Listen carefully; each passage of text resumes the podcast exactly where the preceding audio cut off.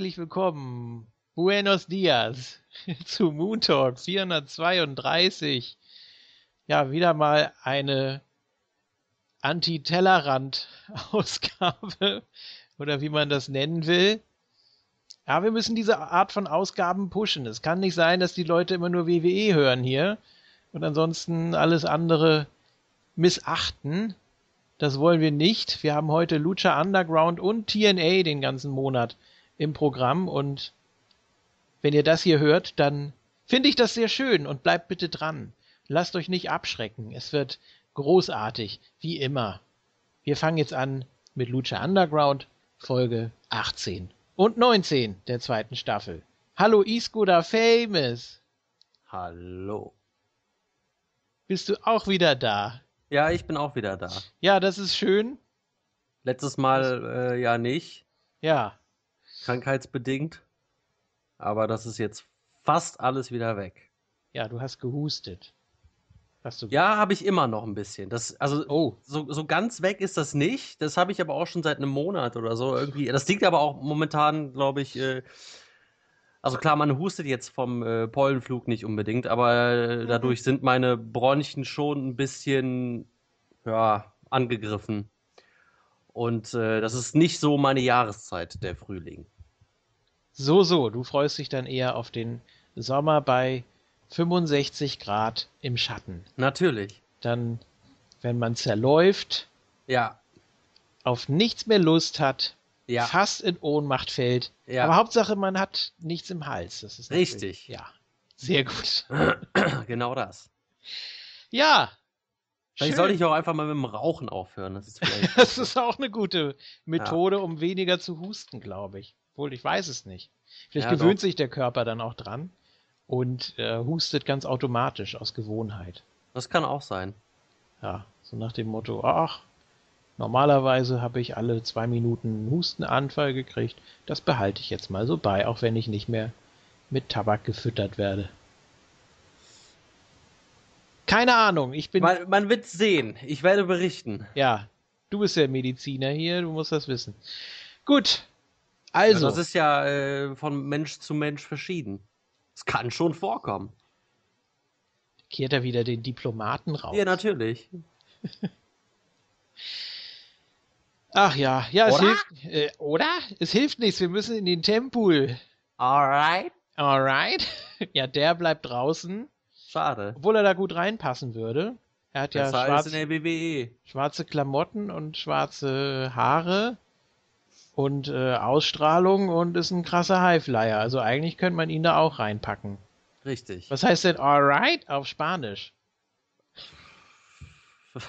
Weiß kriegt, ich nicht. Kriegt er eine Maske auf und dann äh, geht's rund. ja. Ich google das eben mal. Ja, das, das macht doch mal. Ich weiß das gerade nicht. Tja, wo wollen wir denn mal anfangen? Ach so, ja, natürlich. Am besten am Anfang. Also der ersten Ausgabe, die da heißt Enter the Mundo. Wer denkt sich sowas immer aus, sag mal? Keine Ahnung. Ich verstehe das nicht. Enter the Mundo. Also Mundo ist ja Welt, oder? Also, äh. Ja. Ja. Und jetzt hat ja Johnny Mundo einen großen Erfolg errungen in dieser 18. Folge. Ja. Worüber wir uns beide freuen. Das ist ja das Kuriose daran. Ach so, das heißt übrigens einfach Bien. Bien? Ja. Klingt aber nicht so gut. Nee. Oder Bueno. Bueno? bueno? Bueno? Ja. Okay, egal. Ja, erzähl weiter. Also, Pentagon die Geschichte geht weiter. Er wird weiter gefoltert oder wie soll man das nennen? Getestet, geprüft von seinem Mentor Vampiro. Ja gut, gefoltert wurde er hier in dem Segment ja nicht. Die haben ja nur gesprochen eigentlich.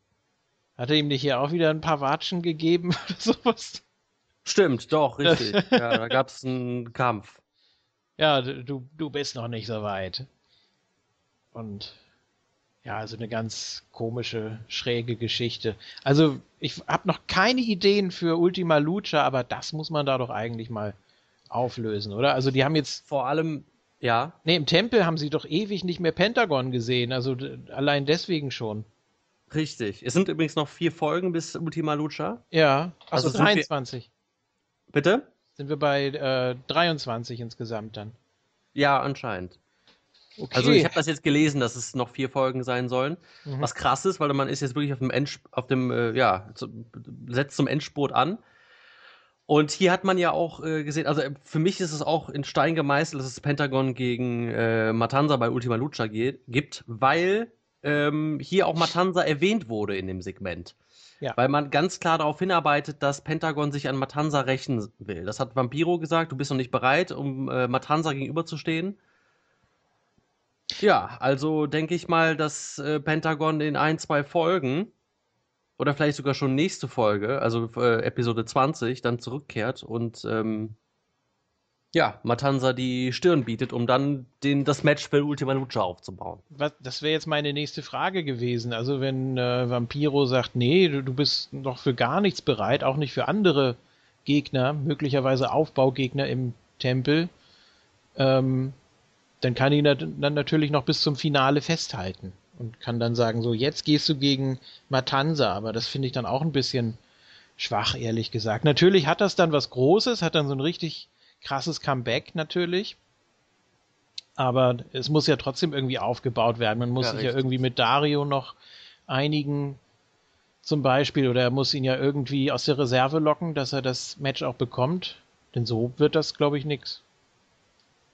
Also nee. kann ja nicht immer äh, in irgendeinem so komischen Keller da hocken und sich foltern lassen und äh, kommt Vampiro und sagt, naja, du bist noch nicht so weit und dann kriegt er plötzlich ein Titelmatch. Das kann ja auch nicht so ganz funktionieren. Ja, ich glaube aber schon, dass er so weit ist, gegen die anderen anzutreten. Also, weil er hat ja hier explizit auf ähm, Matanza, auf ja. Matanza äh, hingewiesen weil er meinte ja auch so, du kannst von mir aus in den Tempel zurückgehen. Also anscheinend ist er schon wieder äh, bereit für alles andere, aber dann meinte er halt, ja, aber du bist noch nicht bereit, um gegen das Monster anzutreten, zumindest jetzt noch nicht.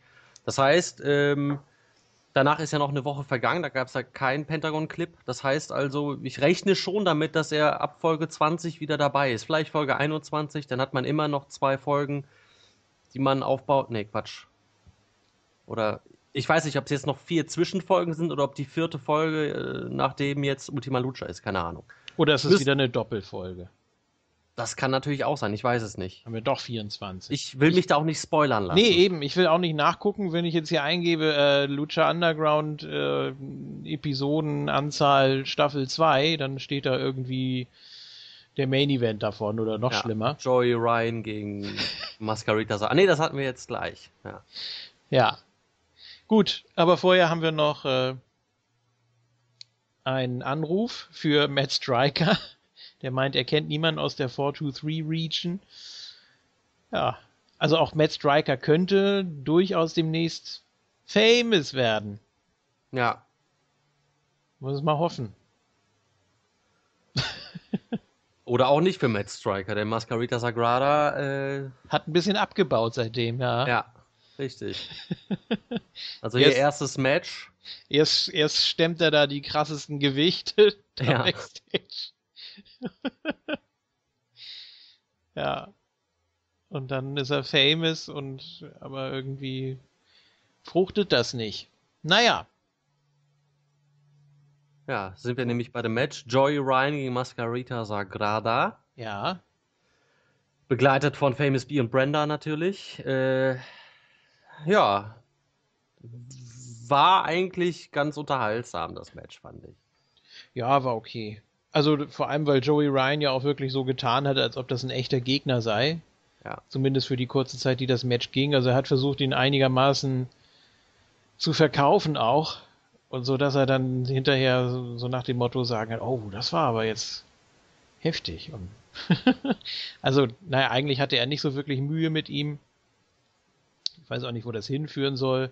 Irgendwann muss dann ja mal Mascarita sagen, sag mal, irgendwie dein Famous-Programm ist auch nicht so berühmt. um bei dem Vergleich zu bleiben. Ja, drei Minuten nach dem DDT und ja, Joey Ryan ja nach wie vor in seiner Doppelrolle natürlich. Einmal in Ring, der sehr schmierige Macho und ja, Backstage hat er noch seine geheime Mission. Richtig. Ja. Äh, es könnte natürlich auch Masquerita Sagrada gegen äh, Famous B bei Ultima Lucha geben. Meinst du so früh schon? Keine Ahnung, aber dass Masquerita Sagrada dann doch der Kragenplatz, weil äh, dieses Programm da nichts bringt. Mhm. Und ähm, das haben ja auch Vampiro und Matt Striker angesprochen, dass er dafür Geld zahlt und seitdem nur noch am Verlieren ist. Also das ist eigentlich das Famous B hat ihn ja eigentlich wirklich äh, ja, schlechter gemacht als besser. Runtergewirtschaftet, kann man Richtig. sagen. Ja. Also die Marke Mascarita Sagrada war in der ersten Staffel dann doch etwas mehr wert vielleicht. Ja, also Fände ich schade, wenn man das jetzt schon auflöst. Mir gefällt die Idee oder die Story dahinter eigentlich ganz gut. Ich fände es auch schön, wenn Mascarita Sagrada jetzt noch einen bekäme an seine Seite, sprich, dass man das Stable noch ein bisschen erweitert, noch auf ein, zwei andere, die auch auf Famous B reinfallen. Oder vielleicht meint das ja wirklich gut, wissen wir ja nicht. Ähm, dass er dann ja sich mit dem so ein bisschen austauschen kann, dass man dann immer ein paar Segmente hat. Ich weiß jetzt nicht, ob da Brenda die geeignete wäre, die hat einfach noch nicht so, oder die, die kennt man einfach noch nicht so gut. Deswegen, ja, wäre ganz schön, wenn er jemanden hätte, mit dem er sich austauschen kann und dann, dass es dann auch unterschiedliche Meinungen gibt, dass unterschiedliche Meinungen entstehen über Famous B. Dass der eine sagt, er taugt nichts und der andere sagt, ja, jetzt warte doch mal ab und bei mir läuft's ja eigentlich ganz gut und äh, so dass man das darüber so ein bisschen macht, oder? Dass man das ja. ein bisschen länger ziehen kann. Könnte man machen, klar. Wäre so, kein schlechter Storyline-Ansatz. Wäre jetzt, also fände ich, fänd ich schöner irgendwie, als wenn die jetzt im Staffelfinale aufeinandertreffen und dann hm, sich die Beziehung auch wieder lösen würde und ja, dann, dann Famous B, wie auch immer man das nennen will, entlarvt wurde oder ja, ich glaube, das wäre ein bisschen zu einfach. Gut. Ja, kam dann schon dieser, dieser Clip da über, über Taya. Ja. Das ist ja auch ganz komisch, ne? Also, wieso kriegt die gerade einen Clip, dass man die, sie noch mal so ein bisschen vorstellen kann, weil man ja ursprünglich mit Melina geplant hat und sie ist ja, ja jetzt nicht so die. Also sie macht natürlich auch schon was her und ist eine gute Ergänzung für Johnny Mundo, aber vielleicht muss man sie noch mal so ein bisschen mehr etablieren, als es mit Melina der Fall gewesen wäre. Ja, das auf jeden Fall. Nur ich frage mich, warum der Clip so spät kommt. Also Taya ist ja schon seit ein paar Wochen in den ja. Shows und eigentlich auch sehr präsent. Halt an der Seite von Johnny Mundo. Also der, der Clip war irgendwie so ein absoluter Filler. Aber ist okay, kann man machen.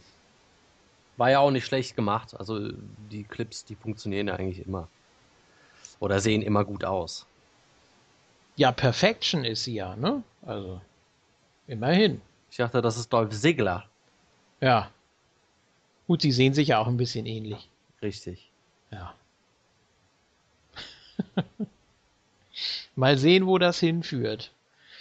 Aber ah, das ist auch schon krass. Johnny Mundo hier äh, sagt, äh, dass Taya die perfekte Frau ist. Was sagt der Melina dazu? Ja, die ist ja weg. Ja, ja aber trotzdem.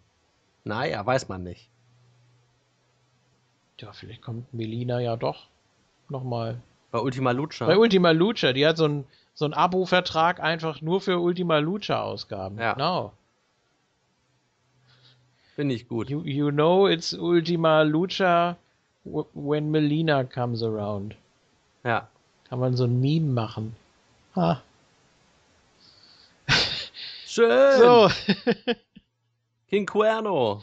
King Cuerno. Hättest du das gedacht, dass der nochmal so groß rauskommt? Nee. Also ich habe ihn ja schon abgeschrieben, ne? Und jetzt ist er ja schon eine, eine Art Supermacht oder zumindest kleine Macht, die äh, ein bisschen Einfluss jetzt bekommt.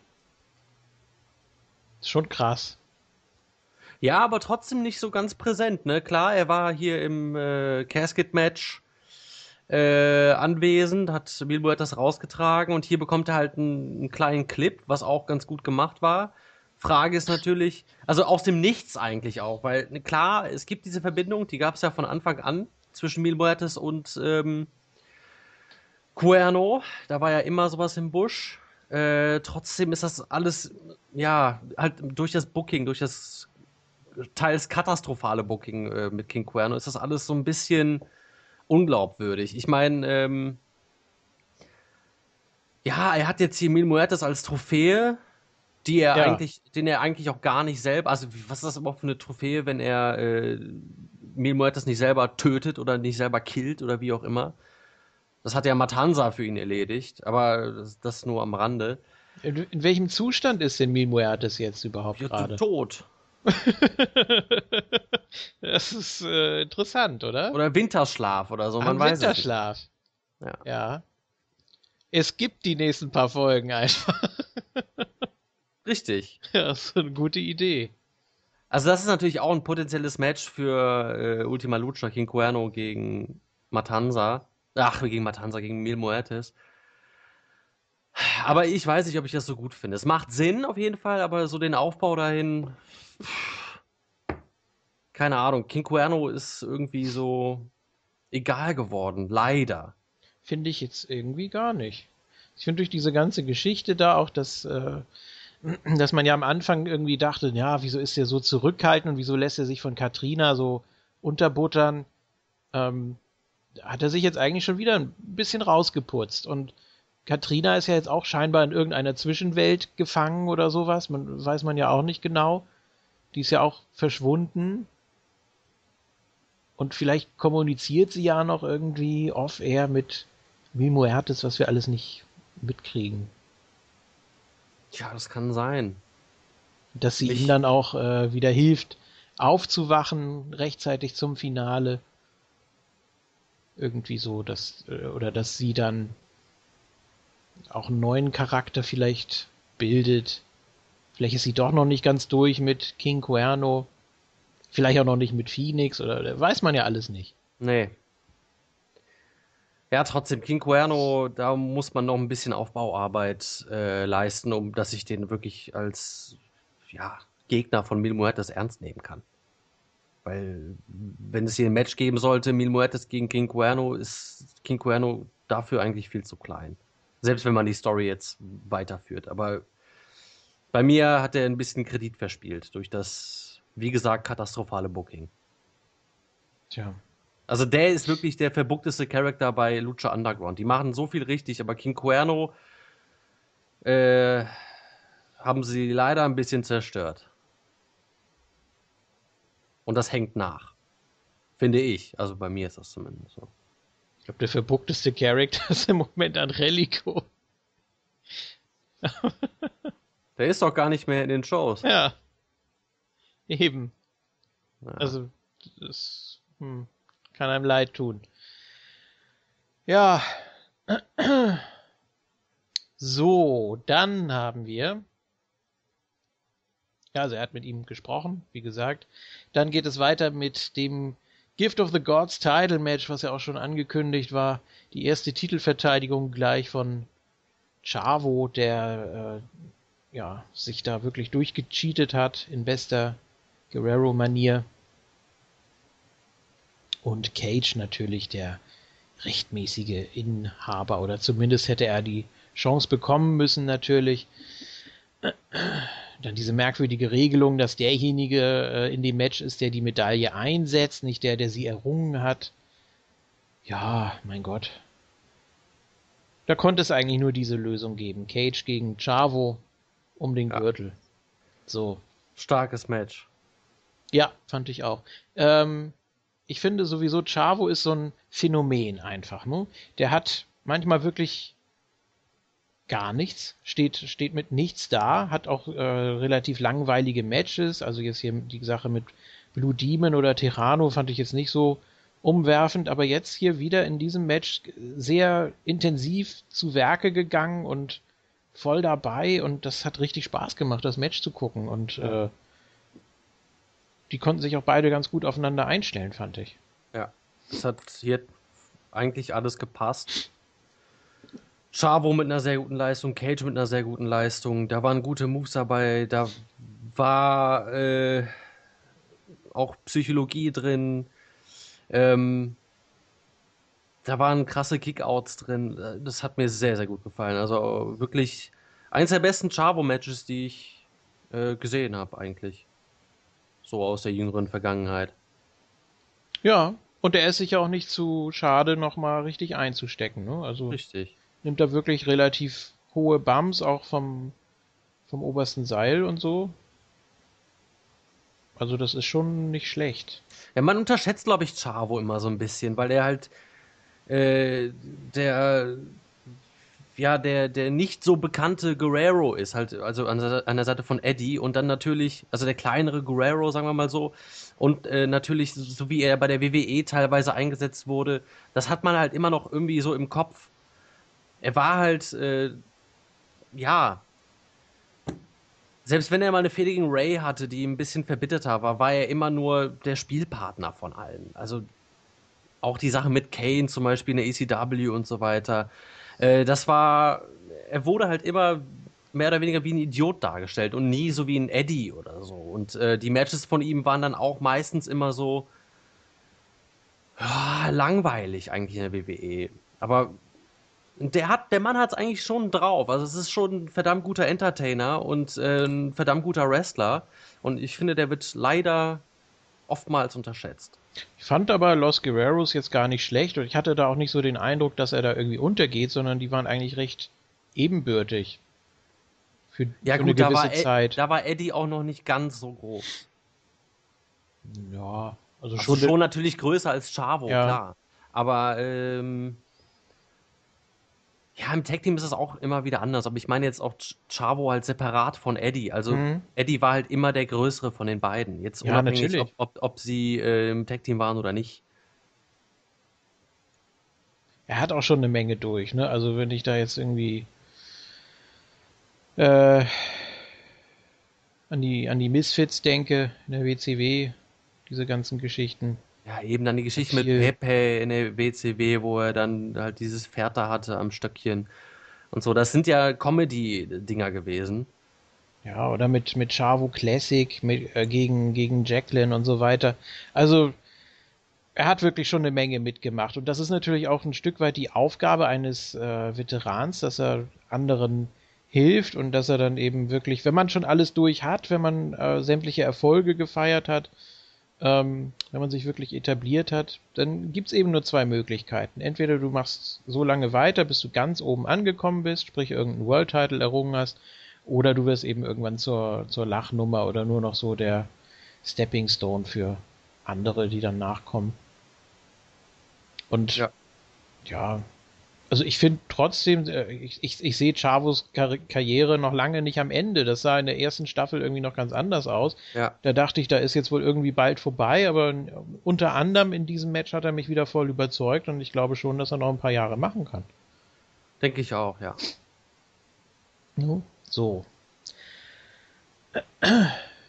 Ja, müssen wir natürlich noch erwähnen, die wichtige Entwicklung des Ganzen. Cage hat es also tatsächlich geschafft, hat sich den Gürtel geholt, hat dann auch gleich eingecashed für nächste Woche. Also man braucht ja eine Woche Pufferzeit. Das war ja so die Regelung von Dario Cueto. Dann gab es ja einmal die Ausnahme bei Cuerno und äh, Katrina, die da gesagt hat, nee, das äh, lasse ich jetzt nicht zu, du musst ihn nochmal verteidigen und so weiter.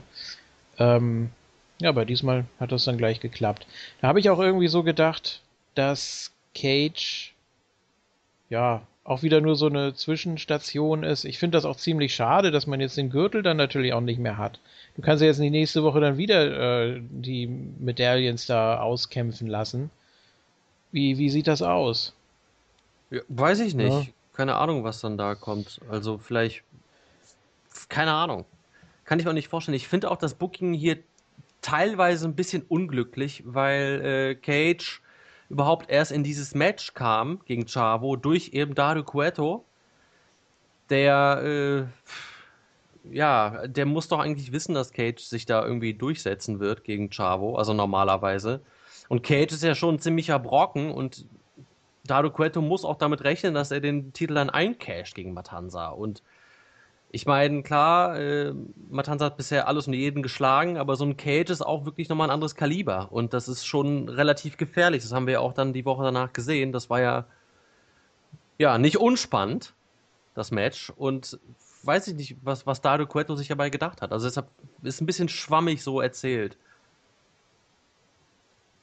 Ja. Weil eigentlich muss er ja, äh, keine Ahnung, als so, als so ein schmieriger Typ, der will, dass äh, Matanza äh, ja hier den Titel behält, muss er ja eigentlich, darf er eigentlich Cage nicht als Gegner wollen.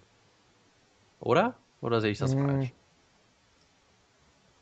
Er kann ja bei ja. er kann ja nicht unbedingt davon ausgehen, dass Matanza wirklich Cage schlägt, weil Cage eben durch alles durchrast in dieser Staffel. Ja, im Moment, im Moment wieder. Also wir hatten ja zwischendurch immer so Bedenken, dass man Cage irgendwie fallen lässt oder er sich selbst auch ein bisschen. Aber ja, wahrscheinlich weiß Dario auch, dass Cage jetzt nicht an der absoluten Spitze steht oder vielleicht geht er lieber das Cage-Risiko ein, als dass er Chavo irgendwas schuldet oder keine Ahnung, wie, wie er da tickt. Hat er sich ja auch noch nicht wirklich zu geäußert. Ja. Ja. Hm. Dann sind wir bei Taya, Jack Evans, PJ Black und Johnny Mundo, die jetzt ein neues Team gebildet haben und jetzt auch die Woche drauf, äh, ein, ja, zumindest leicht ähnliches Outfit sich verpasst haben. Das sah auch ganz toll aus. Ja, meinst du, das ist jetzt dauerhaft? Hat man jetzt wirklich erstmal nichts gehabt? Nach der Geschichte mit Cage unter anderem für Mundo und Taya oder? Ja, ist doch gut. Also, ähm, ich finde, das Team passt auch gut zusammen. Aha. Also, alle drei so, ja gut, PJ Black fällt da ein bisschen raus, weil äh, er kein Gimmick hat. Zumindest nicht wirklich klar. Er ist der Darewolf, aber was ist der Darewolf? Das fragen wir uns ja schon seit Ewigkeiten. Ja, was ist denn Jack Evans? Ja, der ist einfach ein Loudmouth-Heel. Ein typischer, klassischer Loudmouth-Heel, der denkt, er ist der Größte. Ja. Und äh, Johnny Mundo ist ähm, der Schönling ja, oder der, der cocky Rockstar. Ja. Und PJ Black halt der Darewolf. Nein, aber allgemein passt das schon. Dass wir haben hier drei Leute, die schon auch optisch gut zueinander passen, äh, die Heels sind, die äh, auch zusammenhalten, die alle drei halt äh, ja, Heal-Tactics anwenden in Matches und so weiter. Das haben wir ja, das werden wir auch gleich zu, äh, zu kommen. Und äh, hier auch eine sehr schöne Entwicklung. Ähm, Phoenix war ja eigentlich der Partner von Jack Evans und PJ Black. Den hat Johnny Mundo ausgeschaltet. Und da sehe ich auch schon äh, das nächste Match für Ultima Lucha. Ähm, und zwar die drei, die wir hier haben, gegen Phoenix, Aerostar und Drago, die ja auch immer noch irgendwie in dieser Storyline da mit ähm, PJ Black und Jack Evans involviert sind. Dieses Team Aerostar, Drago und Phoenix gab es ja schon in der ersten Staffel von Lucha Underground. Ich denke, das wird dann auch das äh, Gift of the Gods Title Match. Also das kann ich mir sehr gut vorstellen. Weil Phoenix jetzt da rein, reingezogen wurde, wurde vom Mundo verprügelt. Äh, der wird auf jeden Fall Rache nehmen wollen. Und dann ähm, gehe ich schwer davon aus, dass es halt dieses Match geben wird. Mhm. Ja, müssen wir mal sehen. Jetzt gab es hier erstmal noch ein Segment mit Joey Ryan und ähm, ja, Officer Reyes, also die beiden natürlich dann in Zivil, haben auch völlig anders geredet und sich anders bewegt und sahen etwas anders aus. Und die haben das Büro von Dario Cueto durchsucht ja, nach, nach Beweisen. Oder sie müssen ja langsam mal loslegen, sie müssen ja langsam mal abliefern, sie kriegen ja auch ständig Druck von der Polizeidame, von der ich immer wieder den Namen vergesse. Es ist so furchtbar. Vasquez. Ja, Vasquez. Ich komme mir so alt vor in solchen Momenten, das ist schlimm. Wenn man immer wieder denselben Namen vergisst. Das kann eigentlich nicht sein. Naja. Nee. das ist jetzt auch nicht so die bedeutendste Rolle eigentlich. Ne? Nee. Obwohl kommt ja vielleicht noch im Finale oder so, wenn sie dann den Limousinenlord trifft und das, dann, dass sie das dann. Ist, äh, ja. Meinst du? Mit der, mit der Zigarre da? Ja. Könnte auch DDP sein. Richtig. Wird das zum Yoga-Tempel? Ja. Steht da Vampiro und dann müssen die ganzen Übungen alle mitmachen und das ist eigentlich eine gute Idee. Richtig. Ja. Gut. Ähm, ja, sie durchwühlen alles mögliche, Schränke, Schreibtisch, Schubladen. Ähm, dann kommt Mr. Cisco und erwischt die beiden. Die meinen, sie suchen nur die Kontaktlinsen von Joey Ryan. ja. ja. Und dann gucken sie sich auch so an und denken, hm, ja, das äh, kann eigentlich nicht sein. nee. Hm, da ist jetzt irgendwie was schiefgelaufen. Das glaubt uns kein Mensch. Ja. Und dann auch krass eigentlich, dass, dass tatsächlich einer mit einer Waffe bedroht wird. Oder? Oder versucht wird, äh, ihn daran zu hindern. Wollte ja die, äh, wollte ja Nee, was, was, was sind die beiden? Die sind doch nicht FBI, oder? Die sind doch ganz normale. Korps. Ganz normale Korps, ja. Ja. So, also Cisco wollte fliehen. Ja, was heißt, er wollte fliehen? Er wollte äh, Dario Bescheid sagen, was da abging. Ja, aber dann wurde er verhaftet. Richtig. also einfach mal, dass ein Wrestler den anderen verhaftet. Ja. Warum nicht? Lustig wäre es auch, wenn jetzt dann rauskommt, dass sie Cisco nur verarscht haben. Nein. Nein. Gottes Willen. Ja, Cisco eigentlich der Kronzeuge in der ganzen Sache, oder? Inzwischen ja. Ja. Alle anderen sind ja tot. ja. ja. Wer weiß, wer noch stirbt. Cisco jetzt offiziell verhaftet natürlich. Ist, mal sehen, wie es da auch weitergeht. Ist eigentlich ganz spannend, aber man muss da auch langsam mal zum Punkt kommen. Also,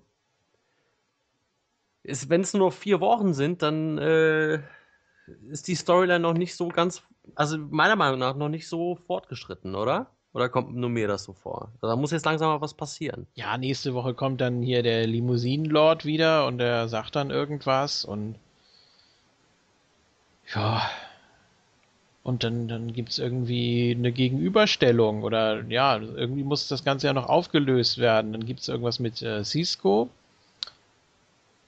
äh, und, und Queto und mit Vasquez. Ha, ich habe mir den Namen gemerkt. Ja. Ja, und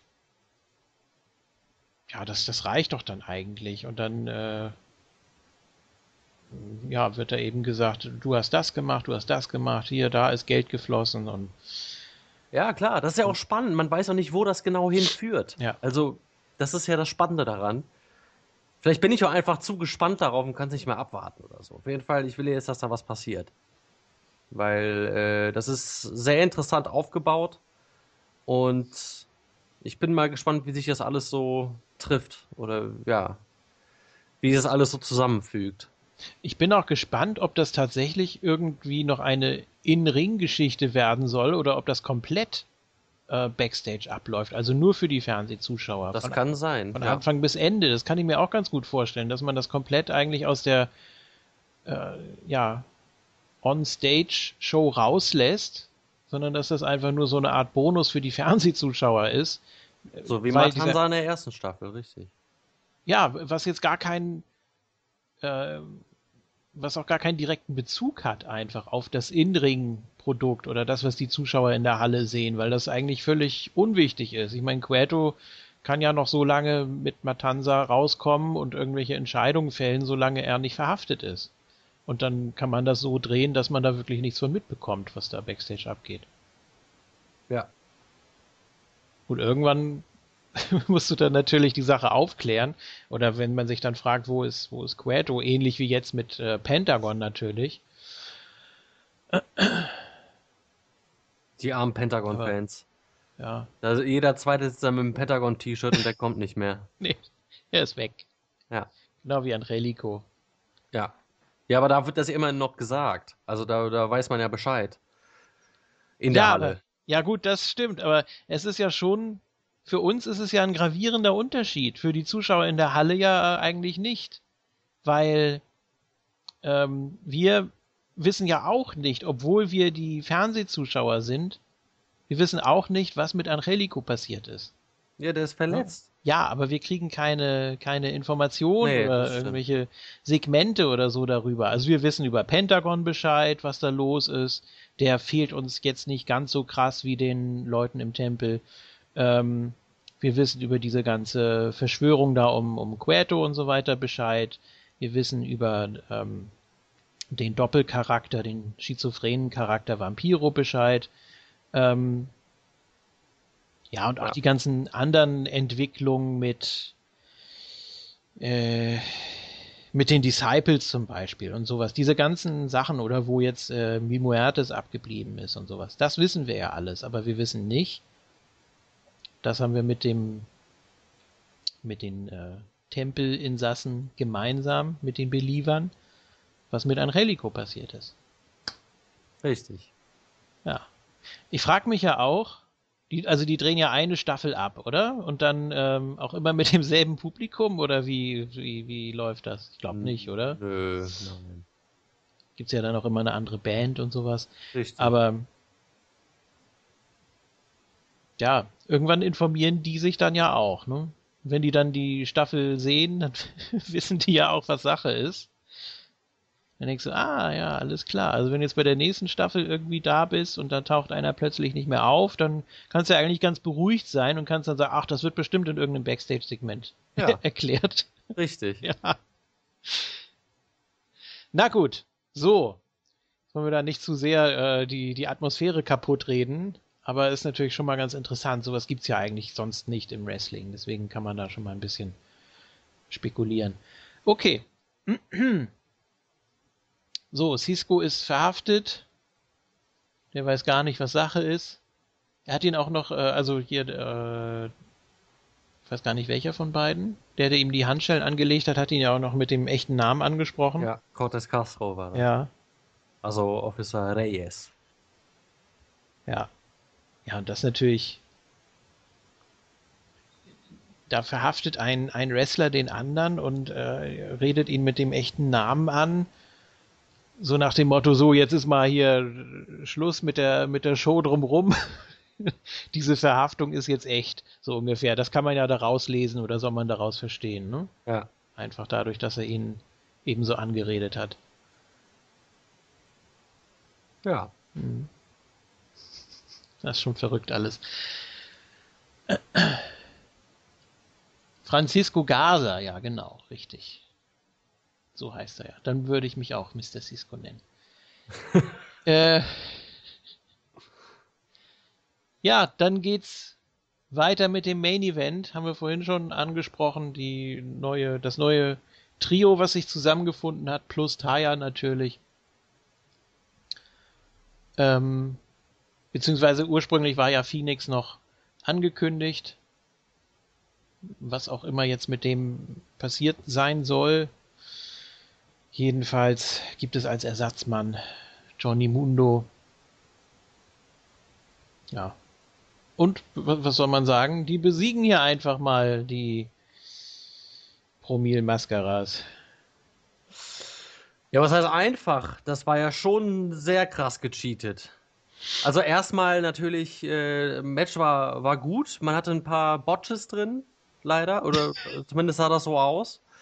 Manches war nicht so ganz flüssig, das war aber in Ordnung, weil das Match, ähm, ja, die haben da schon vieles probiert und das ist okay und kann man machen. Ähm, die Leute können das ja auch alle eigentlich. Ähm, und ich fand die Botches jetzt nicht so schlimm, weil das Match ähm, eine relativ hohe Bedeutung hatte und auch extrem spannend war.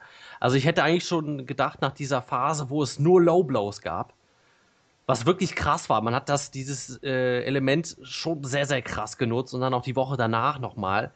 Ähm, ich fand das gut, das, das, das war auch nicht zu viel oder so, sondern es hat wirklich nochmal gezeigt hier, äh, wie unfair die, oder ja, wie unfair halt das Heal-Team ist. Fand ich gut, ähm, um das, um die direkt mal zu etablieren und zeigen, die äh, schauen hier vor nichts zurück und machen Low Blows und sind einfach so richtige Schweine. Äh, da dachte ich eigentlich, dass das schon äh, die Entscheidung bringt und dann kickt Puma da echt noch aus aus dem Starship Pain oder hier End of the World oder, nee, wie heißt das? End of the World, ne? Keine Ahnung. War du weißt aber, ich. War das nicht der Finisher von Baron Corbin? Nein, das war End of Days. aber. Äh. Ja, das ist ein guter Vergleich, oder? Ist ja eigentlich so ähnlich wie Johnny Mundo. Was? Johnny Mundo ist der beste Wrestler aller Zeiten und Baron Corbin ist der schlechteste aller Zeiten. Ja, passt doch. Nee. äh, ja, eigentlich dachte ich, das ist nach diesen, nach diesen, also Puma kickt halt aus, nachdem er irgendwie zwei Low Blows kassiert hat und den äh, ehemaligen Starship Pain. Und dann dachte ich, das kann nicht sein, unglaublich. Und dann äh, dachte ich, jetzt machen die das doch, die drei vom Dach. Und dann können sich die Heels trotzdem durchsetzen. Das war sehr, sehr stark gebucht, das Ende. Also, das fand ich sehr gut gemacht. Und ich habe es natürlich gefeiert, weil ähm, ja, das erste Mal Gold für Johnny Mundo bei Lucha Underground. Und? Und natürlich auch ja. für PJ Black. Ja, danke. Sehr einfach mal einen Titel hier gewinnt. Und wesentlich kürzer da ist als Johnny Mundo. Das stimmt. Ja. Sogar Jack Evans ist ja schon länger dabei. Ja. Ja. Toll, oder? Ja, wunderbar. Es läuft einfach bei PJ Black. Er ist hier ja. Äh, King of the Mountain Champion. Und jetzt Tag Team Champion mit Johnny Mundo und äh, Jack Evans. Das ja. kann so bleiben, oder? Ich habe auch irgendwie gedacht, ja, irgendwie muss man ja eins dieser gewürfelten Tournament-Teams mal splitten und dann gegeneinander stellen, dass man da mal ein Triple Threat oder so draus macht. Ja, und jetzt sind es die, die Faces, die scheinbar ein bisschen Probleme kriegen sollten. Aber das kommt dann in der nächsten Ausgabe, die wir uns jetzt mal angucken werden. Ja.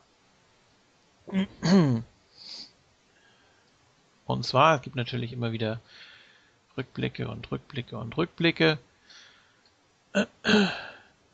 Ja, gleich mal die Ankündigung, was es geben soll. Ich habe es auch ehrlich gesagt dann zwischendurch schon wieder ein bisschen vergessen, dass es Matanza gegen Cage gibt. Ich habe es ein bisschen nee, verdrängt. Das habe ich nicht verdrängt. Ja, ich hätte Bock auf das Match. Ah, okay. Ja, ganz interessant, mal Son of Havoc in einem Singles-Match mal wieder zu sehen. Gegen Daga, der ja auch unfassbar gut ankommt. Also eigentlich kamen beide hier sehr gut an. Daga natürlich, äh, äh, Son of Havoc hier sowieso Face, aber an Daga hat man irgendwie einen Narren gefressen. Das muss ja irgendwie mit seiner, mit seinem Mexiko, mit seiner Mexiko-Geschichte zusammenhängen. Keine Ahnung, ich finde den Typen relativ langweilig. Ja, ist ein bisschen farblos. Also so kommt er für uns zumindest rüber. Wir wollen natürlich niemandem Unrecht tun und man wird sich sicher was dabei gedacht haben, dass man ihn jetzt doch öfter einsetzt aber ich kann ihm im Moment noch nicht so wirklich was abgewinnen. Nee, ich auch nicht. Ähm, auch diese, dieses Ding mit Cobra Moon, die kam ja auch hier zum Ring mhm. und hat da so ein bisschen was gemacht oder auch nicht. Äh, weiß nicht. Ich bin ja auch nicht der größte Cobra Moon Fan. Also, ähm, das ist so, Daga ist für mich so der Delavar Daivari der zweiten Staffel. Geht so ein bisschen an mir vorbei einfach. Ja. Hat ein bisschen, hat Potenzial schon irgendwie. Ich fand damals dieses äh, Segment mit Cueto gut, ganz am Anfang. Mhm. Aber ähm, so im Ring weiß ich, da fehlt mir auch so ein bisschen die Ausstrahlung. Obwohl er Ausstrahlung hat, aber so dieses, ich, ich weiß halt nicht, was er, was er genau darstellen soll und was jetzt Cobra Moon von ihm will. Da kann man ruhig mal ein Segment zeigen, die nächsten. Er sieht ziemlich jung aus. Ich will jetzt nicht ja. nachgucken, wie alt er ist, um mich nicht zu spoilern irgendwie, aber scheinbar entsteht das, er noch. Das kann man doch machen, ohne gespoilert zu werden. Ja, das weiß ich eben nicht. ich versuch's mal. Dann mach du das. Jetzt hast du gleich wieder hier einen Vorteil beim Ultima Lucha Tippspiel da.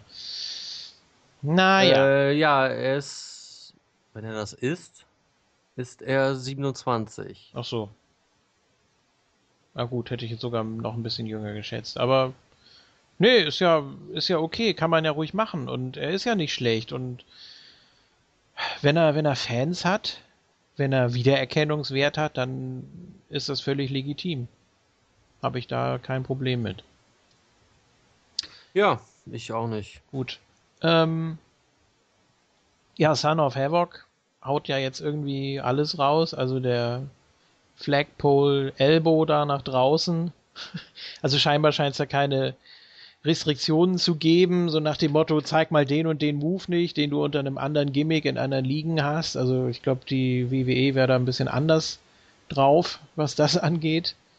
Ähm, ja, und Lucha Underground vielleicht ein bisschen toleranter auch. Sie machen zwar eigene Charaktere, geben einzelne Geschichten und Hintergrundinformationen zu den Leuten, aber ja, wenn er da jetzt die ganzen Signature Moves von M-Doc 20 raushaut, dann ist das Ganze natürlich ad acta gelegt.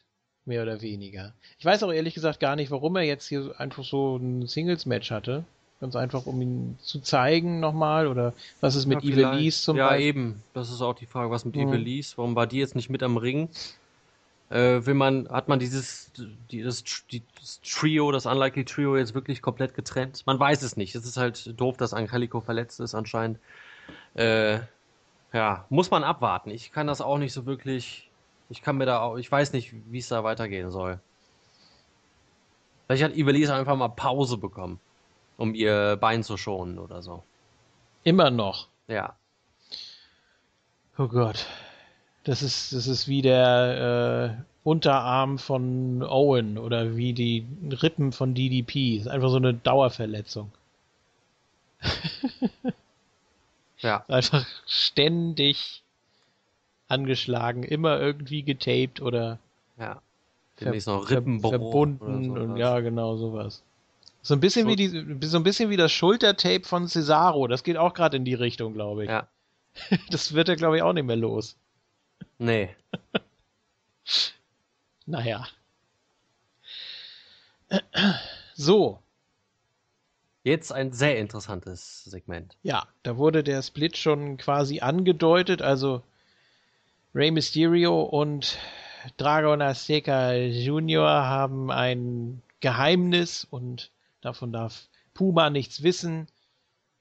Und Ray ist auch jetzt so ein bisschen der aggressivere Part irgendwie. Er versucht hier Dragon Azteca immer zu zu, zu ermahnen oder ihn irgendwie zu auch ein bisschen zu bändigen. Zu erziehen, habe ich so den Eindruck. Also gut, okay, es ist eigentlich seine Rolle, ne? So wurde er ja eingeführt. Okay, aber hm, ich dachte jetzt gerade so in diesem Trio, dass sie da alle ein bisschen ebenbürtig sind einfach und nur gute Matches haben wollen, ein bisschen Spaß haben wollen, den Titel gewinnen wollen und so weiter.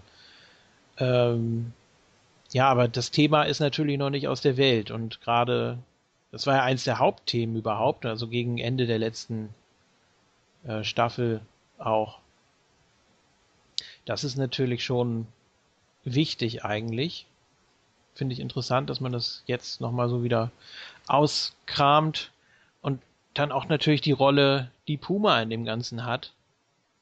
Äh, er wollte natürlich auch wissen, was los ist und äh, Ray hat ihm dann gesagt, das geht dich nichts an. Und dann hat Puma gesagt, ja, aber wir haben jetzt hier gleich ein Rematch. Und insofern geht mich das schon etwas an, wenn das Team so nicht funktioniert oder wenn da irgendwelche Geheimnisse im Raum stehen, aber davon hat er dann auch irgendwie abgelassen und haben alle gesagt, ja, okay, wir haben jetzt ein Match Also raus da. Ja, hier in dem Segment schon fast Ray der heelischste. Kam zumindest so rüber. ja, streng war er. Also er, ja, er ist, er ist äh, der, der Veteran, er lässt das auch raushängen. Und ähm, ja, er, er behandelt die beiden schon wie Grünlinge so ein bisschen. Ja, also, richtig. Ne? Ja, also ich fand das sehr interessant zu sehen. Ja. Vor allem dann auch mit dem Matchablauf beim nächsten Match. Also, ich weiß nicht, für, hier nach dem Segment dachte ich mir, wow, Ray, was ist denn mit dir los? Also, äh, ist, bahnt sich da irgendein Turn an oder so? Ich meine, dass es einen Split gibt, äh, das war für mich schon klar, schon nach dem Titelverlust eigentlich, weil ich nicht daran geglaubt habe, dass die den Titel zurückgewinnen, sondern dass die jetzt langsam mal äh, ihre Einzelmatches beschreiten sollen und vor allem, dass auch Dragon Azteca und Ray dann endlich mal weiter die Storyline da mit äh, Matanza und so weiter äh, weiterführen mhm. und mit den äh, Stämmen. Ähm, für mich sah das auch äh, fast ein bisschen so aus, als ob es dann darauf hinausläuft, dass es vielleicht doch äh, Dragon Azteca gegen Ray gibt äh, bei Ultima Lucha oder so, dachte ich zumindest kurzzeitig nach diesem Segment. Dann müsste man aber wirklich ein Rey Mysterio zum Beispiel Heel turn. Hm. Was funktionieren kann, also ich kann das, ich würde Lucha das schon zutrauen. Und das dachte ich halt nach diesem Segment, aber ich glaube, man geht da doch eine andere Richtung. Was man ja nach dem nächsten Match dann gesehen hat. Ja, ja, genau. Dann sage ich jetzt nicht, was ich bis, also da schon vermutet habe. ähm, in dem in dem Segment dann. Ja, und dann gibt's das Rematch. Und ja, insgesamt war ja die, die Stimmung schon sehr komisch. Auch ganz am Anfang, als da ähm, PJ Black dem Referee die Sonnenbrille gegeben hat und gelacht hat und sich da hat feiern lassen, also dachte ich auch, Hut ab, das ist ja ein toller Heel. Ja. Bekam dann natürlich auch äh, prompt Chance dafür. Und das Team, also das Heal-Team war sowieso viel besser drauf und viel lockerer natürlich. Äh, warum das andere Team so angespannt war, das wussten ja die, die TV-Zuschauer wiederum. Ja, ja, dass es da eben Differenzen gibt, dass da nicht jeder alles weiß und dass es da auch Geheimnisse gibt, die das Team entdreien. Ja, und dementsprechend die, die Heels konnten locker aufspielen eigentlich, ne? Hatten eigentlich nichts zu verlieren auch. Haben den Titel gerade erst gewonnen, ziemlich überraschend und das hat man denen auch angemerkt. Also, die hatten einfach gute Laune. Ja, die hatten auch Bock. Ja, und wie gesagt, auch das, dieses neue Outfit da, dieses Bandana und so, dieses rote, die Sonnenbrillen und das alles. Also das war schon geschlossenes Auftreten da. Richtig. Aber Mundo überstrahlt die beiden schon ziemlich. Ist ja schon so der Leader. Ja. Also wirkt zumindest so. Weil er, weil er der größte Name ist auch, ne? Ja.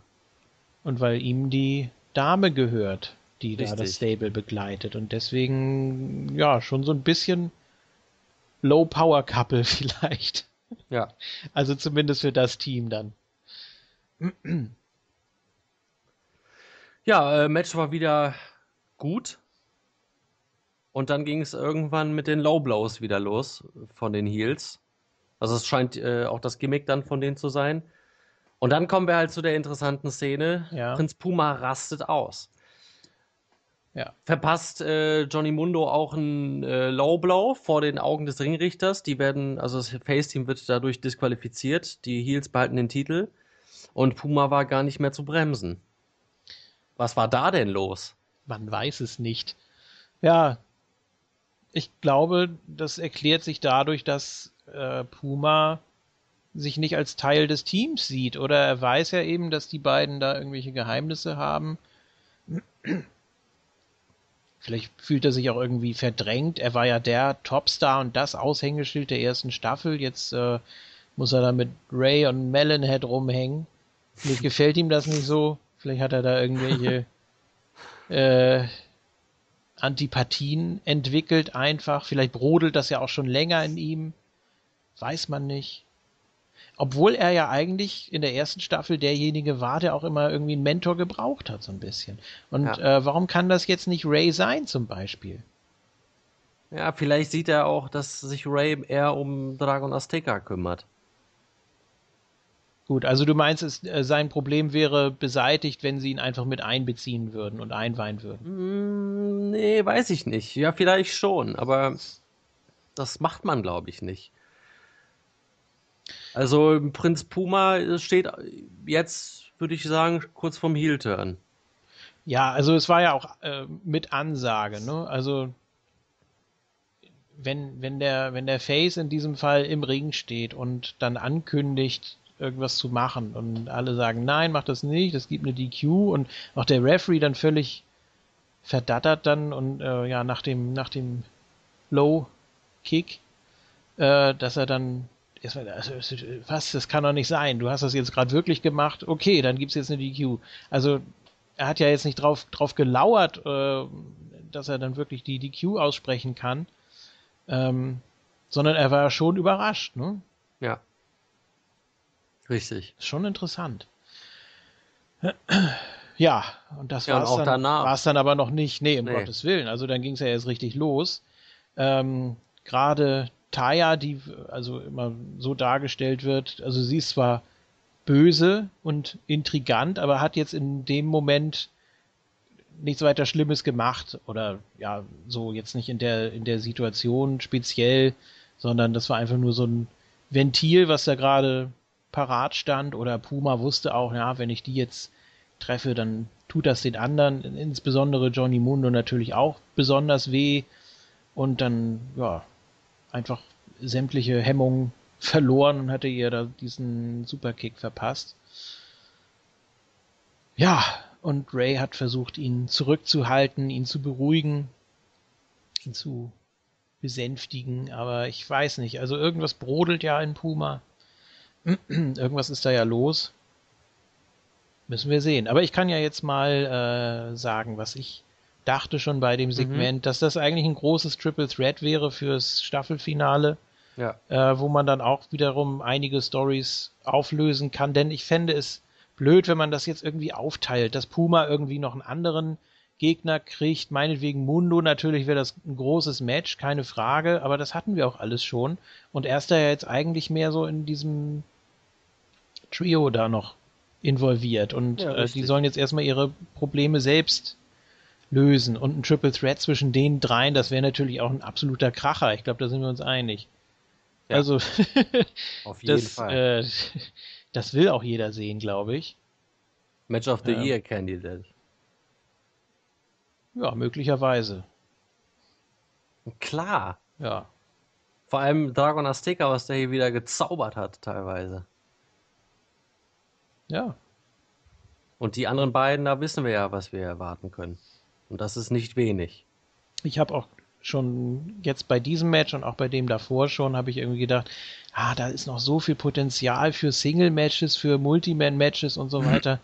ähm, ich fand zum ja. Beispiel, dass, dass Ray und, und PJ Black eine recht gute Chemie hatten miteinander. Da würde ich auch gerne noch ein Single-Match sehen in naher Zukunft. Solche, solche Geschichten eben einfach, ne? Ja. Kann man noch einiges draus machen. Prinz Puma und Jack Evans hat noch eine relativ gute Chemie. Mhm. Das hat auch gut, sah auch gut aus. Auch Mundo und Dragon Azteca. Also es sind wirklich viele Möglichkeiten drin. Aber ich will jetzt auch dieses Triple Threat sehen. Ja. Das wäre groß. Und Puma dann in der Heel-Rolle, das würde auch funktionieren, denke ich. Ja, er muss sich ja natürlich noch irgendwie erklären. Ich weiß gar nicht, hat Puma schon im Tempel gesprochen eigentlich? Nee.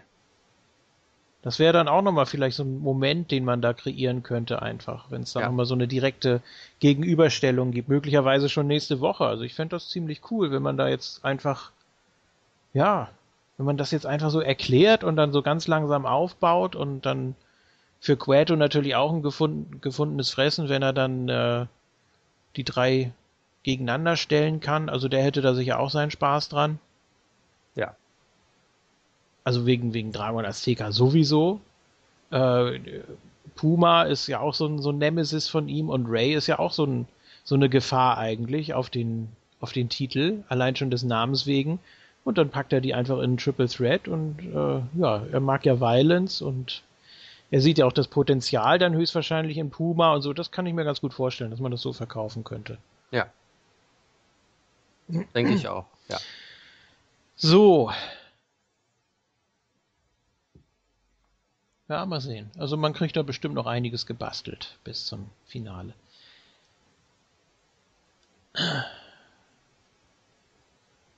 Ja, Dragon ja. Azteca im nächsten Segment dann äh, geht er in den Keller zu Matanzas Zelle. Die beiden gucken sich an und äh, Black Lotus steht dann plötzlich äh, da hinten. Und dann gibt es halt äh, wieder eine ja, Diskussion zwischen Dragon Azteca Junior und Black Lotus. Ähm, hier geht es um die Eltern natürlich. Und äh, ja, auch, auch dieses Knurren da im Hintergrund von Matanza, das war natürlich auch nicht schlecht. Ja. Dieses, ja, merkwürdige Geräusch, was man sonst so gar nicht wahrnimmt oder wo man merkt, na, das ist äh, jetzt eher übermenschlich oder ja, Gott war vielleicht ein bisschen, ein bisschen viel. Gerade weil man ja jetzt Matanza im Ring gesehen hat und er ja auch so ein bisschen von diesem Zauber verloren hat. Ich meine, das ist jetzt gar nicht so negativ, wie es klingt, aber ähm, dass man ihm jetzt trotzdem noch so, also dass er da im Käfig steht und immer wartet, bis er zum Match rausgeholt wird, das ist okay. Das ist so ein bisschen wie der Lockerroom von Goldberg, meinetwegen. aber dieses, dieses Knurren oder irgendwelche Monster-Sounds oder sowas braucht man eigentlich gar nicht mehr, oder? Nee, eigentlich nicht. Das wird ja eigentlich nur bedeuten, dass er nur backstage irgendwie richtig gefährlich ist und unbesiegbar. Ja. Und im Ring geht so. also da kann man ihn schon knacken, wenn man ihn durchschaut hat und wenn man seine Matches kennt. Ja, kommen wir gleich zu. Ja.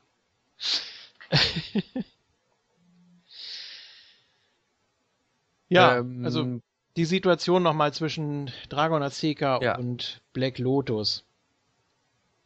Wird das auch alles irgendwie zusammenlaufen dann im Staffelfinale? Muss ja eigentlich. Ne? Ja, muss auch eigentlich. Und das ist halt äh, das Interessante, wie das auch mit dieser Polizei-Storyline zusammenhängt. Also es läuft ja alles darauf hinaus, dass man Matanza und äh, also Cueto und Matanza, also die beiden Cueto-Brüder, die sind quasi die Hauptfiguren, äh, die dann ja, quasi es sind ja drei Storylines, die auf diese beiden Charaktere zulaufen. Das ist einmal die Pentagon Junior Storyline, das ist die äh, Cop Storyline und die Dragon Azteca Junior Storyline. Mhm. Und das, das muss ja dann explodieren, wirklich im Staffelfinale.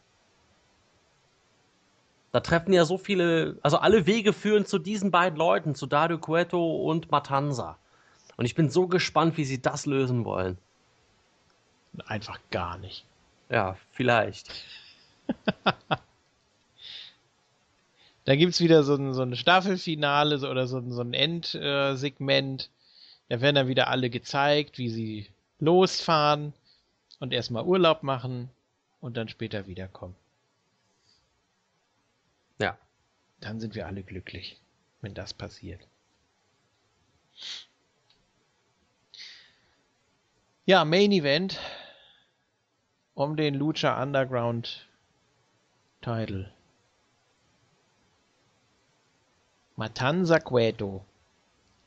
Oder wie Dario immer sagt, Matanza. Äh, gegen Cage. Finde ich so ganz interessant. Von der, von der Ansetzung her.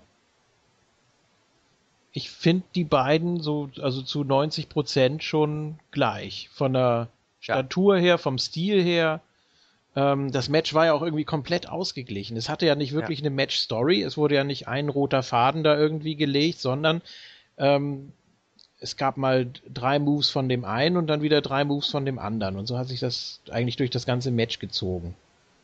Ja. So dieses, diese Back-and-Forth-Geschichte eben. Wenn äh, Matanza irgendwie am Drücker war, dann hat Cage wieder das Publikum gefordert oder die haben von alleine diese, dieses Terminator-Theme da geklatscht. Ja. Und dann ist er wieder zurückgekommen ins Match. Also ich fand's unterhaltsam auf jeden Fall. Ich gewöhne mich auch langsam wirklich als an, äh, an, an Cage als Face, muss ich sagen. Ich finde Cage als Face sogar besser als, äh, als Heel inzwischen.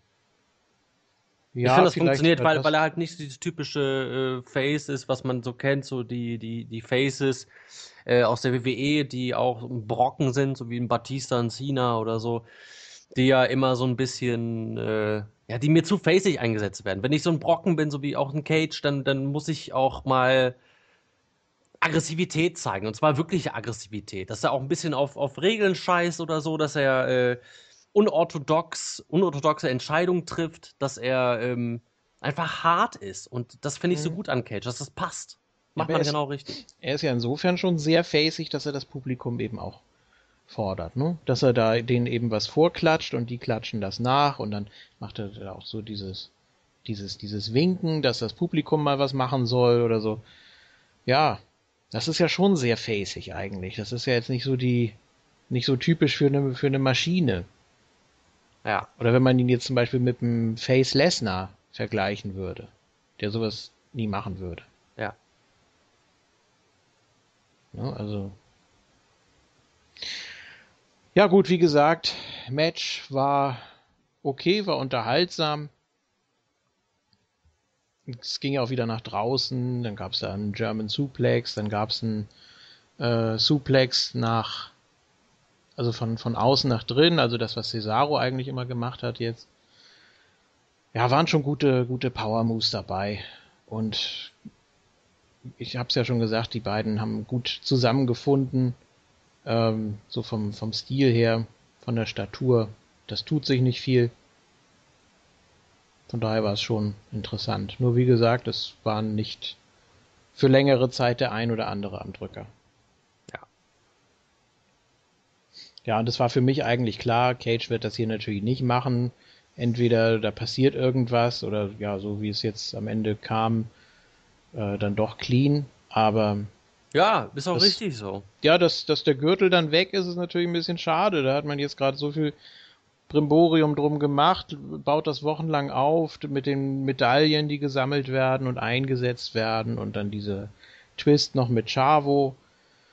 Ja, und jetzt ist das doch wieder verpufft. Also ich habe nichts gegen den Cash-In von Cage gehabt, aber vielleicht noch ein bisschen warten können. Oder überhaupt die, die Rolle von Cage war da natürlich sehr unglücklich zu dem Zeitpunkt. Ja, mein Gott, aber das ist halt im Prinzip auch dann nur ein Aufbaugegner äh, für Matanza gewesen. Ähm, aber man hat dadurch trotzdem halt eine Story um Cage erzählt und das ist eigentlich gut gemacht worden. Man musste das vielleicht ein bisschen rushen, leider, weil man ja auch jetzt wirklich kurz vor Staffelfinale ist. Aber das ist doch in Ordnung. Also auch, dass äh, Matanza hier clean gewonnen hat, finde ich gut. Das baut Matanza einfach noch stärker auf, auch wenn er hier natürlich äh, schon seine Probleme mal wieder hatte, wie auch gegen Mil Muertes. Aber trotzdem, mhm. so ein mhm. cleaner Sieg ist, ist wirklich ein Ausrufezeichen gegen Cage. Man kann diesen Cage ja auch nicht mit dem Cage äh, von letzten Ultima Lucha vergleichen, wo er davor gegen Mac clean verloren hat und so weiter. Die Zeiten sind vorbei. Ähm, das war schon ein dickes Ausrufezeichen hier von Matanza und somit wird der Sieg von Pentagon dann bei Ultima Lucha noch größer.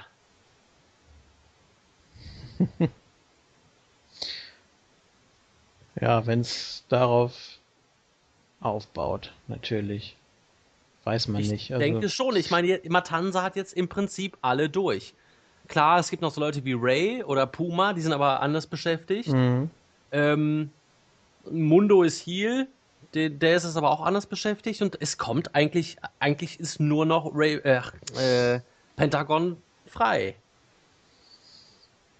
Ja, so im weiteren Dunstkreis kann man vielleicht noch Querno sehen, wo man jetzt auch nicht unbedingt weiß, was der im Schilde führt. Könnte natürlich auch sein, dass der seine eigenen Interessen dafür tritt, aber ja, ja ansonsten hat er natürlich alle soweit ausgeschaltet. Erstmal, ja. Hm. Ja, wenn es jetzt schon soweit ist. Gott, stell dir mal vor, die äh, zweite Staffel wäre so lang wie die erste. Da hättest du jetzt nichts mehr machen können. Dann hättest du jetzt erstmal Leerlauf wahrscheinlich. Ja. also ich bin schon gespannt, ganz ehrlich, was jetzt so die nächsten Wochen noch passiert. Gerade in der, in der Hauptstory. Überhaupt was alles zu der Hauptstory gehört. Eigentlich ja fast alles. Wenn du so willst. Also entweder man hat mit Matanza zu tun. Oder ja gut, da gibt es natürlich noch so, so kleinere Sachen, wie jetzt hier Daga und Cobra Moon und sowas und natürlich mhm. auch die drei vom Dach. Aber. Ja. Moth wurde jetzt nicht gezeigt, zum Beispiel, da ist ja auch was im Busch. Ich weiß zwar gerade gar nicht mehr gegen wen, aber da war doch irgendwas, oder? Mm, ja, mit Killshot noch, ne? Mit Killshot, richtig, genau. Mhm. Dann, wie Aber gesagt, denke ich, dass äh, Trios-Title dann auf Aerostar, Drago und äh, Phoenix hinausläuft gegen die Champions. Also so langsam zeigt sich die Card schon, finde ich. Und das ist auch gut. Wird auch Zeit. Man hat noch einen Monat. Mhm. Und in einem Monat kann man dann äh, den Feinschliff bringen. Und da geht es auch äh, bei Caralibro darum. Ja, da kommen Mes wir dann, Messenger. kommen wir jetzt mal zu. Ja. Und zwar, ich aktualisiere nochmal. Denn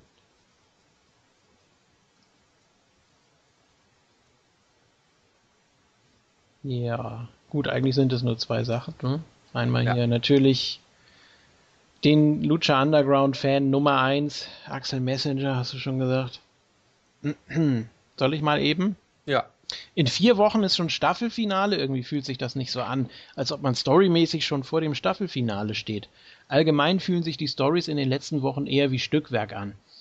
Mir scheint es, dass die Writer um Christy Joseph viel zu viel für die kurze Zeit erzählen wollen. Ich finde beispielsweise die Idee der Undercover-Story gut, aber es gab kaum Segmente dazu und somit blieb die Idee hinter ihren Möglichkeiten. Matanza hat über Dario auch keinen nennenswerten, keinen nennenswerten Charakter bekommen. Black Lotus hat man kaum gesehen und auch Dragon Azteca Jr. hat sich für meinen Geschmack zu lange zurückgehalten, dafür, dass er auf Rache sinnt. Irgendwie wirkt Lucha Underground in der zweiten Staffel zusammengefasst nicht wie aus einem Guss. Man hat viele tolle Ideen, schafft es aber für mein Dafürhalten nicht, diese logisch zusammenzuführen. Da bin ich schon ein wenig enttäuscht. Disclaimer. Ich bewerte das Storytelling aus der Sicht eines Serienjunkies. Für Wrestling-Verhältnisse ist Lucha Underground immer noch State of the Art. Da Lucha Underground aber auch Serie sein möchte, muss sich die Show auch als solche messen lassen. Messengern lassen. Ja, ähm, da bin ich gleich über eine Sache gestolpert, die ich mal eben ansprechen will. Äh, die Undercover-Story, kaum Segmente fand ich jetzt nicht. Also es gab da schon Relativ viel sogar. Es gab in jeder Ausgabe was, meine ich. Manchmal sogar zweimal, irgendwie am Anfang und am Ende. Man hat mehrere Szenenbilder gehabt. Man hatte die Limousine, man hatte dieses, äh, diese Bar, ähm, man hat das Polizeirevier, man hatte das Büro von Cueto. Also ich fand schon, dass man da ganz umfassend was geliefert hat bis jetzt. Ja, ähm, das stimmt, aber ich weiß, glaube ich, was er meint, weil ich habe ja auch vorhin gesagt, es geht da irgendwie nicht so wirklich vorwärts. Das ist halt die Sache. Man hat hm. äh, sehr, sehr vieles, ich finde auch, dass man viele Segmente dazu ge gezeigt hat, allerdings hat man sehr, sehr viel auch angeteased. Es fehlt noch so ein bisschen so der springende Punkt. Was ist das Ziel? Irgendwie und äh, man hat halt diesen Typen in der Limousine, man hat äh, Captain Vasquez, man hat die beiden äh, Cops, die da drin sind. Man hat den, äh, den Typen den, mit der Zigarre, den man noch gar nicht gesehen hat. Äh, dann die Verbindung mit dem Typen da, ähm, der den Typen aus mit der Zigarre. Ich weiß gar nicht, wie der eine Typ heißt mit dem Bart. Also du weißt, ich, das ist auch völlig verwirrend. Das Delgado, ist ja die Sache. ne? Delgado? Ja. Ja, kann sein. Ähm, der hat ja auch eine Verbindung schon mit Dado Cueto, der zahlt dem Geld irgendwie, da sind viele Hints, aber noch nichts wirklich Klares. Und das, das ist schon relativ knapp jetzt. Da muss jetzt schon sehr, sehr viel kommen, um die Storyline wirklich äh, bis zum Staffelfinale logisch und konsequent zu Ende zu erzählen. Also da kann ich das schon verstehen, was äh, Messenger hier meint. Mhm. Ähm, so Dinge wie Black Lotus und Dragon Azteca, ja, aber da, ähm, ja, was soll man da auch viel erzählen? Also klar hat hier Azteca Rachegedanken, aber das ist auch in zwei Folgen erzählt, also da sehe ich jetzt nicht so die, die ähm, Schwierigkeiten oder so. Und ähm, ich finde schon, dass man so einigermaßen merkt, dass es ans Ende kommt. Vielleicht nicht in den Storylines, die er gerade hier genannt hat, das stimmt, aber halt in vielen anderen Sachen. Es geht halt, es wird langsam ernster. Vor allem, äh, was Matanza angeht, der hat jetzt alles zerstört und es bleibt eigentlich nur noch ein Gegner übrig. Und der wird jetzt auch konsequent aufgebaut durch, äh, durch halt äh, Backstage-Segmente. Da ist man schon weit, wie ich finde und es läuft alles darauf hinaus, dann hat man halt jetzt diesen, diesen Split, haben wir alles gerade eigentlich besprochen, den Split des, des Trios. Äh, man geht schon darauf zu, man war aber auch vor einem Jahr in einer ähnlichen Situation. Da war man auch relativ nah vom Staffelfinale und hatte noch nicht alles so wirklich beisammen und hatte trotzdem dann bei Ultima Lucha äh, das Event des Jahres. Oder den Event des Jahres. Ja, da haben wir ja auch irgendwie überlegt, da war jetzt auch äh, die, die Story, die du eben angesprochen hast, zum Beispiel zwischen Mac und Cage. Ja. Die hatte ja auch nur zwei, drei Wochen Vorlaufzeit vielleicht, ne? Richtig. Also, und trotzdem hat sich das gut eingefügt in den, ich hätte jetzt fast Pay-Per-View gesagt, aber wirkte ja auch fast so, ne? Also, das ist ja genauso wie mit ja. Drago und Hernandez zum Beispiel. Mhm. Ich werde es auch wieder, äh, wenn es zwei Folgen sein sollten, dann werde ich es auch wieder am Stück gucken, habe ich letztes Mal auch so gemacht, es wirkt einfach größer. Also man muss sich da natürlich schon zusammenreißen. Ich glaube, äh, King und du, ihr habt das ja nicht so gemacht, ihr habt ja. Nee, ihr habt es ja sofort gesehen. Ja. Aber ja, für mich wirkt das dann einfach besser, glaube ich. Also dann, dann hat man so eine gefühlte Midcard auch noch. Das geht einem ja so, so ein bisschen verloren und äh, dann, dann will man weiter gucken und es geht noch nicht und na, ich glaube dann lieber so. Aber es auch Geschmackssache natürlich. Ähm,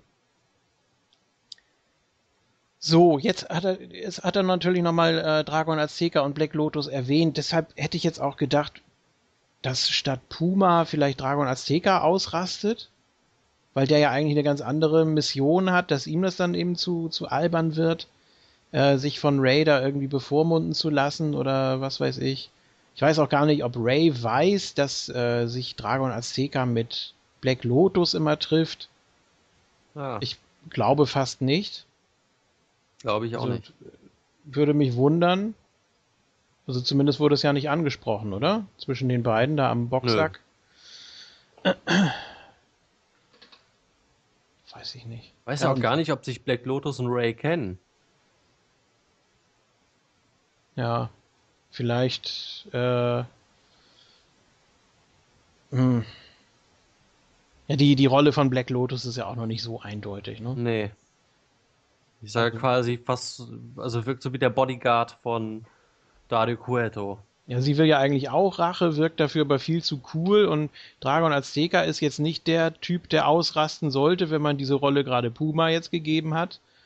es ist alles ein bisschen verworren noch. Ja, das ist es ja gerade. Es ist sehr verworren und äh, man muss jetzt langsam zu Potte kommen. Das ist auch, glaube ich, das, was äh, Messenger hier meint. Im ja, Groben. Gut, also er hat äh, geschrieben, was mich sehr wundert. Er ist, glaube ich, der größte Verfechter von Lucha Underground bei uns in der Moontalk-Gruppe. Ähm, aber er hat auch jetzt hier natürlich geschrieben, er ist schon ein wenig enttäuscht wegen der Stories und wie das vorangetrieben wird. Aber ich würde noch ein bisschen abwarten. Also ja. ich kann die Enttäuschung ein bisschen verstehen, aber ich finde schon, dass man jetzt wieder ein bisschen mehr gezeigt hat, dass man die letzten beiden Folgen wieder ein bisschen angezogen hat. Ähm, das wird man auch jetzt konsequent weitermachen. Man ist, man muss, man muss jetzt auch weitermachen. Und ähm, ich würde da noch ein bisschen abwarten. Ich glaube, dass die delivern werden. Achso, das dritte, was er noch äh, meinte. Matanza hat über Dario auch keinen nennenswerten Charakter bekommen. Äh, ja, wie soll man dem auch Charakter geben? Ja, er ist halt ein Monster. Es gibt eben diese Geschichte dazu, die äh, Cueto Black Lotus unter anderem erzählt hat und so weiter. Äh, mit dem, mit dem roten Stier und, und ja. Weiß nicht, also Matanza sollte nicht irgendwie jetzt groß jede Woche eine Promo halten und irgendwie erklären, was er nee. ist oder warum oder so. Das bitte nicht. Ähm, ich finde oh, schon, dass es ein nennenswert. Hm? And I am a monster.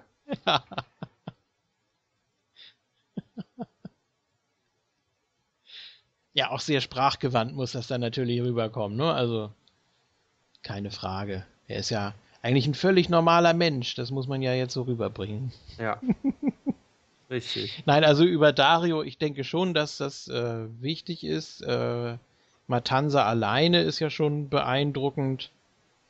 Ähm, und, und, und die, die Geschichte dazu. Und Dario ist eben, ja, der, der, das, dieses super charismatische, schmierige Arschloch von Chef da, der äh, alle manipuliert, wie, wie er gerade will. Und diese Kombination ist doch eigentlich gar nicht schlecht. Da kann man doch noch weiter was mit anfangen.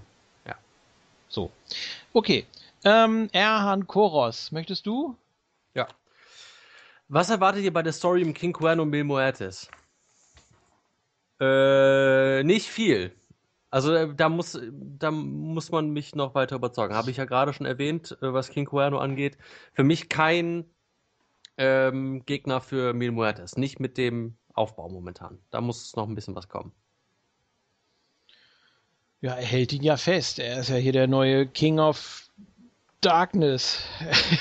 er ist ja mit den, äh, ja, es waren ja keine Disciples in dem Sinne, aber die, die Sargträger oder diese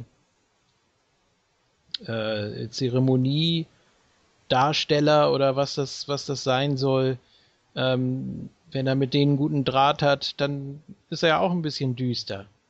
Und dann kann ja, er ja natürlich. auch Mil Muertes auf der Ebene begegnen und auch Katrina, wo wir ja auch noch nicht wissen, wo die ist und was mit der passiert ist. Und äh, finde ich auch interessant die Geschichte. Ja, es ist schon interessant. Ich glaube, Mil Muertes wird dann irgendwann aus dem Sarg aufstehen, die äh, Scheibe zerbrechen und dann auf ja, King Cuerno losgehen. Ähm, aber King Cuerno braucht jetzt mal so einen richtigen Squash-Sieg oder so gegen, weiß ich nicht, vielleicht gegen Trece. Also, nee, Quatsch, ähm, Barrio, nee, nee äh, Sineso de la Muerte. Ja. Keine Ahnung, weiß ich nicht. Wir haben das... King, King Cuerno muss dringend einen Sieg einfahren irgendwann. Der braucht ein Match gegen einen einigermaßen starken Gegner, muss da einen Sieg einfahren, dann kann ich ihn auch wieder ernster nehmen, weil das, das ist wirklich schlimm, was die mit Cuerno gemacht haben. Ich kann das einfach nicht ernst nehmen. Nicht gegen Mil Muertes. Das ist mein größtes Problem an dieser Story. Mhm. Ja, also. Weil Mil Muertes hat hier fast Matanza besiegt und Cuerno hat alles verloren ist dann aus Aztec Warfare irgendwie völlig unspektakulär rausgeflogen, als Zweiter.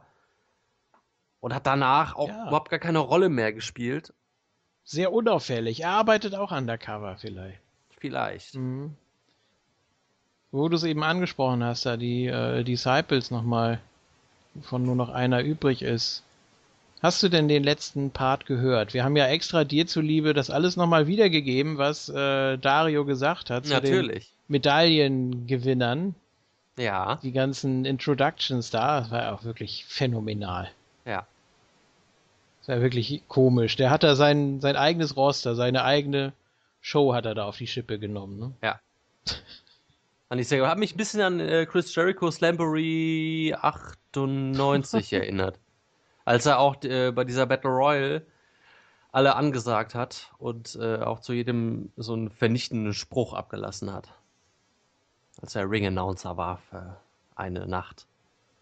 Ja. Jerichos zweitbeste WCW-Promo. Die beste natürlich die 1004 Moves. Natürlich. Ja.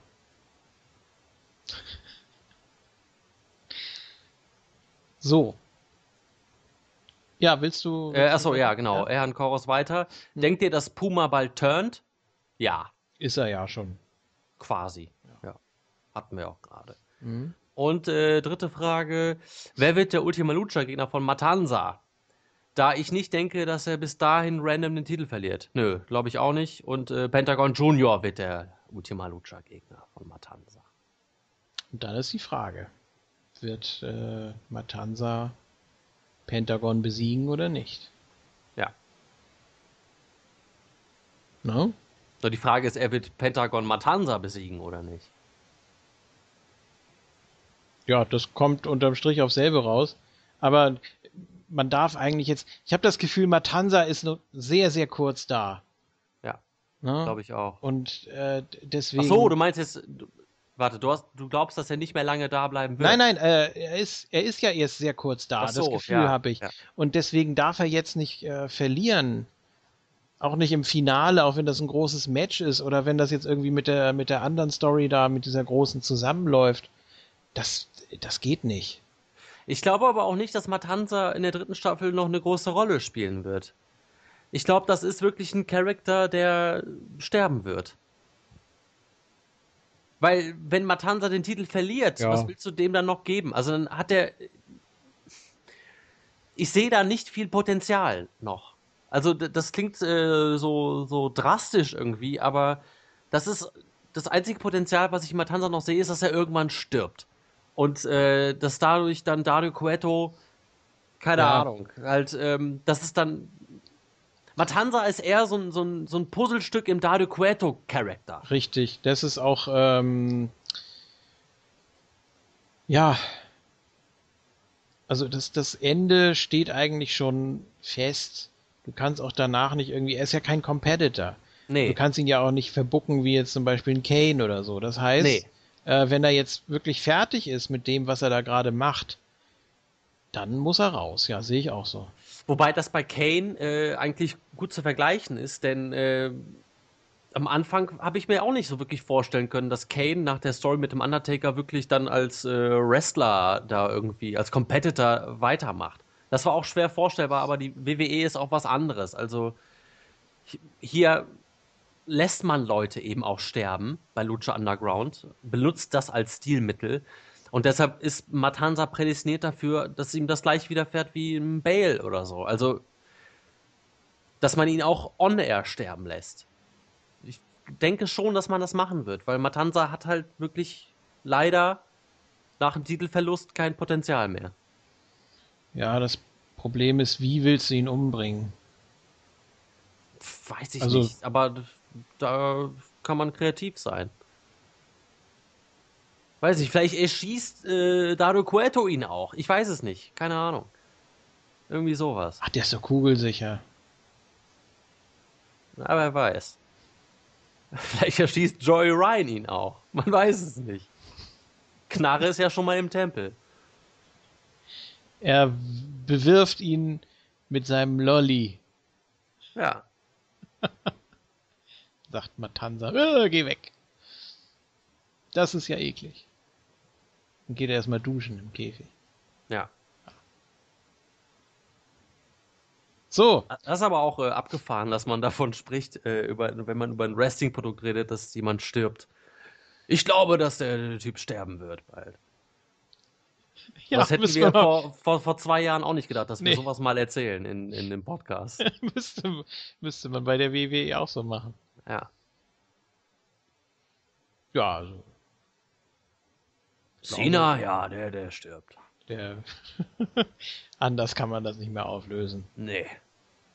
Hier, äh, Dean Ambrose begeht bestimmt Selbstmord oder so. Ja. so machen wir das. Ja. Das klingt gut. Wir lassen jemanden in die Limousine einsteigen, die explodiert. Ja. Und am nächsten Tag kommt derjenige raus und muss. Sagt, Mr. Kennedy ist mein Sohn. ja. Und dann machen wir doch alles anders. Ja, und dann muss man das doch abbrechen, weil es dann äh, einen tatsächlichen tragischen Fall gibt. Also das war damals natürlich sehr ungünstiges Timing. Ich fand es aber auch äh, die, also die Geschichte mit Vince, um dann nochmal diesen Vergleich zu bringen, fand ich damals auch schon sehr grenzwertig, weil es ja da um den TV-Charakter ging. Aber du kannst ja nicht durch eine Explosion nur einen bestimmten Charakter sterben lassen. Also, ne? Da muss ja auch dann der, der Darsteller dahinter, der darf dann ja auch nicht wieder auftauchen. Oder? Nee, also ja, in der, bei der WWE ist das sowieso schwierig. Ich habe das auch damals nicht verstanden, warum man das gemacht hat. Wahrscheinlich nur äh, des, des Schockmoments wegen. Als ob ein Vince bis heute, wenn wir das durchgezogen hätten, nie wieder aufgetreten wäre. Ja, gut. Das ist Schwachsinn. Das hätten die niemals durchziehen können. Dazu ist Vince viel zu wichtiger Charakter für die WWE. Immer noch. Es war ja der, der Ansatz, dass äh, er eben mit Hilfe von ja, möglicherweise Kennedy oder Hornswoggle oder was auch immer jetzt äh, testen wollte, wie seine Familie zu ihm steht oder irgendwie sowas. Ne? Dass er das deshalb so inszeniert hat. Ja. Aber ja, so hat man es dann ja, glaube ich, auch so halbherzig aufgelöst. Das Problem war nur, dass er dann ja am nächsten Tag oder die Woche drauf dann schon wieder zu sehen war wegen der Benoit-Sache. Paul London war das doch, oder nicht? Der hat doch so gegrinst. Ja, richtig. Stimmt. War er danach weg, oder? Ja, danach war er weg. Das ist immer dieses schöne Segment da bei Botchamania. Send for the Man. Und dann kommt da Savage da lang gesaust und verprügelt da erstmal. Wer war das? Keine Ahnung, ich gucke kein Botchamania. Ach, das musst du mal wieder machen. Wer hat denn da gelacht? Wie irgendwie Debra oder Tori Wilson oder irgendwas anderes Blondes. Lacht da einfach. Ja, kann man, ja. Nur, kann man nur draufhauen. Grüße an Paul London hier auch. Ja. Komm, komm zu Lucha. Ja, oder? Ja. Als äh, Pablo L Londinho. Ja. So.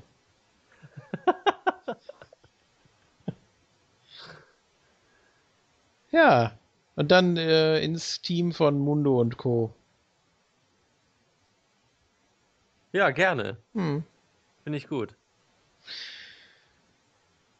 So, das war, glaube ich, alles. Ne? Ja, wir müssen demnächst mal ein bisschen mehr machen. Auch so, äh, Pablo Londres würde er dann übrigens heißen. Pablo Londres. Ja. Ja. Und äh, Brian Kendrick, kann man da was machen? Weiß ich nicht. Hm. Ist auch egal. So, ähm, ja, nächstes Mal, hier kam noch die Anmerkung, ein bisschen länger auflassen für Lucha.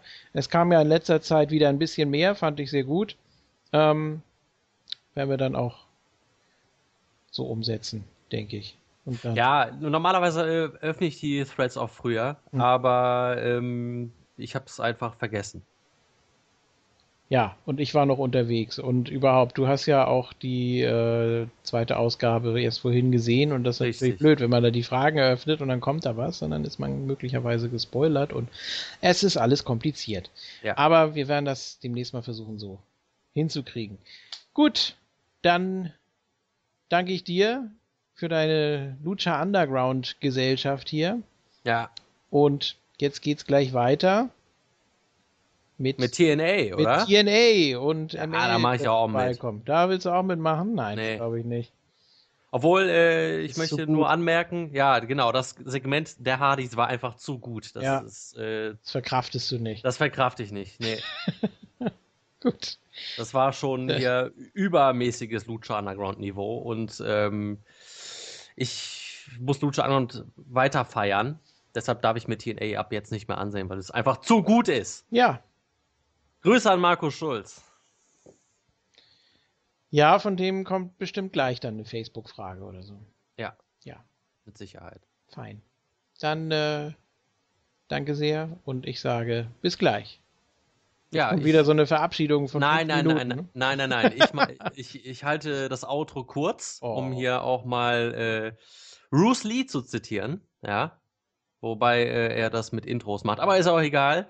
Freunde, äh, ich, ich mach's wirklich kurz. Wir hören uns in der nächsten Lucha Underground äh, Folge. Euer Isco. Das war wirklich kurz.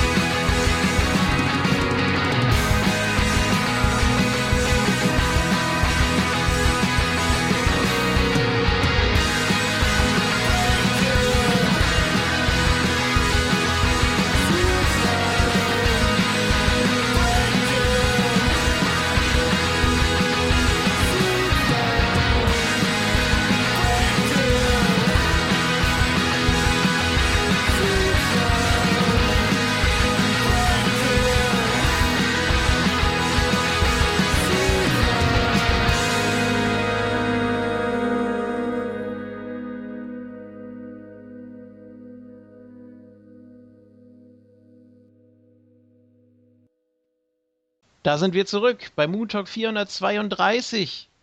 Ja, eben gerade haben wir Lucha Underground besprochen und es ist mal wieder ein kompletter Kalendermonat rum. Das heißt, wir müssen uns natürlich auch mal wieder TNA widmen, zumal wir ja jetzt demnächst auch endlich mal wieder ein Live-Pay-Per-View haben. Das gibt es also auch noch bei TNA, ganz interessant. Werden wir natürlich drauf eingehen. Fünf Shows haben wir tatsächlich, die wir besprechen wollen. Deshalb sind wir heute nicht nur zu zweit. So viel darf ich schon mal verraten. Hallo ML. Maria! Ja. So, erstmal das erfüllt. Hallo JFK. Hallo ans TNA Universe. Soll ja auch noch so ein kleiner äh, Bruchteil sein zumindest. Ja, wir steuern auf Slammiversary zu. Ich kenne das gar nicht. Ein Live-Pay-Per-View, der richtig in den Shows beworben wird und Mann, ich bin aufgeregt. Und auch sowas wie einen Aufbau hat. Gut, es gibt auch natürlich. Vor allen Dingen das, vor allen Dingen das. Ja, es gab auch Impact-Shows in der Vergangenheit, die ein bisschen besser aufgebaut wurden als andere, aber es ist trotzdem kein Vergleich, ne? Man hat da. Nee, wir haben ja auch immer wieder die Diskussion geführt, dass das dann irgendwie trotzdem untergeht, ne? Auch ja. wenn man dann so eine spezielle Sendung raushebt, aber im Endeffekt sind, sind das alles 90 Minuten Impact-Sendungen oder zwei Stunden, je nachdem. Ja, richtig. Gut, aber da wir so viel Zeug heute haben, haben wir uns gedacht, äh, wir brauchen mal eine Ergänzung für den TNA-Part. Und da hat sich einer angeboten, da haben wir gesagt, ja, warum denn nicht? Den nehmen wir doch gerne mal dazu. Wir kennen ihn auch schon, schon und das Wichtigste ist, die Hörer kennen ihn auch schon. Er hat mir alles abverlangt im Viertelfinale der Quizliga. Und äh, ja, der Respekt halt noch nach auf jeden Fall. Jetzt darf er hier mal bei uns mitmischen. Hallo The Game Oli. Rosemary, hallo. hallo ML, hallo JFK, hallo TNA Universe. Ja, Gottes Willen. Maria ist nicht die einzige, die da ist. Also. Aber sie ist doch die First Lady of Professional Wrestling. Ja, sagt sie, sagt sie. Aha. Also ja, gut, dann muss sich jetzt jeder wahrscheinlich ein, einer, eine raussuchen. Genau. Ja. Ja. JFK kriegt Diana. Gut. Nee. Ellie. Ellie, genau, die, die ja. Apprentice. Die, die schreit die, immer so schön. Ja, hat noch nicht so viel zu tun irgendwie. Ist das vielleicht die, die neue Miss Textmarker oder so? Ich meine, kann so barfuß sein, ne? Oder das äh, nicht. Die neue Lana. Die neue Miss Hancock, nein. Also das sind ja alles Klassiker. Da kommt ja nichts ran. Und jetzt hat man natürlich ein paar Namen bekommen noch dazu, auch um Al Snow, aber da kommen wir dann auch gleich zu. Ja, ist das nicht schön? Wir haben mal einen Monat, liebes Muniverse, wo wir keine Abgänge, sondern Zugänge verzeichnen müssen. Ja, und wir haben es ja gerade schon angedeutet, es gibt auch sowas wie einen Aufbau für den Pay-Per-View, den wir hier gleich für euch pro forma tippen wollen. Natürlich nicht Teil des Moon Talk Tippspiels, der Tippspielrunde. Aber nee. ich habe das ja noch nie gemacht, seitdem ich hier beim Moon Talk bin. Ist ja nun mal fast zwei Jahre her. Hat TNA leider keinen Pay-Per-View-würdigen, äh, Tippspielwürdigen Pay-Per-View mehr auf die Beine gestellt. Und jetzt hat JFK mir versprochen und Oli hat das auch abgesegnet, dass wir drei hier so ein Tippspiel außer Konkurrenz gleich machen werden. Ja. Definitiv. Also wer möchte, äh, da wird es jetzt natürlich nichts extra geben. Also das fließt ja auch nicht in die Talker gegen Hörerwertung mit ein. Wer möchte, kann natürlich auch seine Tipps mal in die Gruppe hauen und dann äh, mal sehen. Vielleicht hat ja einer irgendeinen Sweep oder sowas. Oder auch einen Negativ-Sweep hatten wir ja auch schon mal. ja. Gut. Dann würde ich sagen, stürzen wir uns da mal rein. Es gibt ja wirklich jede Menge Zeug. Unter anderem das Geschehen um den King of the Mountain Title, der jetzt so langsam so ein bisschen zum Wanderpokal verkommt, habe ich so das Gefühl. Ich weiß nicht, wie euch das da geht. Ähm, Bram und Eli Drake sind es momentan, die sich um den Gürtel behaken. Also Eric Young musste ihn ja mehr oder weniger formlos abgeben. Ja, dann hat Bram den, glaube ich, in einem King of the Mountain Match verteidigt. Da war Eli ja. auch schon mit dabei. Hat er genau. auch ein bisschen mit der Stipulation gespielt, dass er hier mit dem Koffer hätte auch äh, Champion werden können und so. Was dann passiert, haben sich dann Matthews und der Pope auch noch gefragt. Ja, aber da konnte Brandon Gürtel noch verteidigen. Da hat man, glaube ich, auch noch so ein paar X-Division-Jungs mit reingeholt, wer dann gerade noch so über war auf der Card. Und dann gab es das Facts of Life-Segment, JFKs absolutes neues Lieblings-Talk-Segment bei TNA. Ja. Und da war Bram ja zu Gast. Ne? Und da hat er ihm ja schon angedroht. Da hat er ja. ihm ja schon gesagt, Bram, ich werde eincashen. Ja.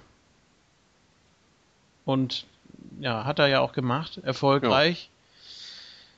Wie wir uns ja auch fast denken konnten. denn also ich glaube, der King of the Mountain Title, der hat jetzt nicht wirklich so den hohen Stellwert, Stellenwert, den kann man wirklich mal jedem beliebigen fast mal so im Vorbeigehen geben. Mittlerweile habe ich so den Eindruck. Ja, aber es war doch auch sehr gut gemacht. Also er casht ein, er, er pinnt ihn sofort und jeder denkt, ja, jetzt kommt das 1, 2, 3 und da kommt es nicht. Das, das war sehr gut gemacht. Ja, gut, ja, dass er dann noch so ein bisschen gebraucht hat, ne? Ja. ein, zwei ja. Manöver, aber es war jetzt auch kein Miracle von Bram, dass der dann da auf einmal nochmal wieder rauskommt und ihn doch noch pinnt oder so, so Gott sei Dank. Also. Nee, aber die, die Kommentatoren haben es ja auch gut verkauft. Ah, wie viel kann Bram jetzt noch verkraften und äh, how many can he take, äh, bla bla.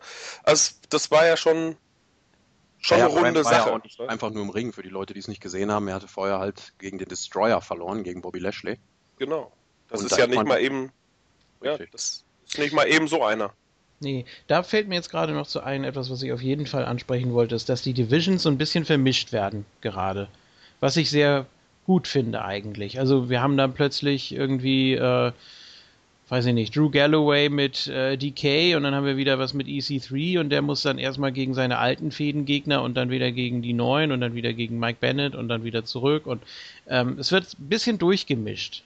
Ja, auch die X-Division-Jungs im King of the Mountain Match, wie ich vorhin gesagt habe. Ne? Das ja, genau. Zum Beispiel, dass die mal eine Woche dann was anderes machen.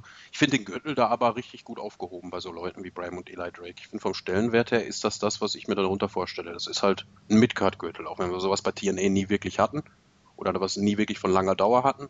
Aber ich finde gerade für solche Leute ist das genau der richtige Gürtel. Und es soll ja jetzt bei Slammiversary das Rematch geben. Wurde ja. announced von Dixie, Bram fordert das Rückmatch. Ja, aber warum sind zum Beispiel diese beiden nicht in der X-Division? Weil die da vom Stil nicht reinpassen oder ist es doch eher. Ja, ja gerade Bram ist ja, ist ja eigentlich so ein Heavyweight, ne? Und wahrscheinlich auch möchte gern Main Eventer so, wenn es nach TNA ginge. Ja, aber was, was ist denn dichter dran am Main Event? Ist das die X-Division oder ist das King of the Mountain oder sind die alle für sich? Äh, ja, gut, also das kann man eher, abschätzen. Also ich würde eher sagen, der King of the Mountain. Wenn mhm. man jetzt sieht, äh, äh, Eric Young hat den sehr lange gehalten. Das ist, das ist ja mehr Heavyweight als X-Division, in meinen Augen aber. Ja, aber würde ich dir recht geben. So, vor allen Dingen wird die X-Division auch momentan so ein bisschen unter Wert verkauft. Ich finde auch Eli Drake wäre da, wenn er selbst die Gewichtsstatuten da erfüllen würde und was weiß ich, verloren, weil er einfach viel mehr kann mit seinem Micwork und so ist er viel zu wertvoll für die X-Division. Also bei seinem, bei seinem Segment, das er hatte, ähm, muss ich sagen, so im ersten Moment, wie er da stand, in dem, äh, äh, mit der Krawatte und mit den Turnschuhen und was weiß ich, im ersten Moment, da hatte ich so ein bisschen so wie, wie so ein, wie so ein Austin Aries zu Anfangszeiten. Also ich weiß nicht, ich habe da so ein bisschen, so ein bisschen einen zukünftigen Austin Aries äh, gesehen. Aber das kann natürlich ja, sehr charismatisch auf jeden Fall. Schön war seine äh, Siegesfeier, als er dann da Backstage eben die, die Plastik-Champagnergläser ins Gesicht Ja. Vor allem, dass, dass da auch so viele drauf reinfallen, ne? Die müssen das eigentlich beobachten. Vor ja, der Typ, der, der direkt Letzte, neben ihm steht, ja. Ja, der Letzte, der da, ähm, der das direkt gesehen hat. Ja, okay, der schenkt ihm was ein mh, und dann will er was trinken und dann haut er ihm das Glas aus der Hand. Oh, bei mir macht das bestimmt nicht. Ich probiere das auch mal. Ja, nicht schlecht. Und da stand da dieser Container und er sagt, oh, hier ist ja niemand drin. Dann ist das jetzt eine Privatparty. Tschüss auch. so, dann macht er die Tür zu. Aber das, das war richtig gut. Das war. ja, da musste man auch, hat er wahrscheinlich auch so ein bisschen improvisiert. Ne? Das war jetzt irgendwie so ein sinnlos Segment einfach, dass er da einfach nur feiert, aber niemanden zum Feiern hat. Das ist natürlich traurig. Ja, aber selbst da hat er was draus gemacht. Das ja. muss man ja mal, das muss man ihm lassen. Diese äh, Backstage-Beauftragte da, die ihm das da gebracht hat, da den Champagner und die ganzen Gläser und so. Äh, ja, mhm. Die okay, war völlig. Lassen, ne? Ja. Dachte aber nicht, der Gürtel wechselt oder so. Richtig. Man ruckzuck beim Getränkehändler im Verzug. Da. Ja. Ist das eigentlich eine feste Backstage-Mitarbeiterin? Weil die rennt ja ständig darum. Oh, also wenn das immer die gleiche war, dann könnte das echt gut hinkommen. Vielleicht ist das ja Dixies Assistentin oder so, dass sie die dann noch umfunktioniert haben. Also bei dem Segment mit äh, Robbie E. und Jesse Goddard, äh, wo nur hier der die Plane dazwischen war, da kam sie ja dann auch. Ach, das war die Schluss. gleiche, ja? Ja, das war die gleiche. Oh, da habe ich nicht drauf geachtet. Das Segment nee, war so gut, da habe ich wirklich. Sieh mal, wie aufmerksam der Oli die Sendung guckt. Ja. Wie JFK gut. und ich die Sendung gucken. Wahrscheinlich war die mal bei Gutcheck oder so und hat nichts erreicht und jetzt erkennen bei, wir die alle nicht mehr. Oder bei der WWE und wir kennen sie doch nicht mehr. Ja. Na, das ist ja gemein. Ja. Ja, gut. Äh, King of the Mountain Title müssen wir mal sehen. Ich weiß nicht, Bram als Face kann man machen. Finde ich natürlich noch ein bisschen. Hm, da, fehl, mhm. da, fehlen so die, da fehlen so die Feinheiten für mich noch. ja, nicht. Ist irgendwie das, was, heißt ähnlich wie bei Drew Galloway, aber ist halt auch so ein langhaariger von der Insel mit Bart und äh, der sich über, über, Power und Pro Wrestling und die, äh, die Purity darüber definiert. Es ist sehr ähnlich dem aktuellen World Champion momentan nachempfunden. Ich fand ihn ja auch schon immer ähnlich mit Gunner und so. Für mich hat Bram halt immer noch massive Probleme, sein eigenes wirkliches Ich zu finden, dass man sagt, das ist Bram. Also, also hätte ich er ihn nicht schlecht vom Ansatz her, aber ich finde auch nichts wirklich Neues. Also für mich hat er das Rad noch nicht neu erfunden. Also hat er schwierige Defizite, äh, ein Eigenstellungsmerkmal. Der ist halt sehr austauschbar momentan. Also sie hätten ihm einfach die Rolle von Eric Young geben sollen, als diesen durchgeknallten Psycho. Ja, ich glaube, ja. dass, dass das in der Heel-Rolle wäre wahrscheinlich noch besser angekommen. Da hat er mir bisher auch besser gefallen, aber da hat man natürlich den Fehler gemacht beim dass man Eric da als Heel aus den Shows schreiben musste und dann musste Bram natürlich gegen ihn turnen und ja gut, das ist ein noch größerer Psycho, da ist er natürlich dann lieber Face geworden und etwas weniger Psycho als Eric in dem Moment. Ja. So ist er leider auch geblieben. Ja. Gut. Wird das denn jetzt schaffen, ähm, bei Summerversary sich den King of the Mountain Titel wiederzuholen oder seht ihr? Ehrlich Nein. gesagt hoffe ich es nicht. Also, Nein. Nein. Wollen wir da jetzt gleich mal einen offiziellen Tipp draus machen? Könnten wir doch. Also ich tippe ja. ja. auch mehr Wunsch als, als, als Wissen. Ich tippe ja auch auf Eli Drake, weil ich denke und hoffe, dass TNA die Zeichen der Zeit erkannt hat, dass man mit dem eine Menge noch anstellen kann. Und warum jetzt nicht erstmal so ein, so ein Titelrun, der einigermaßen an, an Länge und an Glaubwürdigkeit gewinnt? Ja. Gut, sagen wir alle Eli, oder? Eli Drake. Dummy. Holy yeah. Ja, ich denke mal, er, er, wird sich aus, aus diese Titelmatches rauswinden, ähm, so wie er nach seinem Segment ja auch da wieder aus dem Ring rausgesprungen ist. Und äh, ich denke, er wird mehr wegrennen als verteidigen. Ja, aber das potenzielle Contender-Feld sehe ich auf jeden Fall schon gegeben. Leute wie James Storm könnte ich mir da gut vorstellen. Jetzt ist er ja über Grado und Shira schon hinaus, so, so ein bisschen über die Undercard, dadurch, dass er diesen de facto Midcard-Gürtel momentan hält. Ja, Bromans sind auch wieder anderweitig beschäftigt. Also er ist da so ein bisschen raus. Ich hoffe, dass das jetzt nicht nur so ein Title Run von der Sorte erhing in der Luft wird. Deswegen kann natürlich auch passieren. Aber hoffen wir mal das Beste. Dass man das erkennt, dass er auch wirklich äh, ganz gut mit der, mit der Ausstrahlung arbeiten kann und dann auch möglicherweise den Titel etwas länger hält.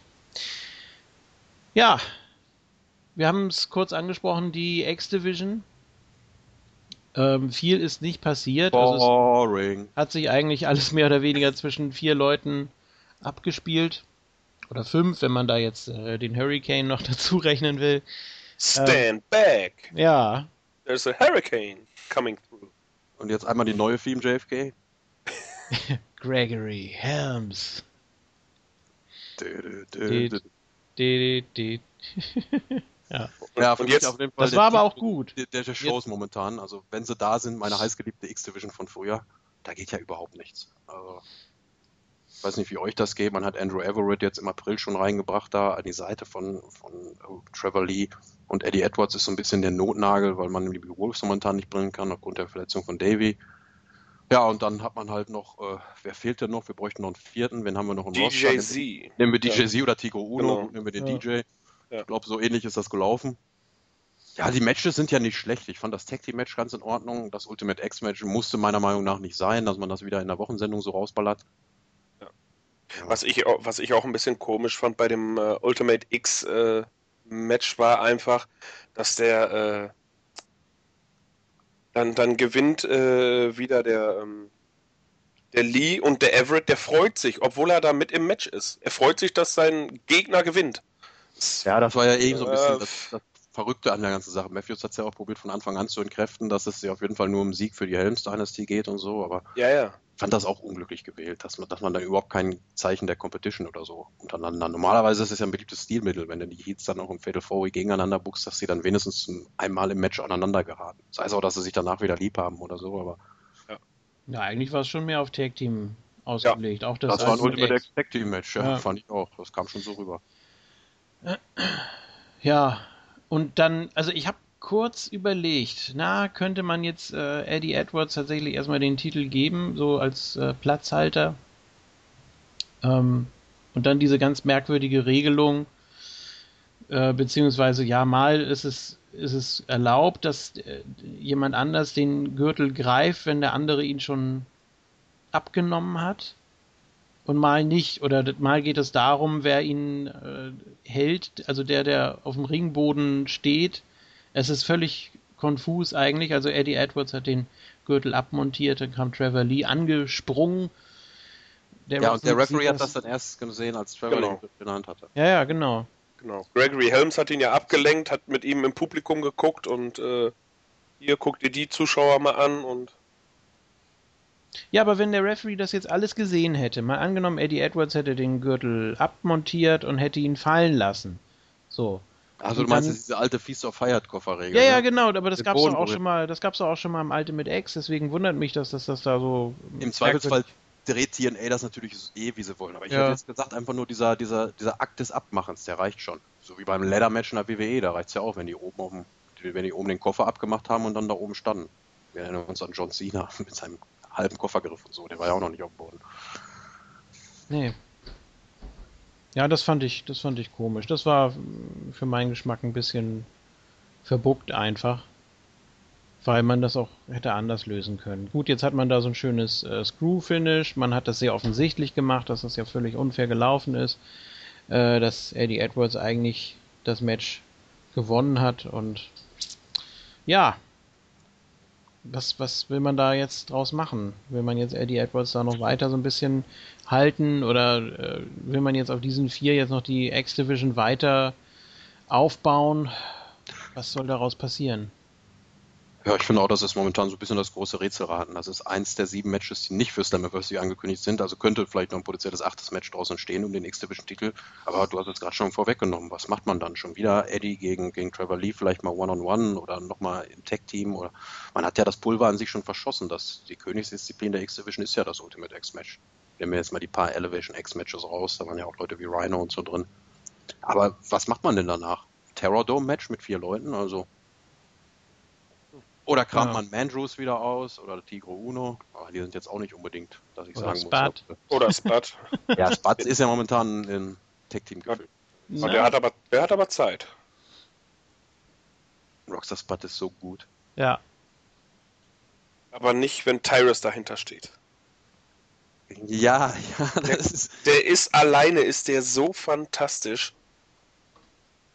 So, ich dachte, du meinst jetzt in Relation. Wenn, wenn Tyrus dahinter steht, dann fällt Spud nicht mehr so auf. Nein. Ähm, ach, ich habe ich hab auch nichts gegen Tyrus, wenn ich ehrlich bin. Er hat eben seine Rolle, die ist mal ähm, ab und zu relativ undankbar, aber ja, er macht ja, das, was Kontrast, er machen soll. Ich finde den Kontrast gar nicht so schlecht. Ich habe ja mhm. im letzten Part schon gesagt, das ist wie Schreck und sein Esel so ein bisschen, ne, mit Tyrus und Spud. Daran erinnern mich die beiden auch so ein bisschen. Also als Duo, ja, ich finde Tyrus dadurch jetzt nicht besser, aber Spud auch nicht schlechter. Also es ist jetzt nicht so, dass das Spud für mich runterzieht oder so. Nee. Ähm, ja, aber X-Division, haben wir da noch irgendeinen Contender? Ist da noch irgendjemand im Roster oder? Ja, Weil die Jungs hier, Edwards und Lee, könnte man ja durchaus auch dann mal in der Tech Division, äh, Tech Team Division einsetzen. Warum nicht? Helms Dynasty oder wie die da heißen, als. Das ist ja noch weniger ja, falls da mal Not am Mann sein sollte. Ich hm. spreche ja jetzt nicht von nächster Woche, dass die dann nächste Woche sofort Number One Contender sind oder so. Naja, gut. Also eigentlich sind alle Divisions jetzt gerade so ein bisschen ausgedünnt, habe ich so den Eindruck. Deshalb äh, vermischt man da ja auch einiges. Äh, ja, es gab ja immer diese, diese Allzweckwaffen wie die Motor City Machine Guns, die dann auch problemlos in der Tag Team Division gehen konnten, aber auch in einem X-Division-Titel kämpfen konnten. Also ich finde das gar nicht schlecht. Ja, ja gut, jetzt hat man natürlich durch die Abgänge, die man verzeichnen musste, muss man jetzt sich erstmal wieder neu strukturieren, aber das kennt man ja schon von TNA, das machen die ja gerne mal, sprich alle zwei Monate oder so. Dann gibt es wieder ein Major Announcement oder eine Bombshell oder sonst irgendwas. Ja, ja. Auf Twitter und dann ist Dixie in irgendeiner Fangarage in Indien und ja. antwortet dann da Fragen. Fangarage. Naja, ähm, ich weiß nicht, Tigre Uno, was ist mit dem? Oh, auf Wahlkampf? Ja. Kann sein, dass sie die große Fehde mit Donald Trump weiter vorbereiten. Ja. Kann aber auch sein, dass sie gar keine Ideen für den armen Mann haben. Unter Vertrag ist er auf jeden Fall noch. Ich meine, er hat Anfang des Jahres noch kräftig verlängert oder so. Obwohl er auch nicht mehr der Allerjüngste ist. Ja, aber könnte dann doch auch doch noch ganz gut mit rein, finde ich. Ja, es ist halt auch TNAs Luchador. Luchadors sind im Trend und da braucht jede Kompanie auch zumindest einen, ne? Ja. Auch wenn er nicht zu sehen ist. Dann, äh... Ja, aber auf der Roster-Page oder wo auch immer. Ne? Ja. Ja, und sonst, ja, ja, wie gesagt, man, gerade, gerade bei der Tag Team Division, da muss man ja jetzt so ein bisschen tricksen. Sonst wäre natürlich auch Robbie E wieder so ein Kandidat. Also in Main Event Gefilde, das plant man scheinbar überhaupt nicht mit ihm. Ja, oder Grado und, natürlich, ne? Ja, Grado und Shira sind ja im Moment auch eher fast schon verheiratet, wenn es gegen El Snow mhm. und die Franzosen da geht. Wollen wir den fliegenden Wechsel machen, da wir hier können auch gerne. Match bisher announced ja. haben, dass wir rüber in die Tag Team Division? Ja, es ist, es ist ja auch ein fließender Übergang, klar, deswegen. Ja, DK sind jetzt neu gestartet irgendwie, mehr oder weniger als Tag Team Champions. Da haben sie sich auch äh, scheinbar verpflichtet, sich ansprühen zu lassen oder. Anspucken, sag es endlich sowieso. Ja. Ja, es ist. Von der werten Dame, die der Oli vorhin so. Rosemary! Ja. Genau so. Euphorisch begrüßt hat. Das gefällt ja. Ist, ist das nicht verdammt gut gemacht? Was? Dass sie so, das, so das ganze Tag-Team mit, mit Rosemary dabei, das ist doch alles nur. Ja, es, es ist frisch, ist neu, ist toll, ist. Also ich, ich kann da jetzt nichts Negatives finden. Nee, also, finde ich auch nicht. Also Abyss ist wieder richtig gut dabei. Ähm, dass äh, Crazy Steve reden kann, das wurde super erklärt, äh, angespuckt und auf einmal geht alles wieder. Das ja. Ist, ja, das ist. Jetzt sind sie auch Zombies. Ja. das ist natürlich toll. Und die spielen ihre Rolle natürlich fantastisch. Das ist. Ja, vor, vor allem Abyss. Also man hat ja nicht viele Möglichkeiten. Ne? Also Abyss ohne Maske, dann bist du ja fast schon wieder bei Joseph Park. Habe ich mir auch so überlegt, ja, jetzt muss man nee. da natürlich irgendwie wieder was, was anderes geben. Es geht fast schon so ein bisschen. Es, es, es sieht ja sehr unästhetisch aus. Ne? Es geht ja fast schon wieder Richtung Joker-Sting oder sowas. Also ähm, es muss ja auch nicht passen. Er sieht aus wie so vom vermoderter Baumstamm oder so. Ja, also. Wo da so ein Gesicht drin ist, irgendwie so ganz komischer. Comic ja, oder so ein, wie so ein, wie so ein Zodiac, der ein paar Monate nicht geduscht hat oder sowas. Ja. So sieht er aus. Also ich fand Einfach die Backstage, so Backstage-Szene fand ich schon so ein bisschen disgusting, würde man im Englischen sagen, mit, dem, mit dem Anspucken und so. Ja. ja. weiß ich nicht. Aber ich fand die Promo danach von Abyss wirklich, wirklich gut. Also da, als dann die Maske dann los war und so, da hat man halt auch die ganze Erfahrung gemerkt, wie lange der Worker eigentlich schon bei der Company ist und wie viel der eigentlich auch am Mikrofon kann und aber nie machen musste in der Vergangenheit, weil sich seine Promos immer auf ein paar Sätze beschränkt haben oder früher auf einzelne Wörter. Stichwort mhm. Tomko.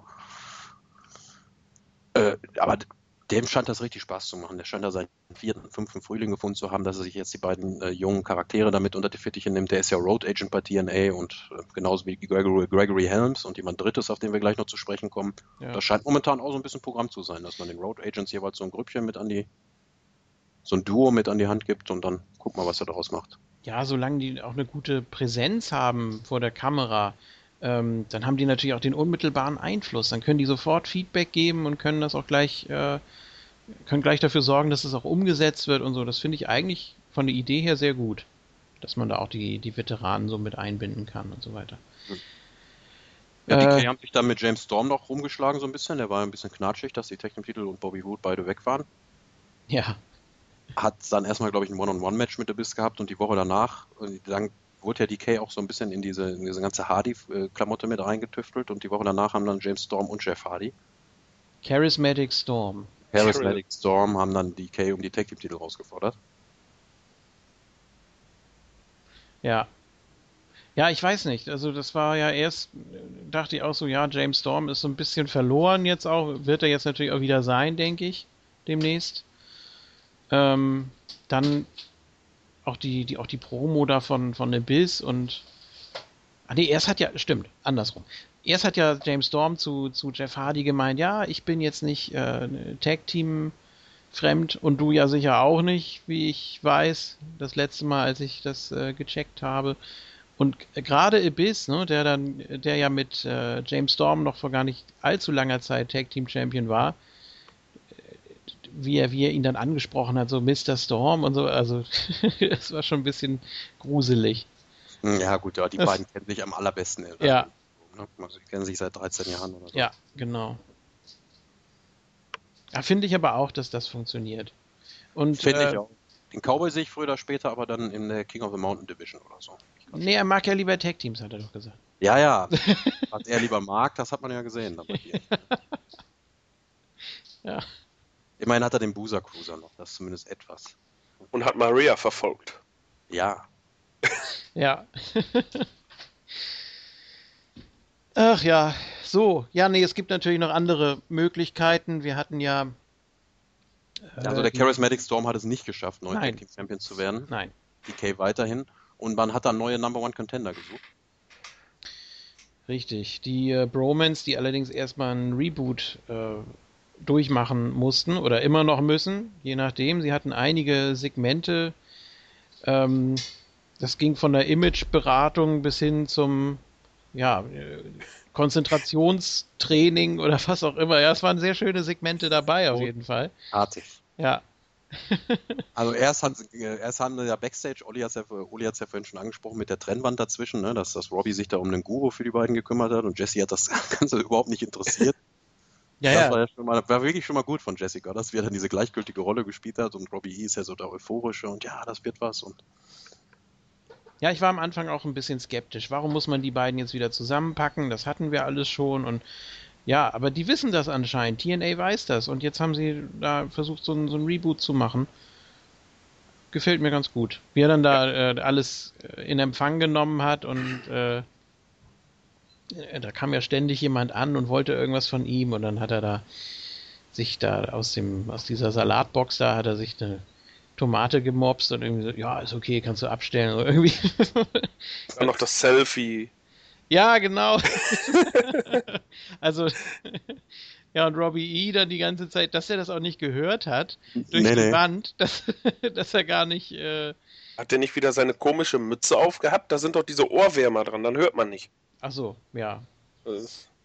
Ja, und dann kam, kam eben äh, besagte Backstage-Dame dort an und äh, was macht ihr denn da? Ihr steht direkt nebeneinander. Und, ach, guck an, ja, die, ach, da bist du ja. ja, da war Jesse noch nicht ganz so Feuer und Flamme, aber spätestens dann, als sie den Guru kennengelernt haben, ja. war er auch ganz mit dabei, ne? Focus oder wie das neue jetzt heißt. Äh, ja, klar. Den Fokus auf irgendwas Spezielles legen und ja, da war sie wieder, Raquel. Wir haben ja schon überlegt, wo ist sie denn? Eyes on the prize. I ja. can bring you pleasure and I can bring you pain. ja. Ja, bis jetzt sieht das ja soweit ganz gut aus. Und ich dachte ja auch erst, äh, dass Robbie E. irgendeinen Plan hätte. Das dachte ja auch Jesse Gorders. Ähm, sondern meinte, ja, du musst äh, dem, dem, dem Prozess Vertrauen? Was, was meinst du denn? Ja, ich habe keine Ahnung, aber vertrau mir einfach. Und Ach, das war, das, das, war die Szene vor dem Pool, richtig? Ja, ja, genau. Mit, mit seiner, mit seiner Sch Schneemütze da vorm, vorm Pool bei 40 Grad. Ja, damit er keinen Sonnenbrand kriegt wahrscheinlich. Ja, der, der, e, der ja, da scheint TNA übrigens so einen Pool gemietet zu haben, denn ein paar Wochen vorher gab es ja schon mal eine TNA-Dame, die da im Pool unterwegs war. Ich bin mir eigentlich fast sicher, dass es der gleiche Pool war. Wahrscheinlich sogar der gleiche Taping Day. TNA hat, ein, ja. TNA hat ein ganzes Land gemietet, wenn man sich mal das Hardy-Segment anguckt. das sowieso, ne? Aber das, immerhin machen sie das, ne? Also das ja. möchte ich jetzt auch mal positiv hervorheben. Ist mir auch egal, ob das alles an einem Tag und an einem Pool stattgefunden hat oder so. Immerhin passiert mal was außerhalb dieser momentan doch sehr, immer noch sehr spärlich wirkenden Impact-Zone, auch wenn da die Videoleinwand etwas besser aussieht. Aber es muss sich einfach auch mal ein bisschen was außerhalb dieser Wrestling-Arena darum drehen. Da kann man die Fäden auch mal so ein bisschen anders aufbauen, dass es immer nur diese typischen 0815 Wrestling-Fäden sind. Was meiner Ansicht nach lange, die letzten ein, zwei Jahre speziell TNAs Problem war, dass es immer nur Wrestler X war, der Wrestler Y zum Match herausfordert und alles findet dann halt in dieser Impact-Zone statt.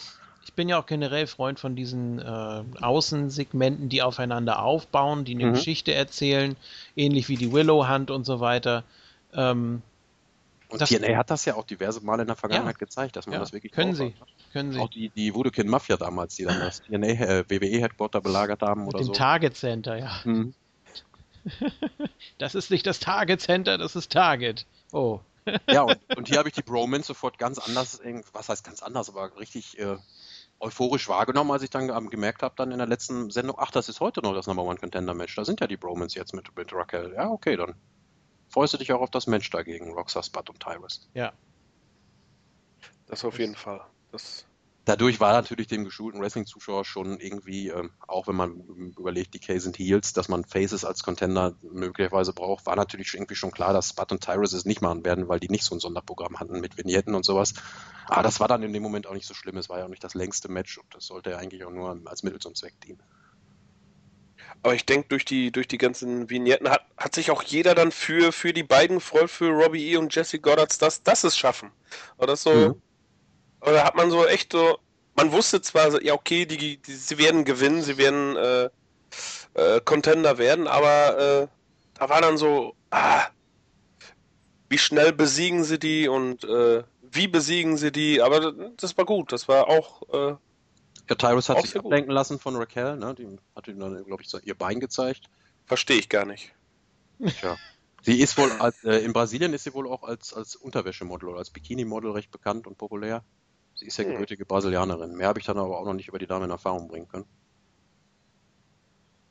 Ja, die hat Backstage mal äh, Lashley getroffen, aber sonst nichts. Ja, aber ich finde es auf jeden Fall vernünftig in der Funktion. Es müssen ja auch nicht alles Knockouts und Female Athletes sein und so äh, im Zeichen der Women's Division und so. Die, diese, diese Eye Candies, diese Wallets, das gehört einfach zum Wrestling. Das war immer schon gang und gäbe. Ich finde das in Ordnung, wenn das seinen Sinn und Zweck hat. Das muss jetzt nicht Rosa Mendes sein, die da eigentlich gar nichts gemacht hat neben Primo und Epico. Das ist dann natürlich verschwendet und am falschen Platz. Aber wenn das wirklich Sinn und Zweck hat, so ähm, kann das auch unterschiedlich aussehen. Und jetzt ist es natürlich auch sehr interessant, wie Rosemary dann mit Raquel zurechtkommen wird. Hm, Oder ja. seht ihr das anders, ne? Weil, ja, sie ist ja, ist ja keine Frau, ist ja ein Monster.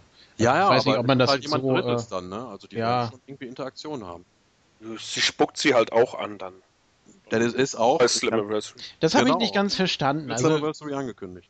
Wird jetzt jeder, der da angesprüht wird, äh, wird er automatisch zum Zombie oder muss das in so einer äh, Zeremonie da äh, stattfinden? Es kommt drauf an, was du für ein Handicap hast. Wenn wir jetzt Jeremy, ah. Jeremy Borish nehmen würden mit seinen Riesenaugen, wenn man da reinspuckt, dann würden die vielleicht normal groß werden oder so. ja, wahrscheinlich. Ach so, also man muss, man muss auch schon empfänglich dafür sein, ne, glaube ich. Also, ja. weil das ja sonst jetzt in jedem Match, ich weiß nicht gar nicht. Äh, Bei Bram fällt der Bart ab. Ich glaube, James Storm hat ja auch was abgekriegt, ne? Weiß ich ja, gar nicht. Hat er nicht Bier oder so? War das nicht was mit der Bierflasche? Nee, der wurde doch auch angespuckt. Also Biss konnte das ja plötzlich auch. War das nicht so? Das war doch das grüne Zeug. Das war ja. doch von, von äh, Rosemary. Ja, Pfefferminzbier ist das bestimmt. Weiß ich gar nicht. Hm. Waldmeister. Waldmeister, genau. Ja. Ja, aber ich finde, der Kontrast ist ganz schön. Dieses creepy Duo und dagegen dann dieses, äh, ja, dieses, äh, dieses, dieses Schönlingsduo, das dann aber trotzdem als Faces momentan gebuckt wird hier. Die Bromance mit, äh, mit Raquel. Mhm. Das passt auch ganz gut als Komponente. Also ich freue mich auf das Tag Team Match bei Slammiversary. Ja, was meint ihr denn, wer sich da durchsetzt? Kommen die äh, Bromance schon am Ziel an oder muss der Guru noch ein bisschen arbeiten? Ah, der Guru muss noch sehr viel arbeiten. Mhm. Mein Tipp eindeutig auf äh, DK. Ja, würde ich mich erstmal anschließen. Also ja. Muss ich leider langweilig gestalten, muss ich mich auch anschließen. Das wäre sonst zu kurz für DKs Titelrun. Man möchte sie auch ein bisschen als was Besonderes darstellen momentan. Mhm. Ja, sie haben sich gerade neu erfunden. Ne? Und ich meine, gerade mit Abyss mit dem man schon so viel probiert hat und so viele Variationen haben wir gesehen. Jetzt wäre es natürlich blöd, wenn das jetzt nicht langfristig von Erfolg auch nochmal gekrönt wäre. Natürlich, klar, ist auch immer gut, wenn, wenn man dann anderen damit hilft irgendwie, aber es reicht noch nicht, finde ich. Nee. Und wir wollen natürlich vor allem auch noch, weiß nicht, 20 Segmente von denen sehen. von den Bromans. Deswegen würde ich sagen, kann ja, das auch noch bis. Äh, nochmal äh, noch in sich gehen müssen dann und ja, ja. zweite Chance. Also Mangel an Face-Tech-Teams. Die Wolves sind ja immer noch nicht wieder da und voll einsatzbereit. Sonst wäre das jetzt das Team, wo ich sagen würde, die nimmt DK wieder den, den Gürtel ab. Ähm, sehe ich die Bromans aber trotzdem weiterhin in dieser Number One Contender Rolle. Also man, wer will, wen will man dann jetzt sonst gegen, gegen DK bucken? Man hat ja sonst nur Heel Tech Teams oder ja gut, James, Grado James Storm mit ja, James Storm mit Mr. X. Oh, James Storm holt sich wieder einen Tag Team Partner, wieder mal ins Gunner und obwohl das war ein gutes Tag Team Match, die Bromans gegen Gunner und Storm. Das habt ihr hier bei Moon Talk auch ziemlich abgefeiert als das beste Bromance Match aller Zeiten. Ja, ja. Das, war, das, war, diese Bound for Glory, dieses verkorkste Bound for Glory, wo das Tag Team Match am besten war, glaube ich, ne? Ja, ja. Ja, ja sonst, also Bromance kann man bis Bound for Glory nochmal aufbauen, finde ich. Und dann so ein bisschen mehr einfach noch machen. Genau wie bei, bei äh, Eli Drake, den man eigentlich auch bis dahin den Gürtel noch lassen könnte. Ganz einfach, damit die nochmal so richtig aufblühen und zeigen können, was sie drauf haben. Ja, ist natürlich die Frage, wie kurz man dann diese Taping-Zyklen halten wird. Momentan hat das ja alles Hand und Fuß, weil man auch wirklich fünf, sechs Wochen diesen, diesen Fixpunkt Slammiversary im, im Hinterkopf hatte. Aber wie wird das beim nächsten Taping-Zyklus aussehen, wo es dann einfach nur wieder die Zeit nach Slammiversary bis in den Juli rein ist oder so, wo man wieder in Anführungsstrichen ziellos auf irgendwas zusteuert?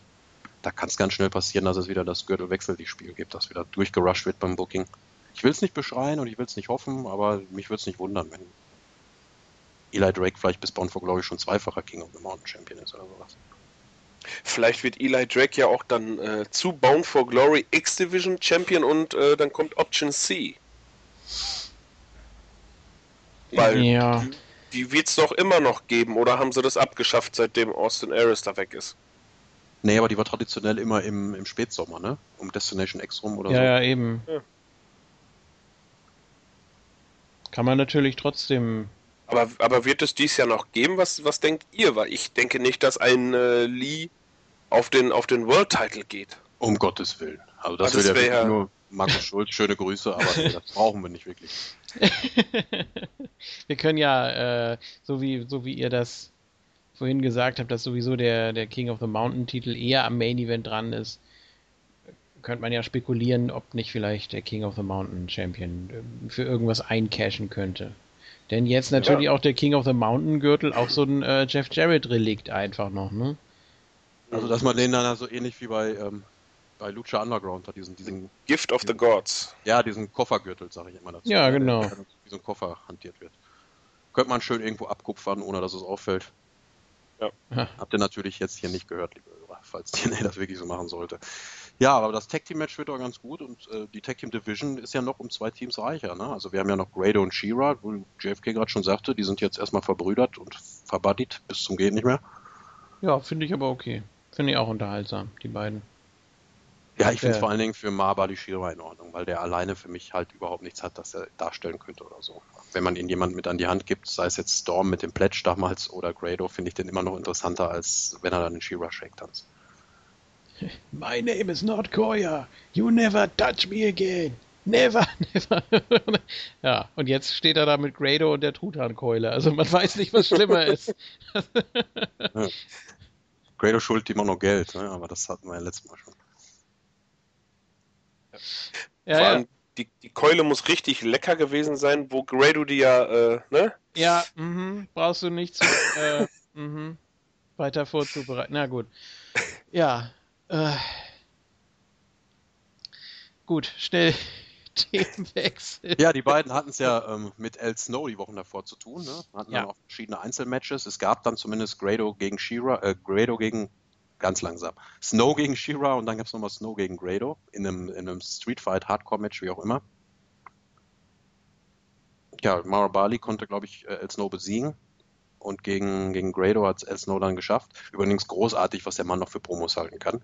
Es ist ja einerseits es ist ja so ein zweischneidiges Schwert. Einerseits möchte er natürlich seine Wrestling School so ein bisschen overbringen, mit, den, mit der TNA jetzt vor kurzem eine Partnerschaft eingegangen ist, wie mhm. damals mit der 3D Academy da von Team 3D. Äh, andererseits äh, hat er wirklich immer noch so viel von dem, was er da gerade in seinen Promos auch raushaut und so. Also ich höre ihm wirklich zu, wenn er was erzählt. Ne? Und ich nehme ihm das auch wirklich ab. Also Al Snow, alte Schule, aber Hut ab, wie der Mann immer noch Promos halten kann. Also Definitiv. Körperlich definitiv. wirklich eine Top-Verfassung. Der Mann ist, glaube ich, um die 50 rum oder so, ne? Und wenn man sich mhm. überlegt, wie andere dann aussehen. Ja, es klingt auch sehr äh, oldschoolig einfach, ne? Also mhm. so die, die Stimmlage und so, das gibt es heutzutage eigentlich kaum mehr. Sind meistens nur irgendwie so, ja, ich habe letzte Woche das gemacht, nächste Woche mache ich vielleicht das und oh, kommt mir bloß nicht in die Quere und so. Das kaufst du meistens. Ja, aber der mehr. grimmige alte dann, Veteran, ich nehme ihm ja, ja. zu eins ab. Klar, natürlich. Das macht auch richtig Spaß dazu zu hören. Dann weiß man auch immer gleich, äh, der hat da noch richtig Herzblut, der weiß ganz genau, wie es geht. Und dann freut man sich einfach auf die Segmente oder wenn er nur da äh, den Entrance-Bereich runterkommt. Allein wie er da angefangen hat, äh, da meint man echt, wenn der zehn Minuten weitermacht, der kriegt einen Herz, Herzanfall mit, mit so einer Intensität dabei, mhm. wo er sich wahrscheinlich nach fünf Minuten gedacht hat, oh, oh, Moment, ich muss jetzt mal ein bisschen auf die Bremse treten. Wie du gerade sagtest, ich bin ja nicht hier, um mich selber over zu bringen. Ähm, das, das war sehr gut, das war, das war klasse. Dieses, ihr wollt Tische, ja, ihr wollt Stühle. Und das war. Ja, da hat einer ja. auf jeden Fall die Dirt Sheets ja. gelesen und dann genau das Gegenteil daraus gemacht für seine Promo.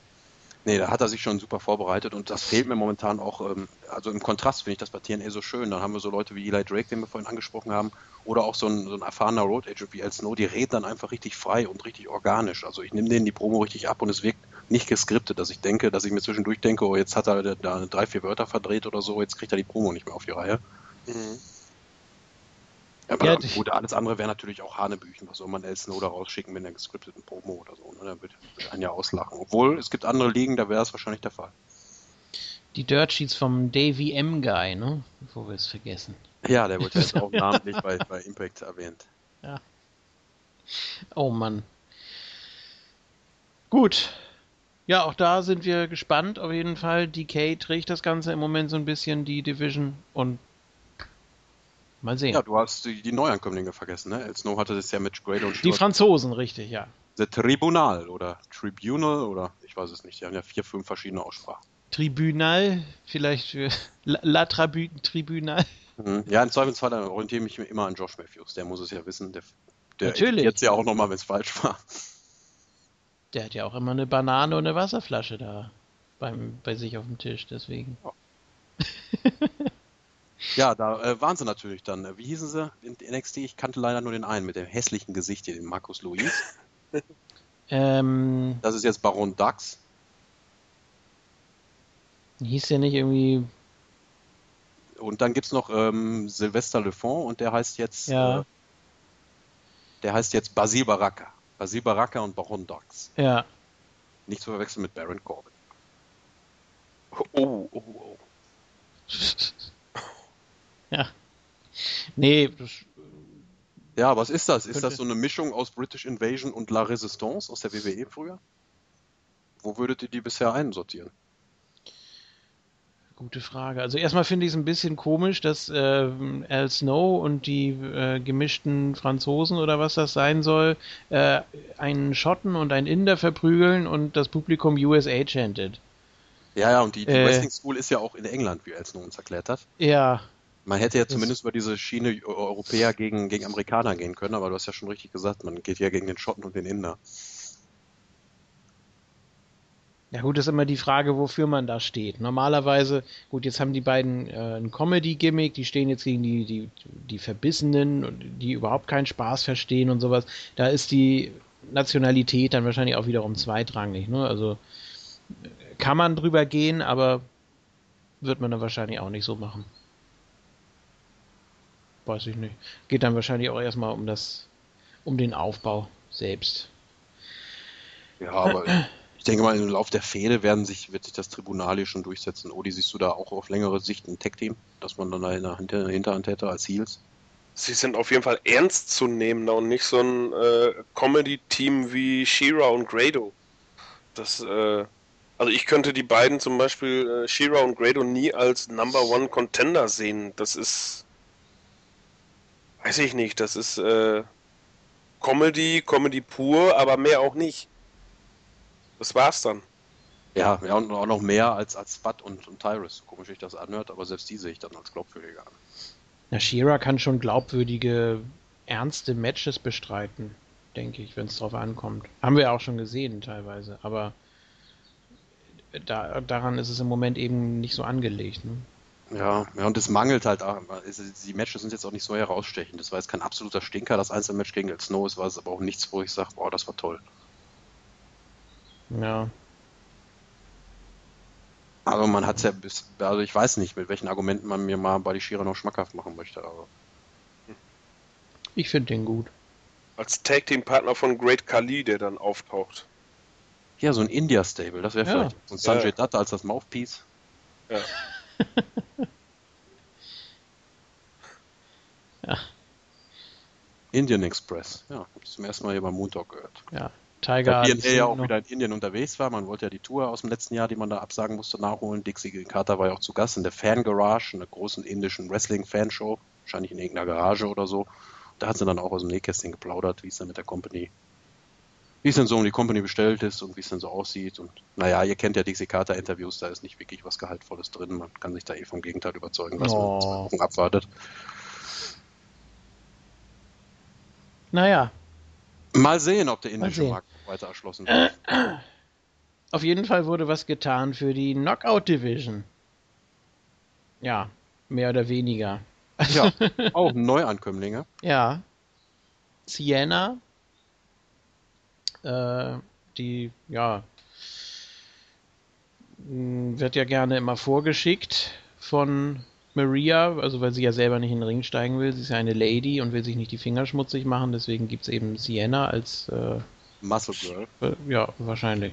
Wurde es nicht auch immer als äh, The Enforcer äh, ja, richtig. The mhm. Enforcer. benannt? Also ja, also es ist Marias Hofstaat, wenn man jetzt so will. Er setzt sich zusammen aus ihrer, ihrer Muskelkraft durch Sienna repräsentiert und dann hat sie halt noch so ein Mädel für alle Fälle, so eine persönliche Assistentin. Mhm. Wir kennen sie aus diversen Knockout-Ono-Sendungen und auch, glaube ich, schon mal ein, zwei Impact-Auftritten. Die gute Sherry Bomb hat jetzt eine Festanstellung bei TNA. Ja. An, unter dem Namen Ellie. Als äh, Sekretärin. Ja und, ja. und sie hat auch gleich ihren Ehemann mitgebracht. Bürokraft. Fandango. Also der sieht so ähnlich aus. Hier Pepper Parks, wir kennen als jetzt ist er glaube ich Baron, Baron Braxton Sutter oder so. Ach dieser dieser Junge, der dann ja genau, der dann ja. da seine Lebensgeschichte mhm. erzählt hat. Da können wir jetzt noch nicht so viel zu sagen, aber der ist auch bei TNA neu. Ja. Gut, also das wird scheinbar jetzt ein bisschen größer angelegt. Ne? Also Maria nicht unbedingt so sehr ja, die, eigentlich macht sie ja alles. Ne? Sie ist mit äh, Mike Bennett unterwegs und äh, kümmert sich um die Knockout Division. Was mich daran so ein bisschen stört, ist, dass auch äh, Mike Bennett die letzten Wochen immer so getan hat, als dürfte alles Mögliche bucken. Und äh, hat sich dann auch mit EC3 ja abgelöst und so weiter. Aber wir sind jetzt erstmal bei den Knockouts. Dazu dann gleich nochmal. Ähm, ich finde aber schön, wie sie diesen, diesen Sprung schafft dann auch und wie man auch den Knockouts dadurch ein bisschen mehr, was heißt Gewicht oder zumindest Gehalt anerkennt. Auch Mike Bennett sagt ja in seinen Promos immer wieder, nee, nee, jetzt, äh, jetzt gleich werde ich erstmal eine Frau unterstützen, die jetzt hier wieder bei den Knockouts irgendwas zu sagen hat. Mhm. Ja, und dann hat sie natürlich alle möglichen Leute auf dem Kieker, ne? Allen, allen voran Gail Kim. Äh, erstmal Velvet Sky, ne? Damit ging es ja los. Richtig. We ja. want Velvet. We Want Velvet. Das hat man ja äh, die Woche danach auch gehört noch in der Impact Zone. Ja. Ja, war wahrscheinlich am gleichen Nachmittag. Ja. Und sie hat es ja auch, und, und, Maria hat es ja auch gleich angesprochen. Das, äh, sie ist ja gleich drauf eingegangen. Ihr wollt sie, ihr wollt sie. Ah. Ja, ist nicht mehr. Ihr bekommt sie aber nicht. Hat man so schön nochmal Heat gezogen, ne? Auf jeden Fall nicht die feine Art, aber für den Heal natürlich durchaus vernünftig und zu gebrauchen. So, ne? Die Masche. Gab es ja noch ein Backstage-Interview mit Velvet, der dann auch geweint hat und ja, ja, das war alles ganz schrecklich. Ja, mal sehen, wie lange sie diesmal weg ist, ob sie jetzt für immer weg ist, ob sie jetzt bei Bully Ray demnächst bei Baba Ray aufschlägt oder ob sie nochmal hm. zurückkommt. Next NXT Champion, äh, Women's Champion. Also ich wäre fast, ich, ich sehe sie ja immer gerne, weil sie auch immer wirklich hübsch anzusehen ist und so und promomäßig hat sie sich auf jeden Fall auch gut gemausert über die Jahre. Da ist jetzt auch schon eine Veteranin, klar. Aber ich würde sie dann auch echt mittlerweile lieber in so einer anderen Funktion sehen. Soll sie dann auch dem Trend folgen, wie viele TNAler und zu NXT gehen? Jetzt nicht, weil, ähm, weil ich sie bei TNA nicht mehr sehen möchte, aber vielleicht so ein Stück weit hat man auch mit Velvet Sky vieles durch. Ne? Es geht halt auch nur bis zum gewissen Grad, was das Wrestling angeht und so. Standardfrage, ist der Name Velvet Sky denn geschützt? Dann hieß er wieder Talia Madison oder so, ne? So ist er damals angetreten. Im ersten Indian Debüt da als Beautiful People. Ja. Und Angel Williams. Jetzt machst du hier, äh, was gibt's denn dann noch? Set in Heaven oder so. das heißt einfach Velvet Dudley und gut ist. Kriegt da auch so eine Nickelbrille auf da. Jamie Dudley. Naja. Das ist ja schrecklich. Ja, aber dadurch war natürlich die, die, Gefahr gegeben. So Sienna, der Karrierekiller, ne? die Woche danach sollte das gleiche Spiel ja mit Gail Kim, der, die, äh, dem Knockout, die Maria ganz besonders auf dem Kieker hat, stattfinden. Ja, ja und da hat es natürlich dann nicht geklappt, denn Gail Kim kann man dann nicht einfach so aus der Company editieren, das geht ja nicht. Nein, die ist ja auch viel toller als Velvet. Äh, ja, und dann äh, aber die äh, Championess haben wir auch noch nicht erwähnt in dem Zusammenhang.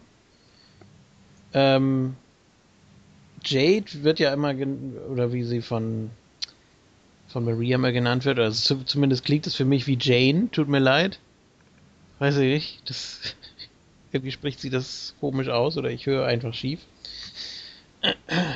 Ja, vielleicht denkt Maria auch wirklich, die heißt Jane. Guckt doch nicht da zum Titantron oder so oder zum Leinwand. Hier, sie wirkt so ein bisschen blass, ne, die Championess, finde ich. Man probiert sie da irgendwie noch so mit der Brechstange in dem Programm zu halten, aber das, der Hauptaugenmerk liegt ja ganz klar auf Maria und Gail Kim und dann, wenn überhaupt noch hier Marias, äh, ja, Marias Athlaten hier, hier ihre Verlängerung, die beiden, also Sienna und Ellie. Mhm. Und man probiert Jade da so ein bisschen drin zu halten. Man hatte das Gürtelmatch, glaube ich, nochmal, Jade gegen Gail Kim, was keinen ja. klaren Sieger hatte, ne? Und dann waren die beiden jetzt auch schon, äh, ja, auf einer Seite, ne? Can these two äh, coexist? Also zumindest für diese eine Woche muss es sein gegen Sienna und Ellie halt. Ja, können sie. Also Jade sehe ich jetzt eher auf der Face-Seite. Und äh, es wird sich dann wahrscheinlich auch so hochschaukeln, dass dann Maria so eine Art Stable um sich bildet. Vor allem, wenn da jetzt äh, Ellie nicht so die reine Office-Person ist, sondern eben auch selber in den Ring steigt, sofort, ähm, dann sehe ich da kein Problem. Dann kann man eben daraus was machen. Auf der anderen Seite hast du dann die Face-Knockouts, die sich dagegen stellen. Ja, also ich finde es prinzipiell auch nicht schlecht. Also wenn ich Gelkim mag, aber dass man jemand anderes als, als Championess hat und weil Gelkim braucht den Gürtel de facto nicht wirklich. Aber gibt Jade dem Gürtel denn wirklich genug, ist meine Frage an euch. Weil ich finde sie bisher sehr blass gebuckt. Also sie kommt dann mal rein, hat jetzt mittlerweile auch nicht mehr ihr Schulmädchen-Outfit. Mhm. Das muss ja auch nicht sein oder so, aber dass sie zumindest etwas hat. Sie kommt da jetzt ganz normal im 115 Wrestling-Attire rein und ja, hat halt den schönen Finisher da, diesen, diesen Package Pile Driver. Und sonst wirklich über Jade jetzt nicht viel zu erzählen. Ja, Storyline technisch äh, dreht sich alles natürlich jetzt um Maria und ähm, Jade ist komplett außen vor, weil es äh, Maria gegen Gail Kim ist. Äh, sie darf mal hier ein Match mitbestreiten, aber sie braucht auf jeden Fall eine, eine, eine Contenderin. Sie braucht neben der Storyline von den anderen braucht sie eigentlich eine Gegnerin. Und die ja, hat sie nicht. Ja, jetzt hat man natürlich mit, mit Sienna schon so ein bisschen, ähm, was heißt ein bisschen das Pulver verschossen. Sie hat zwar Velvet eliminiert, hat dann nochmal gegen Gail, wie wir gerade gesagt haben, nicht gewonnen, also ihre erste Niederlage kassiert. Und das Tag Team Match, das habe ich gar nicht mehr so im Hinterkopf. Das haben die, die Phases doch auch gewonnen, Gail und Jade, oder nicht? Genau. Ja, und jetzt dann wieder als Contenderin für Jade. Also ich könnte mir vorstellen, dass TNA den Weg geht, weil man einfach sonst keine Heel, äh, keinen Heel-Knockout hat momentan, ne, dass da um den Gürtel gehen könnte. Jetzt schon wieder Gale gegen Jade ist dann natürlich auch so ein bisschen durch. Da liegt der Fokus ganz klar darauf, dass sie Maria in die Finger kriegt oder auch nicht. Je nachdem, wie sich das dann bei Slammiversary darstellen wird. Ja. Ja, wollen wir irgendwie was tippen hier oder? Ja, also überlegen. Ich, ich, kann nicht gegen Maria tippen, auch wenn ich mir gut vorstelle, dass er den Arsch verdroschen kriegt von Gail Kim. Aber irgendwie wird sie sich da raus, rausgruen oder sonst was. Dann ist die Ellie da noch mit bei oder so, keine Ahnung. Irgendein Backup-Plan wird Maria haben. Ich tippe auf Maria, zumindest als Siegerin des Matches. Ich könnte mir einen guten DQ-Sieg für Gail Kim vorstellen, wenn die anderen beiden noch da kommen und.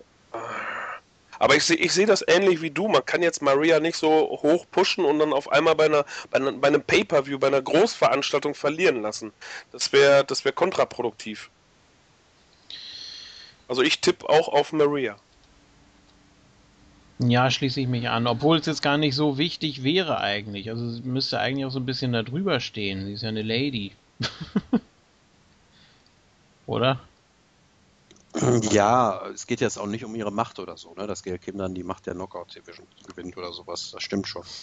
Aber für die nächsten Wochen und Monate sehe ich das von der Entwicklung her, weiß ich nicht. Wenn das schon so ein kleiner Kratzer in ihrer, in ihrer Herrschaft wäre, fände ich das noch nicht so gut. Das kann man noch länger ziehen und ausschlachten. Zweifelsfall erst bei One for Glory dann. Dass es dann auch um ihre, ihre Machtposition geht oder sowas dass Gail dann vielleicht noch dunkler zurückkommt mit noch dunkleren Haaren und einem noch dunkleren Outfit. Ja, wo sie dann sieben Wochen am Stück sagen, oh mein Gott, wer ist das denn bloß? Ach, es ist Gail Kim. Die ja. gute Freundin von Ethan Carter. Genau.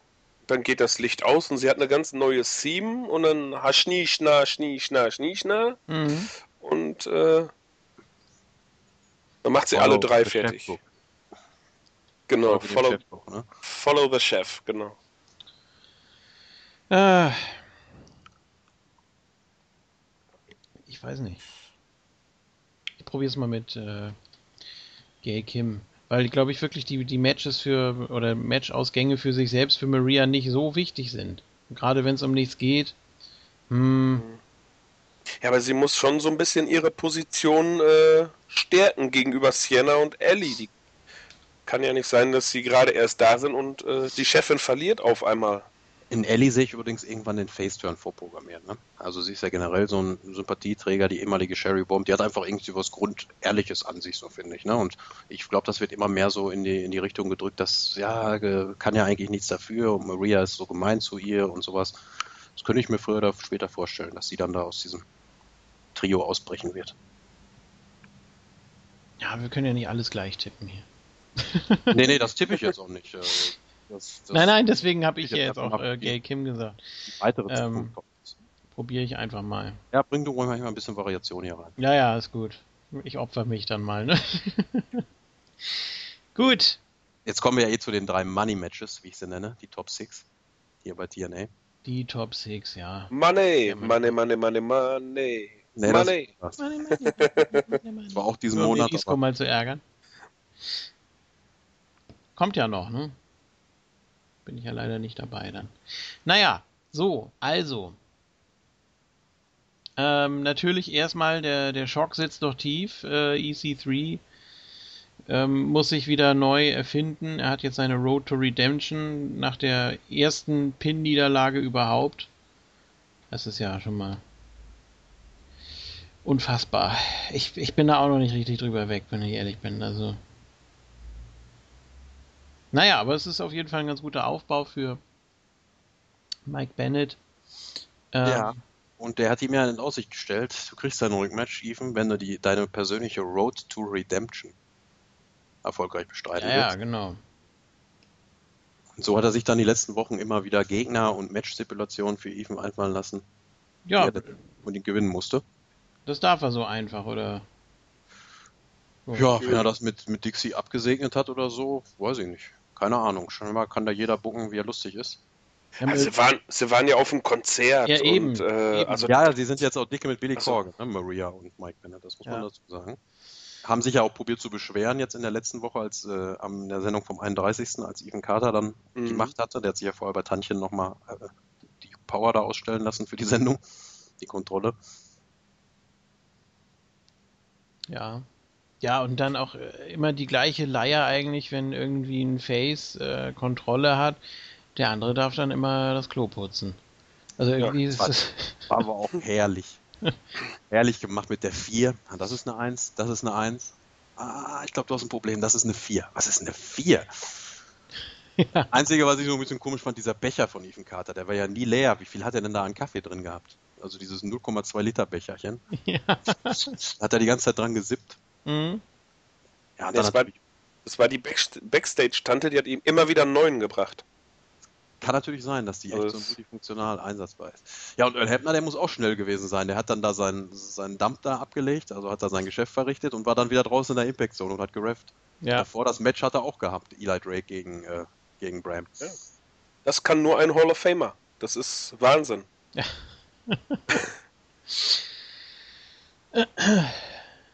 ja, gut, also er musste natürlich alles Mögliche durchmachen, noch EC3. Ja, das Käfig-Match ähm, gegen Spud war natürlich war ganz ansehnlich. Ja, also alles, was er schon mal gemacht hat. Dann hat er ein Last Man Standing Match mit Tyrus bestritten. Richtig. Das war weniger ansehnlich, aber ja. Ja, und dann dachte ich mir schon, wie will er denn, wir kommen ja gleich erst auf den Mann zu sprechen, wie will er denn Matt Hardy besiegen? Und dann hat es per Disqualifikation geschafft und das hat Mike Bennett natürlich nicht gereicht. Also der hat dafür gesorgt, dass die, äh, Dings disqualifiziert wird. Ja, aber das, das stand ja schon vorher fest, ne? dass das eben als DQ-Sieg äh, nicht gilt. Oder wie auch ja, ja, und dann für Bennett in seinem komischen Booking schon vorher fest, genau. Ja. Genau. Du musst ihn pinnen oder zur Aufgabe zwingen und dann erst hast du gewonnen. Ja. Ja,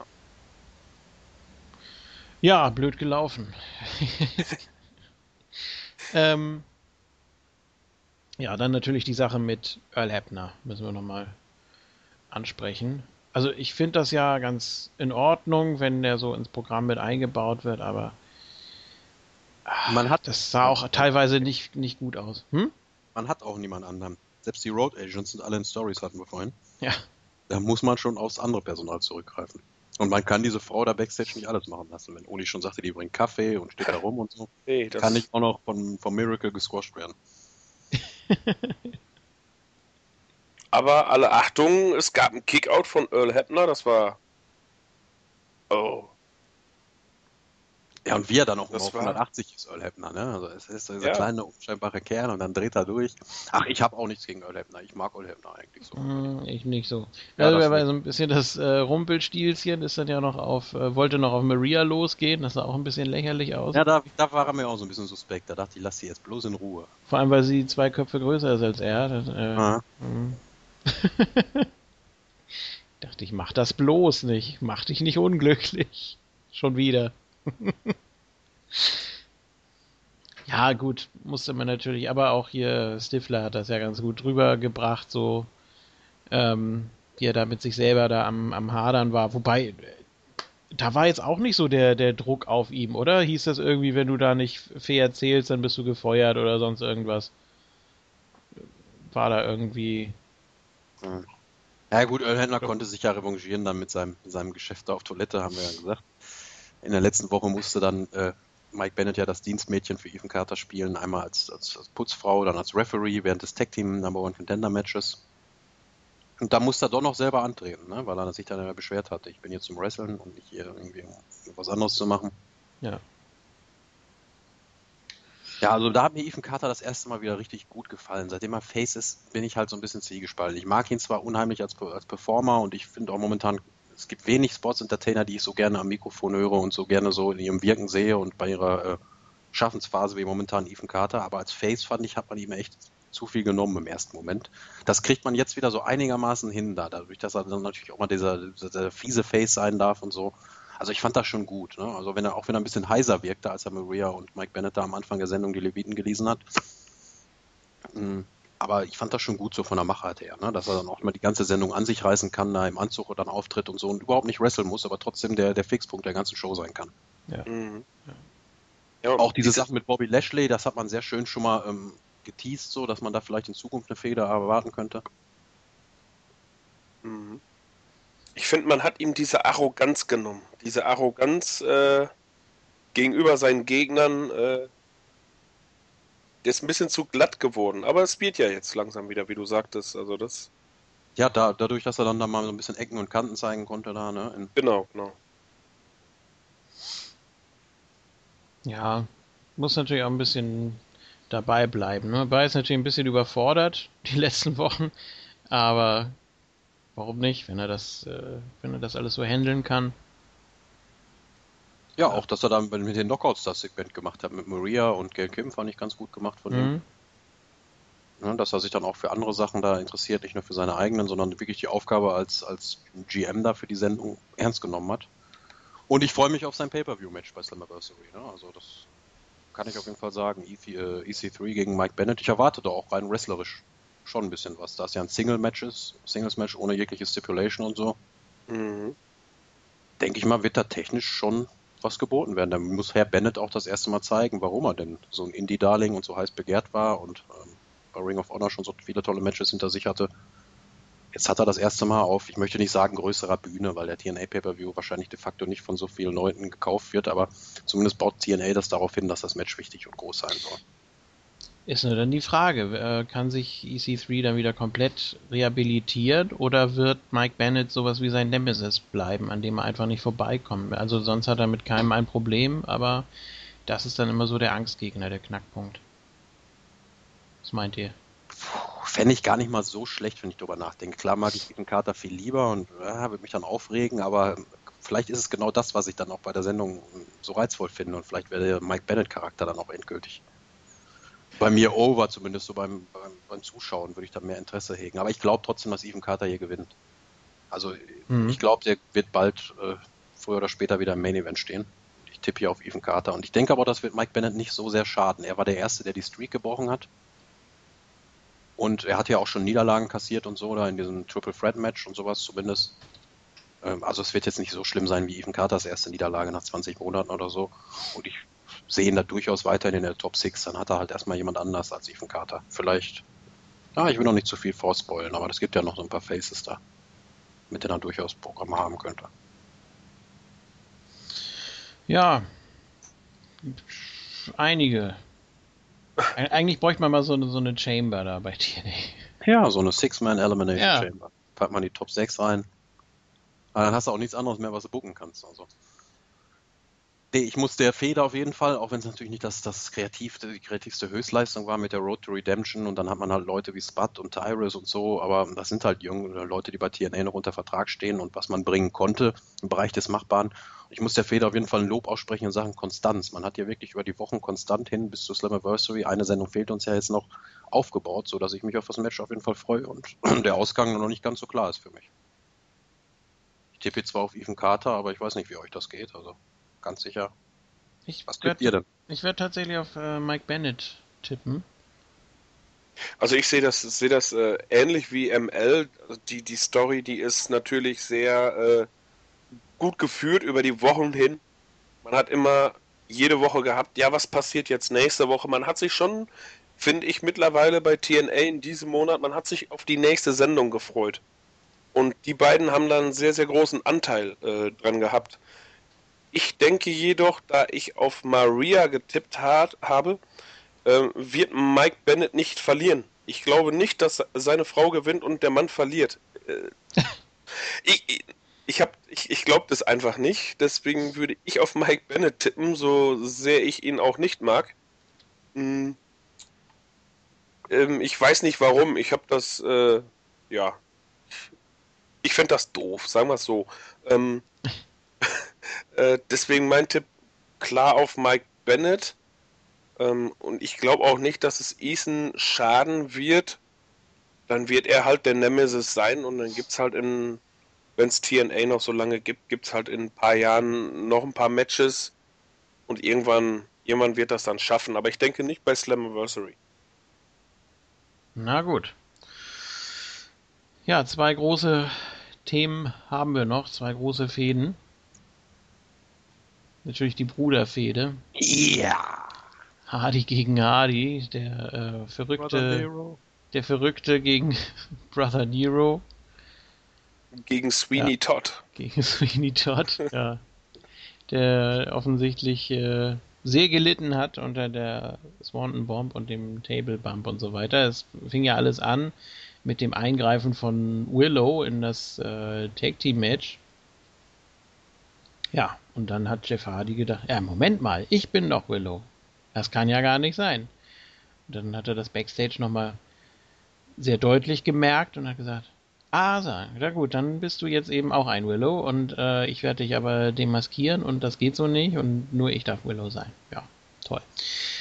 Also zu dem Zeitpunkt hat man sich schon denken können, wer es ist, aber man hat trotzdem noch zwei weitere Willows äh, da mit reingebracht, die sich dann über Jeff Hardy hier gemacht haben.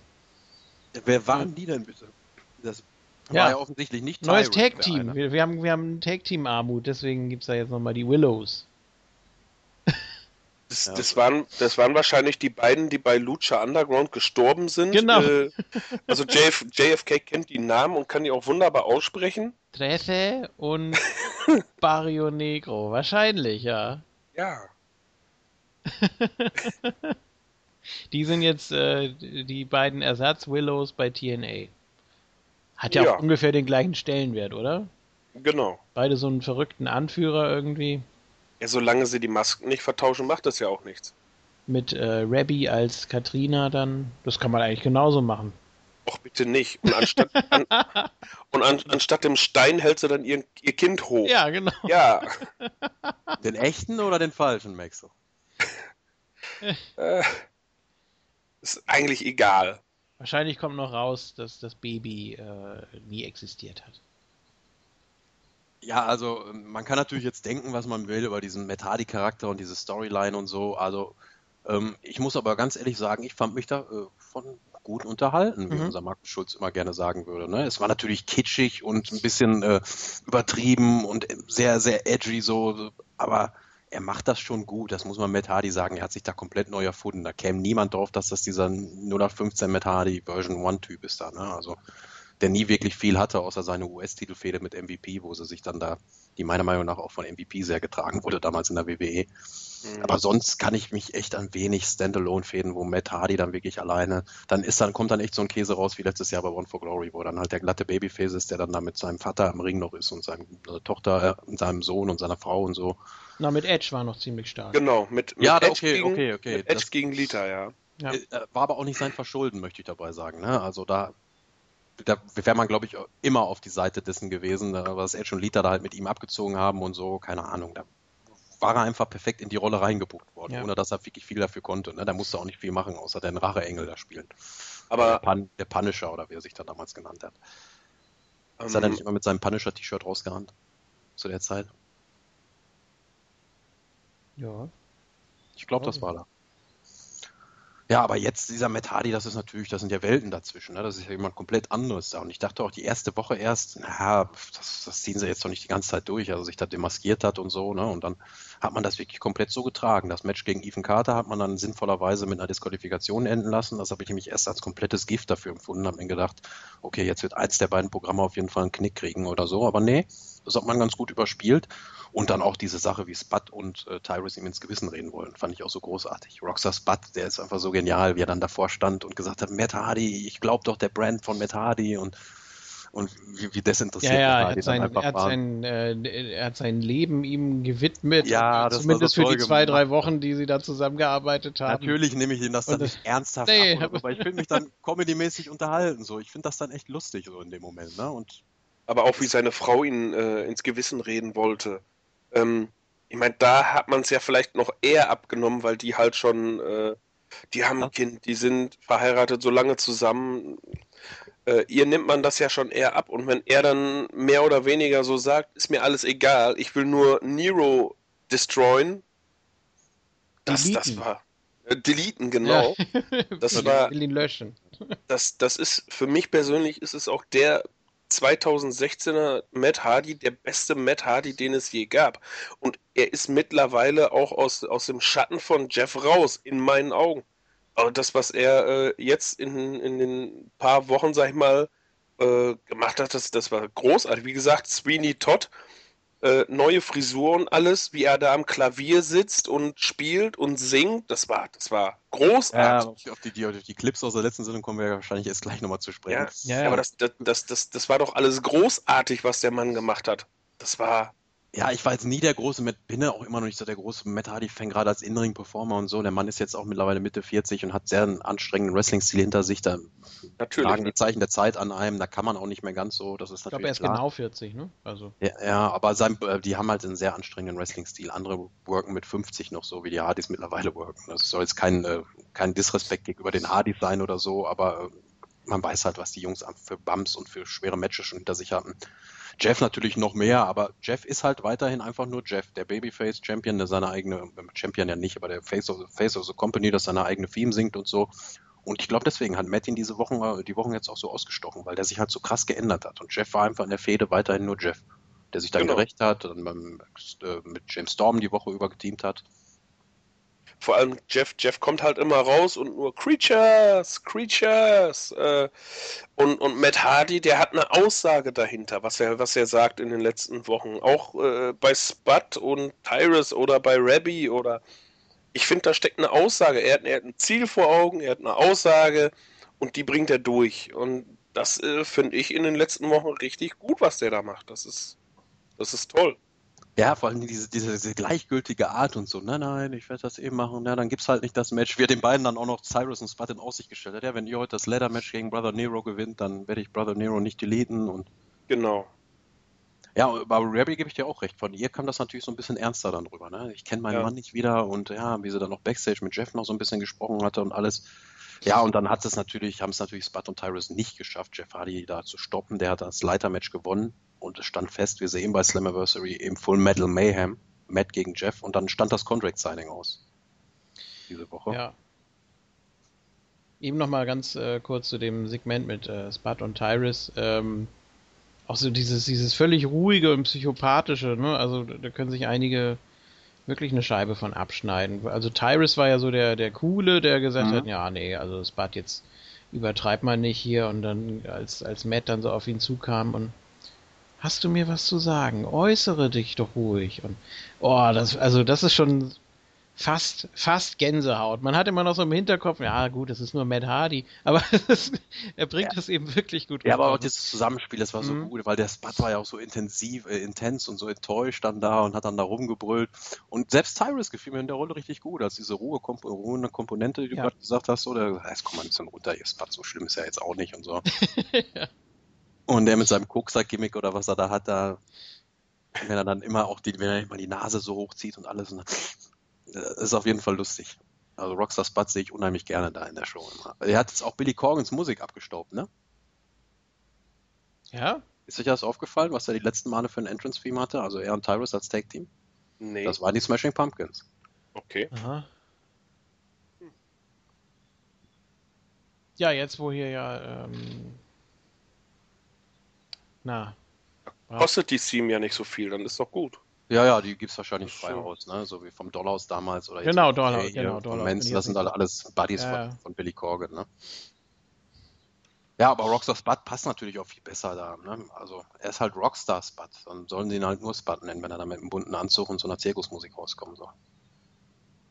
Ich finde da diesen, diesen völlig überdrehten kleinen Typ, der sich einfach komplett selbst überschätzt und so, den finde ich einfach da momentan genial, der die Rolle. Ich hoffe auch, dass sie den noch ein bisschen rausarbeiten, dass er vielleicht mal irgendwann mit Tyrus aneinander gerät oder sowas.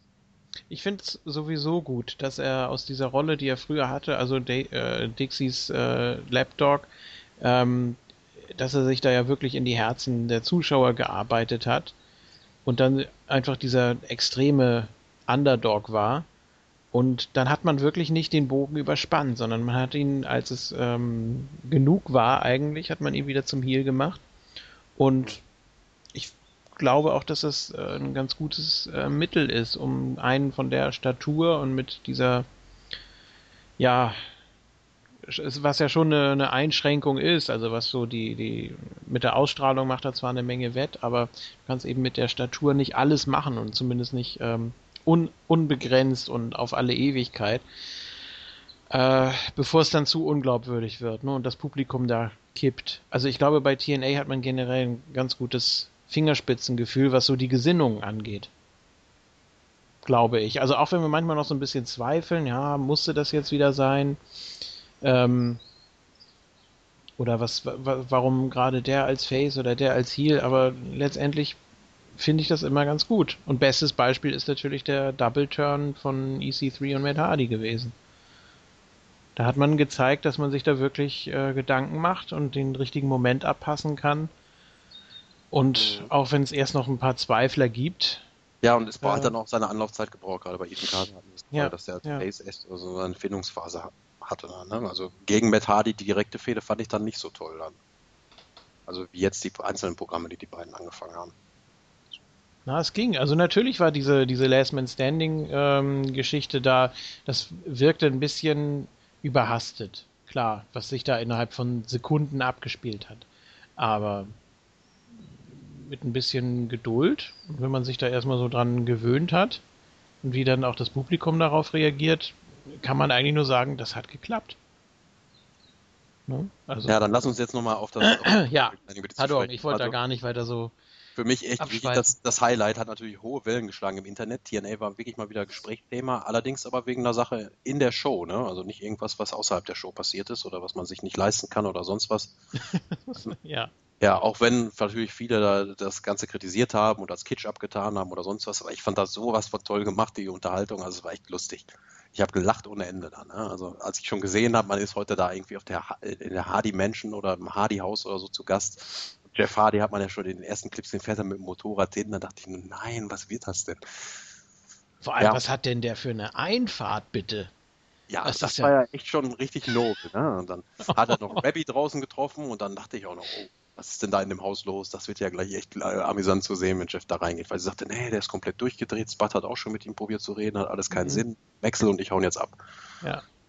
Und er dann da rein in das Haus. Und Uli hat es ja gerade schon gesagt, saß der auf einmal am Klavier da und spielt. Und das hatte irgendwie schon so ein bisschen ähm, Reality-TV-Charakter, ne? so wie Jeff Hardy dann da reinkam und ihn da probiert hat zu unterbrechen. Aber ich konnte nicht mehr. Also es war einfach, es war lustig in dem Moment und hat mich unterhalten. So. Also ich habe jetzt nicht gedacht, nein, was ist das denn für ein Scheiß oder so.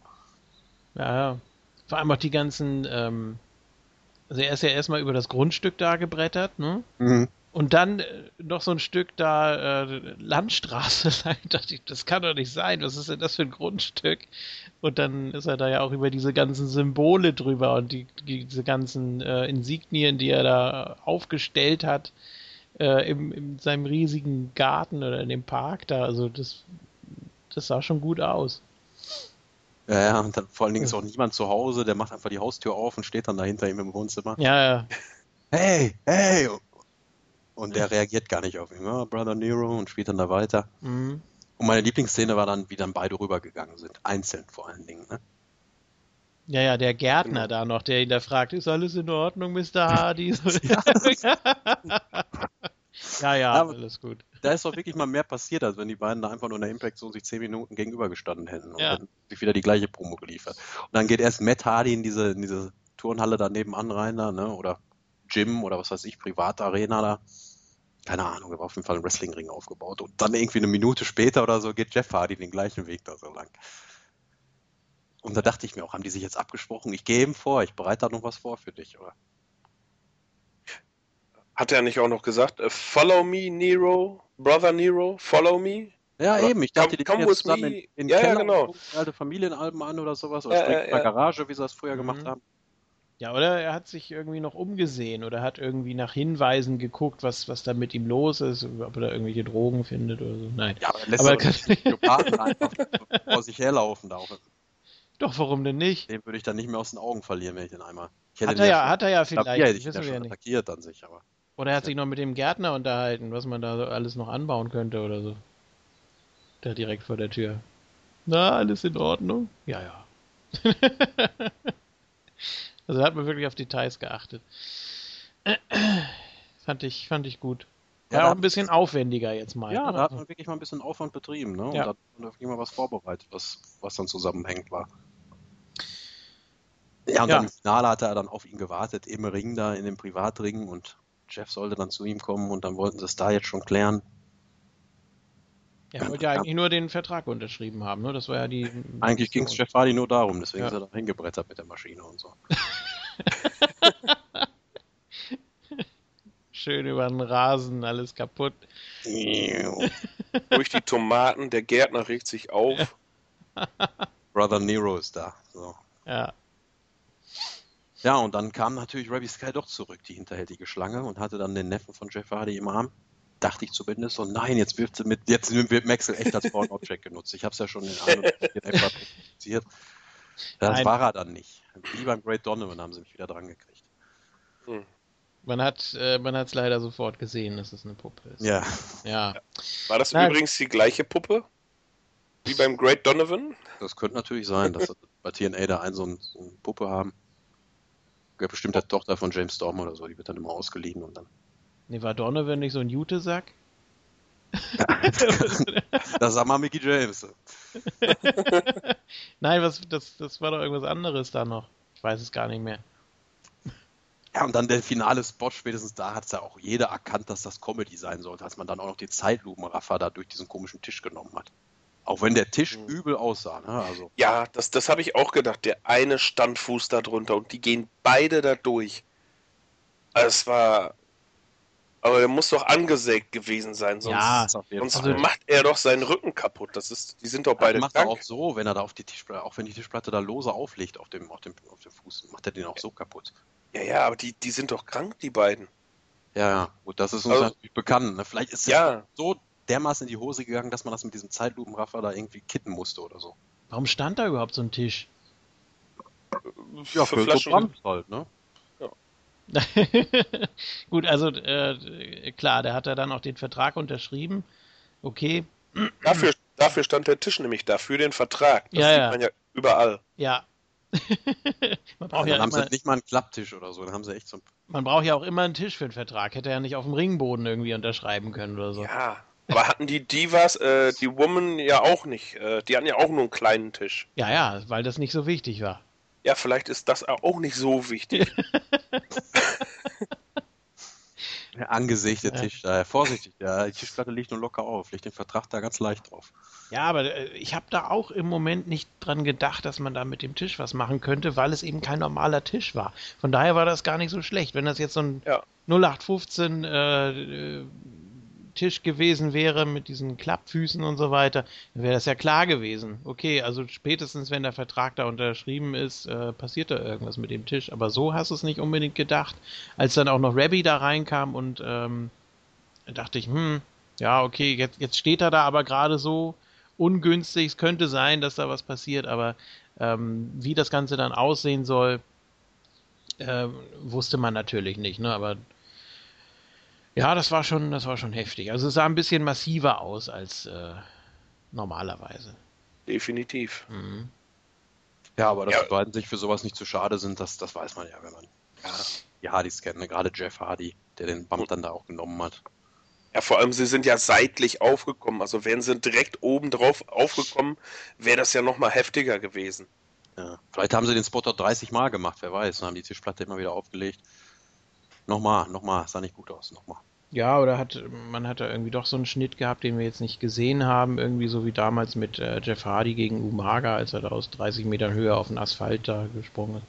Ähm, wo man dann immer noch mal schnell irgendwie was abbauen kann oder so. Ähm, aber wo war denn Maxel? Wo hat sie ihn denn hingebracht? Der war Vor allem wahrscheinlich noch im Auto oder so. In, so in so kurzer Zeit. Hier, der hat zu dem, zu dem Gärtner gesagt, halt fest. Ich ja. bin gleich wieder da. Ja, oder so. Ah, Frau Hardy, ist alles in Ordnung. ah, Maxel, ist alles in Ordnung. Was ist denn das für eine Puppe? Psst. Machen Sie mal den Garten hier. ja, aber man hat es doch wirklich geschafft, äh, durch, durch wenig, äh, trotz wenig Wrestling oder wenig Wrestling-Elementen, die Fehde wirklich sehr interessant aufzubauen. Ich finde, das sollte TNA in Zukunft auch öfter machen sich immer vehement und permanent bei jeder Fehde und so, sonst ist man ja gar nicht mehr in der Impact Zone. Aber sowas tut dem Ganzen doch echt schon mal gut, wenn man eine Woche lang komplett mit den beiden aus den Shows bleibt und die dann einfach so Backstage beziehungsweise in, in vorgedrehten Clips aneinander geraten lässt. Ich finde, das gibt dem Ganzen jetzt auch viel mehr Tiefe. So. Ich freue mich viel mehr auf diese Bruderfehde als die damals in der WWE. Beispielsweise. Ja. Weil die Kontraste jetzt auch viel größer sind. Damals war Matt Hardy einfach nur böse und neidisch, der neidische Bruder halt, das was man machen konnte. Und jetzt ist es halt echt schon drüber hinaus, über diesen Punkt des neidischen zweiten Hardys in Anführungsstrichen. Ist auch gut, dass beide jetzt ein bisschen losgelöst sind. Ne? Sie können ja beide im Prinzip machen, was sie wollen, sind beide nicht mehr im Title Picture. Ähm, Jeff Hardy wäre ja da gewesen, es war ja der Aufhänger, ne? dass es das ja, ja, gut. gab. Hardy, Aber Bennett und Lashley und dann haben, haben ja Decay da, glaube ich, eingegriffen und Hardy da rausgeholt. Ja, aber jetzt sind sie eben nochmal so für, für sich alleine verantwortlich. Ne? Da geht man dann so ein bisschen unsanctioned vielleicht vor. Dass das ein, einfach alles gerade nicht so die, die Beachtung findet oder was weiß ich, aber ja. Hm. Ja, und sie haben natürlich jetzt, Full Metal Mayhem spielt den beiden natürlich in die Karten jetzt, ne, bei Slammiversary. Finde ich auch vernünftig, dass man das jetzt gemacht hat. Ja, aber Jeff, Jeff muss doch kaputt sein, oder? Eigentlich. Das frage ich mich schon seit Jahren. Mittlerweile JFK stellt das gar nicht mehr in Frage. Wenn Nein, ich, ich meine jetzt speziell nach dieser Aktion, dass er. Ja, das muss er natürlich in der äh, letzten Sendung vor Slammiversary auch nochmal entsprechend verkaufen. Also ja. Jeff Hardy mit Rückenbandage oder sowas, das kann ich mir schon vorstellen. Vielleicht wurde das aber auch schon vor einem Monat getaped oder. Ja, ja, es geht jetzt einfach nur um den Storyline-Bezug. Ja, ja, klar, genau in den Shows halt noch mhm. drunter zu leiden hat. Aber Full Metal Mayhem ist schon das Richtige für beiden. Da werden sich schon wieder kranke Spots geben. Dieses eine, was war das Match überhaupt, wo es diesen High-Spot gab? Hardy gegen Hardy jetzt. Im April war das noch. War das nicht I Quit wieder? I Quit war das, ne? Genau. Und jetzt gibt es hier Full Metal Mayhem. Okay, dann werden wir halt auch noch mal ein paar schöne Spots sehen, aber dann halt mehr im Ring und um den Ring herum. Ja.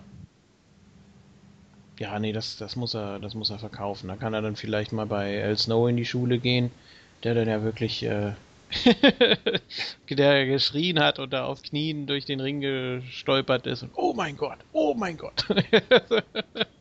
Fand ich auch sehr stark. Ähm, nee, so wird es wahrscheinlich nicht laufen. Wahrscheinlich wird Jeff Hardy gar nicht auftauchen. Ähm, wird dann wahrscheinlich nur irgendwie wieder so eine Videobotschaft geben oder vielleicht gibt es doch nochmal irgendwie so Mind Games, dass dann. Vielleicht auch der echte Willow auf. Der echte Willow, der dann plötzlich Matt Hardy wiederum äh, nochmal erschrickt oder so, aber mehr wird da auch nicht kommen. Glaube ich nicht. Nee, nee, dann wird er sich halt ein sehr ausgefallenes Facepaint für Slammiversary überlegen. Ja. Ja, er hatte ja jetzt beim bei dem, bei dem Impact mit dem Tag Team Match an der Seite von Storm, der hatte ja irgendwie nur so einen Sonnenbrand aufgemalt, oder? Das war ein ja, habe hab ich das mit dem Sonnenbrand richtig gesehen? Er hat die ganze rote Farbe an den Händen gehabt und hat dann noch mit den Fans abgeklatscht? Ja. Super. Hast du gleich ein Souvenir, ist auch gut. Ja, besser als eine Maske. Also ja. Die bleibt ja. Das stimmt. So. Ja, kommen wir mal zu den Tipps. Ja, ich. Äh, Hardy oder Hardy? Also ich sag Hardy. Ja, sage ich auch. Dann ja. sage ich Hardy. Auf der sicheren Seite. Ich sag äh, Jeff mit Hilfe von Maxel. Der screwt seinen eigenen Vater jetzt schon. Er wird da wie Hat das. noch 15 äh, Jahre Zeit. Wie das, wie das Baby aus Braindead wird dann äh, auf die, auf die äh, Leiter da plötzlich rennen. und das, Pole. Ja. Maxel die Mörderpuppe. So sieht er aber auch wirklich aus, oder? Ja, warte mal ab, bis der seinen ersten Highspot von der Leather nimmt. Ja. ja. Dann wirst du da anders drüber denken. Maxel HD, HD. Der neue Highflyer da. Ja, der nimmt sich bestimmt von beiden das Beste. Von seinem Onkel nimmt er dann die Highspots und das sich selber anfeuern und von seinem Papa nimmt er dann die verrückte Art. Ja, Gott, wenn der das irgendwann mal zu sehen kriegt, das ganze Material, der denkt, oh mein Gott, meine Familie ist völlig bescheuert. ja, auch sein, das Anwesen da und den Gärtner, das sieht er dann alles. Ja. Stimmt nicht mehr da, wenn er so alt ist. Oh. Ähm, ich sag tatsächlich Jeff, ja. Weil der ist, der ist ja kaputt jetzt. Also wird er das finden. Gute also, Logik, also, ja. Ja, entweder er zerstört sich im Match und verliert oder er wird vorher zerstört und gewinnt. Also das ist, hm. Wohl eigentlich hm. muss man Matt Hardy auch was geben. Nein, ich bleib bei Jeff. Ich also denke, man muss Matt Hardy auch was geben. Aber tipp du ruhig jetzt, Oli. Also ich, ich tippe auf Willow. Ich weiß nicht, ob, ob, ob, ob, Jeff einfach dann wieder so verrückt ist, dass er wieder in sein alter Ego zurückschlüpft und einfach mal als Willow kommt dass es dann Runde 3 gibt, sozusagen Willow gegen Matt Hardy. Ja. Nach Slammiversary erst, ja. Oder meinst du, dass er zu Slammiversary als Willow auftaucht? Nee, zu Slammiversary. Achso, ich dachte, erst, dass er da verliert und dass er dann so traurig am Boden ist, dass er dann wieder zu Willow wird. Das wäre natürlich auch eine Möglichkeit, aber es kann auch sein, dass der nächste, dass er halt nächste Woche diese Verwandlung vorbereitet und dann bei Slammiversary äh, die Verwandlung wieder abschließt. Und dann natürlich gewinnt gegen Matt.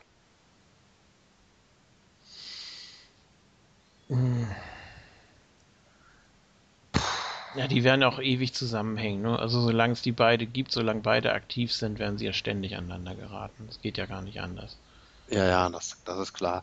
Äh, bisher hat Jeff halt alles gewonnen. Das ist halt so, das, ich kann mich an keinen einzigen Sieg von Matt Hardy gegen Jeff Hardy erinnern. Tag Team Matches und so jetzt mal außen vor. Dann tipp doch auch auf Willow, vielleicht hast du ja Glück und Matt Hardy ist wieder Willow oder ist es einer von den beiden anderen? Also ich tippe auf den Bruder von Nero. Presse. Nee, nee, ich tippe auf also, den neuen Matt Hardy. Ich glaube, der gewinnt das Match. Und dann wird vielleicht, geht's vielleicht echt in Runde 3, so wenn TNA da echt so eine Marathon-Fehde mhm. draus machen möchte, könnte ich mir wirklich vorstellen, dass dann Willow dann der Rächer wird, und dann Jeff Hardy sich.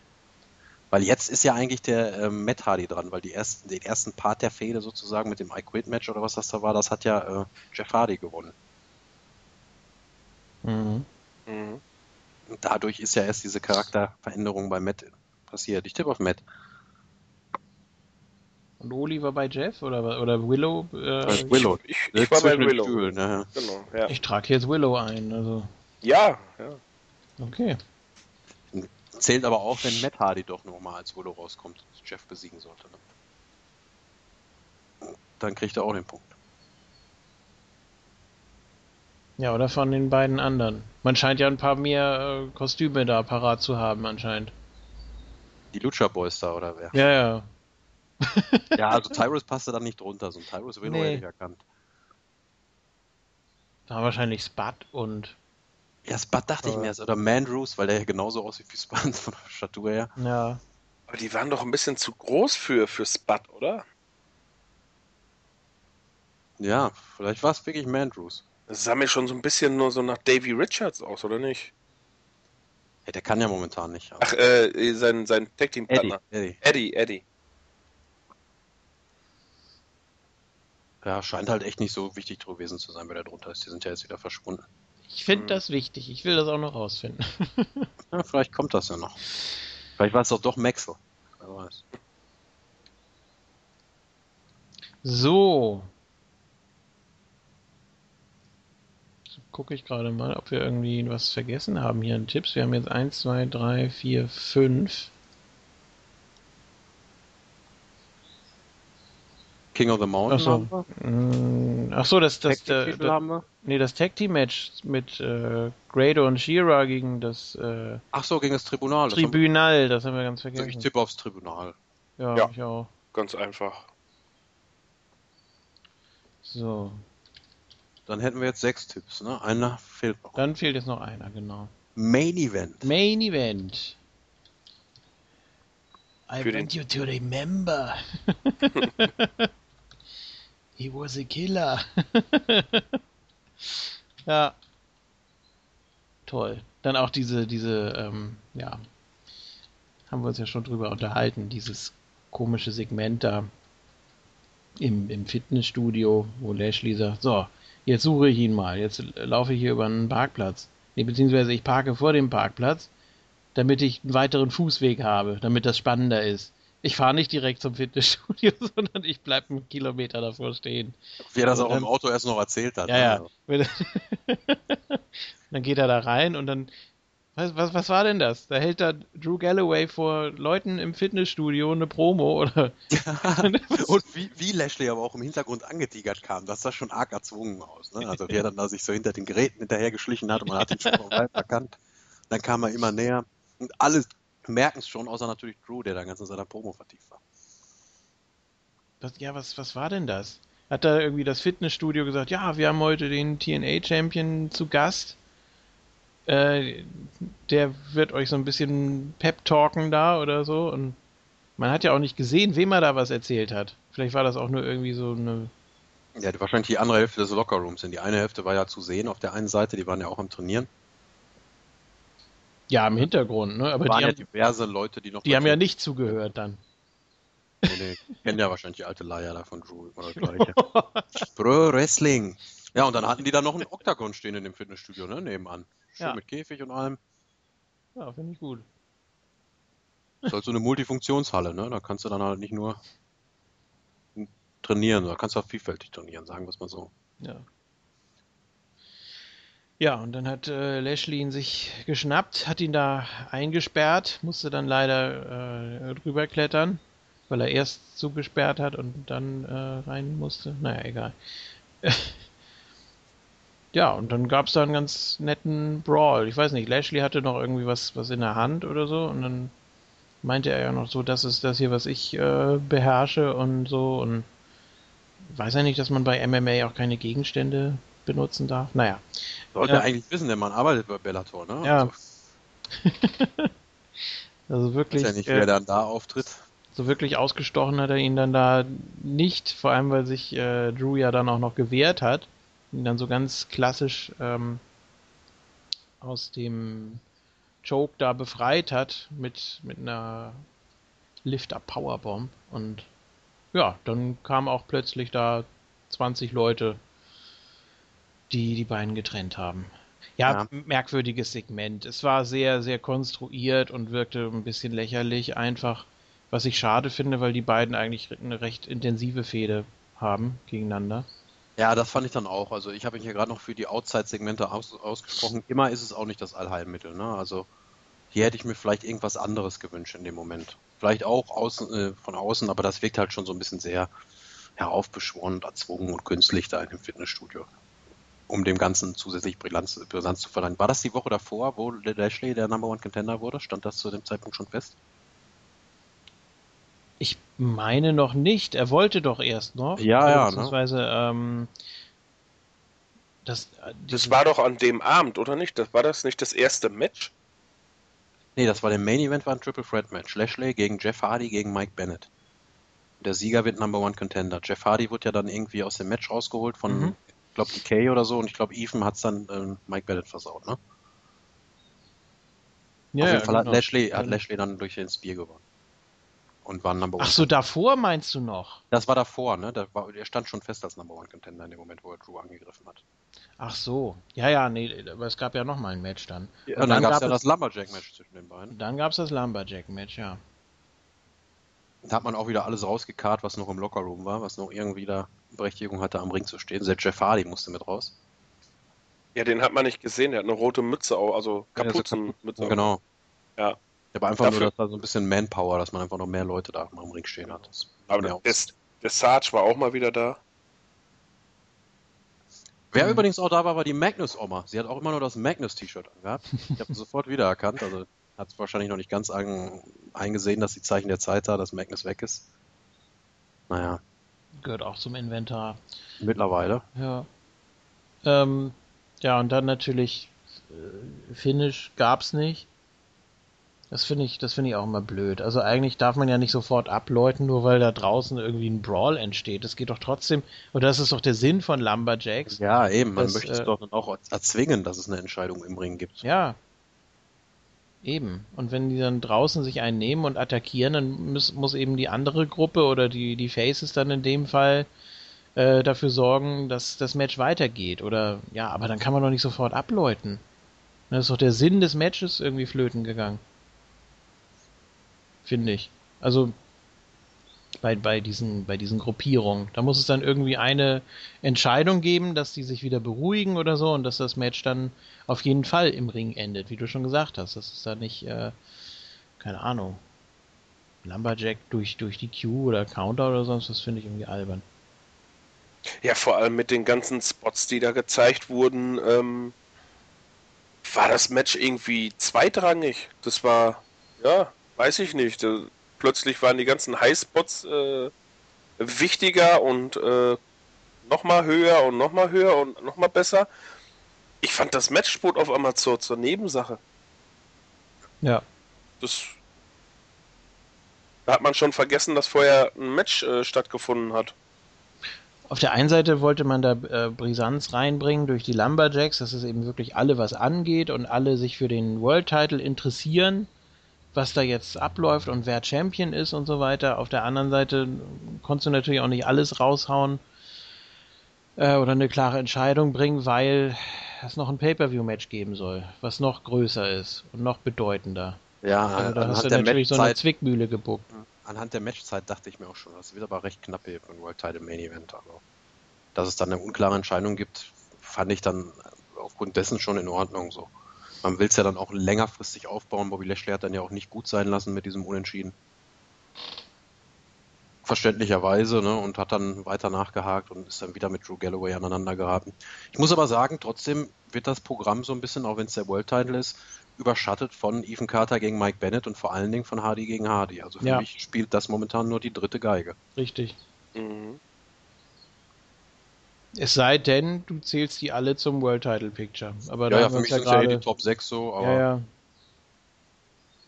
Klar. Wobei ja, man hat ja mit Ethan Carter gegen Lashley auch schon wieder so einen kleinen Teaser geboten. Könnte ja eine zukünftige Paarung sein. Und am Ende ist es Tyrus, der da als World Champion. Ja, der hat ja schon seinen Cash-In. Ja, ja. Keine Sorge. Irgendwie drehen sie es dann doch noch so.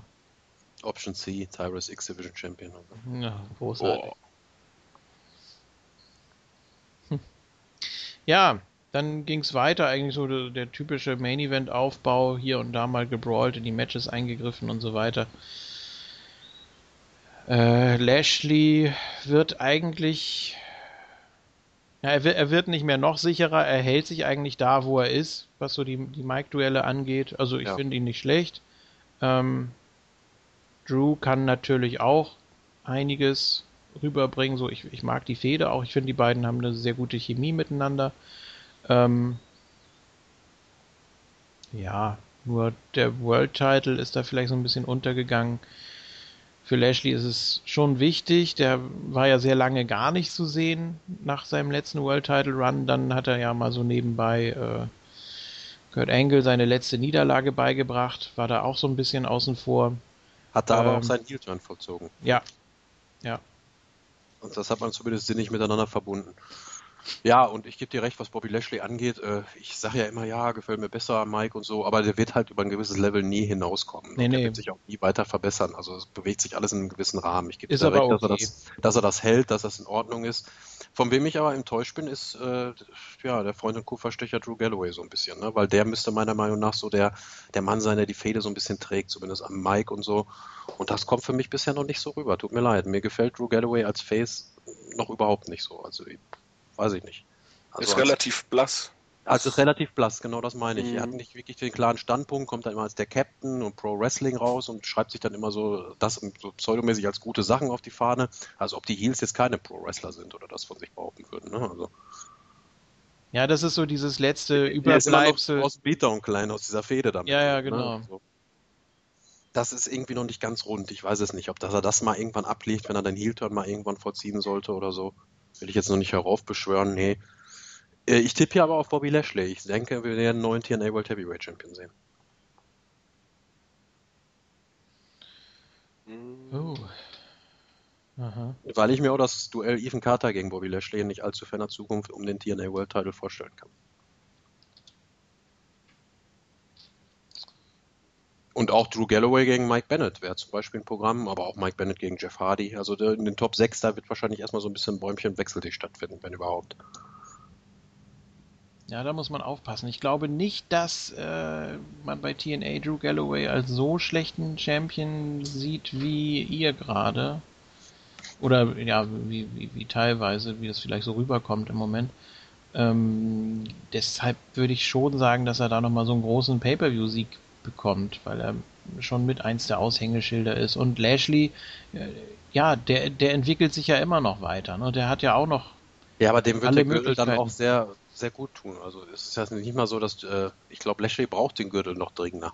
Einfach um das zu untermauern und zu unterstreichen, dass er halt der Destroyer ist. Und so. Sollte er da jetzt scheitern, sehe ich halt für Bobby Lashley keine wirkliche Zukunft. Weiß ich nicht, was man da mit dem machen sollte. Da sind die Zeichen meiner Meinung nach halt wirklich auf zweiten World Title Run gestellt, dass er wieder so einen ähnlich dominanten Run kriegt wie 2014. Wie den zweiten. Der zweite, genau. Den er äh, den er dann für MVP übernommen hatte damals. Ach so, ja, ja. Hm. Ja. Hm, nee, ich sag ja nochmal du, damit es ja. ein bisschen gemischt ist hier vielleicht auch. Ja, Drew, Drew wollte ich auch nehmen. Ähm, du kannst ja einen äh, Buchstaben ändern. Ha! nee, Grüße! Ja, bei so Falls er uns zuhören sollte. Ganz bestimmt. Ja, hier im TNA-Part? Natürlich. Ja. Ja, aber sag doch mal ehrlich, Oli, also ich sehe das ja auch so ein, dass JFK da wahrscheinlich recht hat, dass TNA da gerne noch mehr von Drew Galloway verlangt und haben möchte und als das Face of the Company und so, aber für mich mhm. bringt er das als Zuschauer bisher noch nicht so richtig rüber. Nein, das stimmt, aber ähm, ich glaube nicht, dass, dass, äh, dass, dass ein Galloway da jetzt ja, es ist ein großes Match, okay, aber ich glaube schon, dass er äh, so die ein oder andere riesengroße Titelverteidigung haben wird. Und Lashley ist nun mal ein riesengroßer Name in, in bei TNA jetzt und ähm, ich könnte mir schon vorstellen, dass sie dem einen ein oder zwei große Namen geben und dann im Laufe der nächsten Monate den Titel verliert. Aber ich glaube nicht, dass es jetzt schon passieren wird. Also ich denke, damit er oben ankommt, braucht er auch einen Pay-Per-View-Sieg. Aber die, die World Title Runs waren ja jetzt alle nicht mehr so lange in letzter Zeit, ne? Mit Hardy, Ethan Carter und so, die hatten ja alle ein paar Monate lang ihre Titel. Ja, vielleicht, vielleicht will man jetzt das dadurch durch einen Galloway halt wieder ändern. Was mich so skeptisch macht, ist die Stipulation. Es ist Knockout oder Tap-Out. Und ich kann mir nicht vorstellen, ja. dass der Bellator-Kämpfer Bobby Lashley da abklopft oder so. Und er ist halt der most legit Guy im Roster, ne? Also den man am ehesten abnimmt, dass er da wirklich einen verprügeln könnte und so. Und ja, weiß ich nicht, TNA wird sich da meiner Meinung nach keinen Gefallen tun, wenn man Bobby Lashley in dem Match klar verlieren lassen. Man könnte natürlich so ein diffuses Finish, dass er irgendwie K.O. geht oder so. Wollte ich sagen. Da kommt Max oder angeflogen oder so und nee, aber was, Bobby dann was, das Stirnband vom Kopf und dann, ja, okay. Was, was spricht denn, was spricht denn gegen ein Cena Rusev Ende? Dass äh, Lashley einfach nur äh, bewusstlos wird und äh, Galloway dadurch verliert. Ist ja auch ein K.O. an sich. Ja, ja. Wie das so Lashley bewusstlos wird, Galloway verliert? Nein, Galloway gewinnt dadurch, dass Lashley halt äh, so, so, bewusstlos so. wird, äh, hat ihm da in so einem Aufgabegriff, der verliert halt das Bewusstsein, kann nicht mehr aufgeben, aber verliert halt dadurch. Ich denke auch, wenn überhaupt wird einer der beiden K.O. gehen. Tappen wird ja. hier keiner von beiden. Ja. Nein.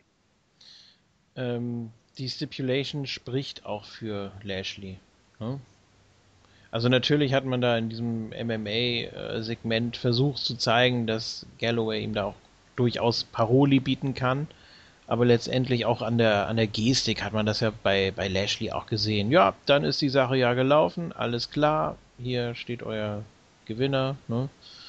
Ja, aber Gall das Galloway hat ja nicht umsonst gesagt, ich habe Angst in deinen Augen gesehen. Angst, dass du gegen äh, Drew Galloway nicht gewinnen kannst. Wie kann man in Bobby Lashleys Augen irgendwas sehen? Also, ja. Außer diesen kleinen sechsjährigen Jungen, der sich freut, dass der Eismann da ist. Ne? Also.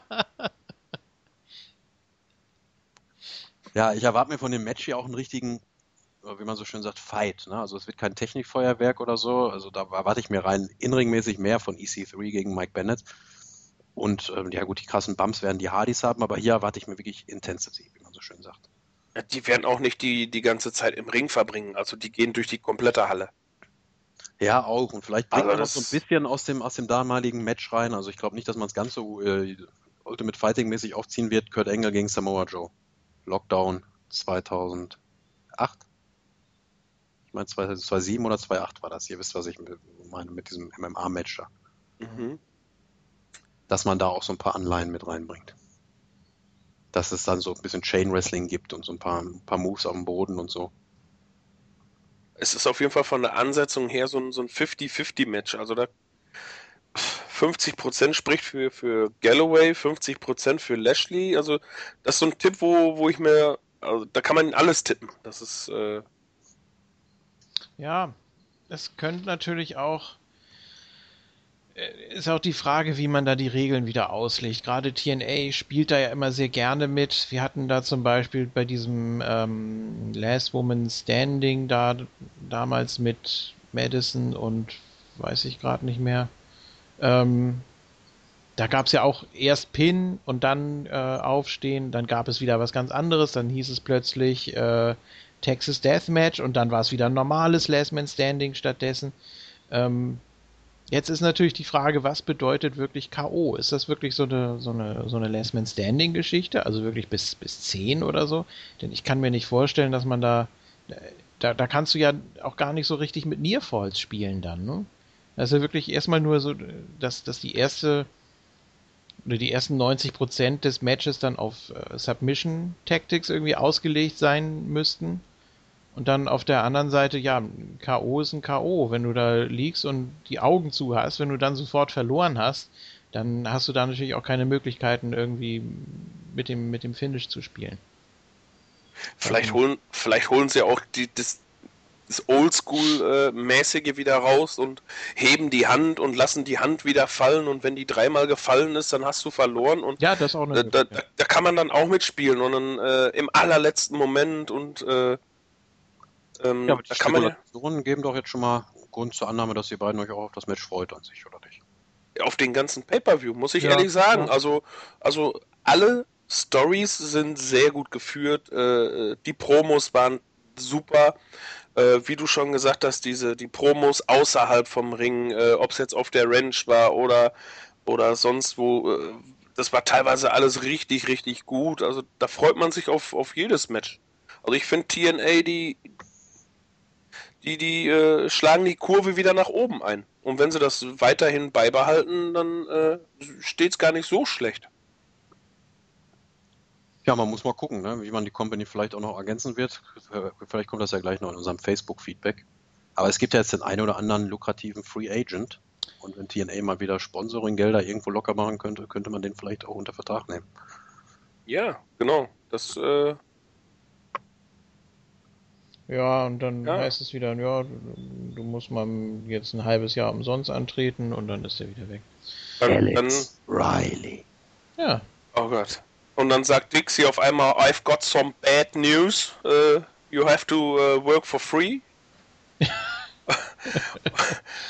und dann kommt uh, Wade Barrett raus. ja, ja, dann sagt Tag Team mit Silver Rain. Mit, mit seinem Bad News Gimmick und er wird der beste Mann ever und Vince McMahon sitzt zu Hause und schreit nur noch Damn it! Ja, und dann könnte man ja auch noch so ein, so ein Light-Version von Black Rain machen, den Silver Rain, Cody dann. Der bringt dann keine Ratte mit, sondern Chinchilla. Ja. Ja. Und redet normal. Und redet normal. Das nee, also den Mann, den ich unbedingt und gerne sehen möchte bei, bei TNA, da führt er überhaupt kein Weg. Sandow.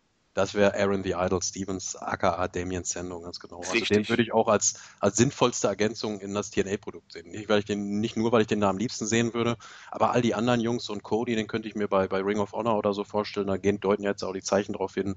Ähm, Wade Barrett kann auch übersee immer was machen. Der wird in den äh, äh, europäisch, europäischen Ligen abgefeiert ohne Ende und so. Den sehe ich auch mehr noch äh, im Indie-Bereich. Ja, also Damien Sando sehe ich schon am ehesten und am besten bei TNA aufgehoben. Ja, definitiv.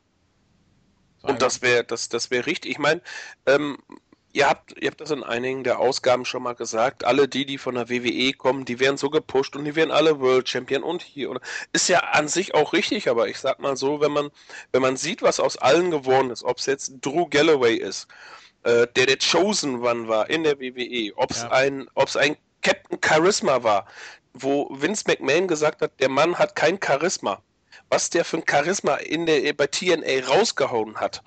Das ist, das ist Wahnsinn. Ähm, ja, das ist dieses befreite Meinung, Aufspielen ohne irgendwelche ja. Restriktionen dann natürlich. Genau. Meiner Meinung nach auch der beste World Champion, den TNA je hatte. Lehne ich, der beste Face World Champion, den TNA hatte. Lehne ich mich jetzt mal weit aus dem Fenster, aber Instant Classic, das war wirklich schon richtig, richtig stark von Christian damals. Also so habe ich ihn auch nie wieder gefeiert, wieder zu seiner TNA-Zeit. Richtig, das, das war so, so eine coole Sau. Der stand einfach im Ring, Titel in der Hand, sein Kapuz, sein, sein Kapuzenpulli an, Mütze auf und, und dann hat die gegrüßt da mit seinem, mit seinem Vintage-Gruß dann da, weil er sich genau. platscht hat und dann so ins Publikum gezeigt hat. Richtig.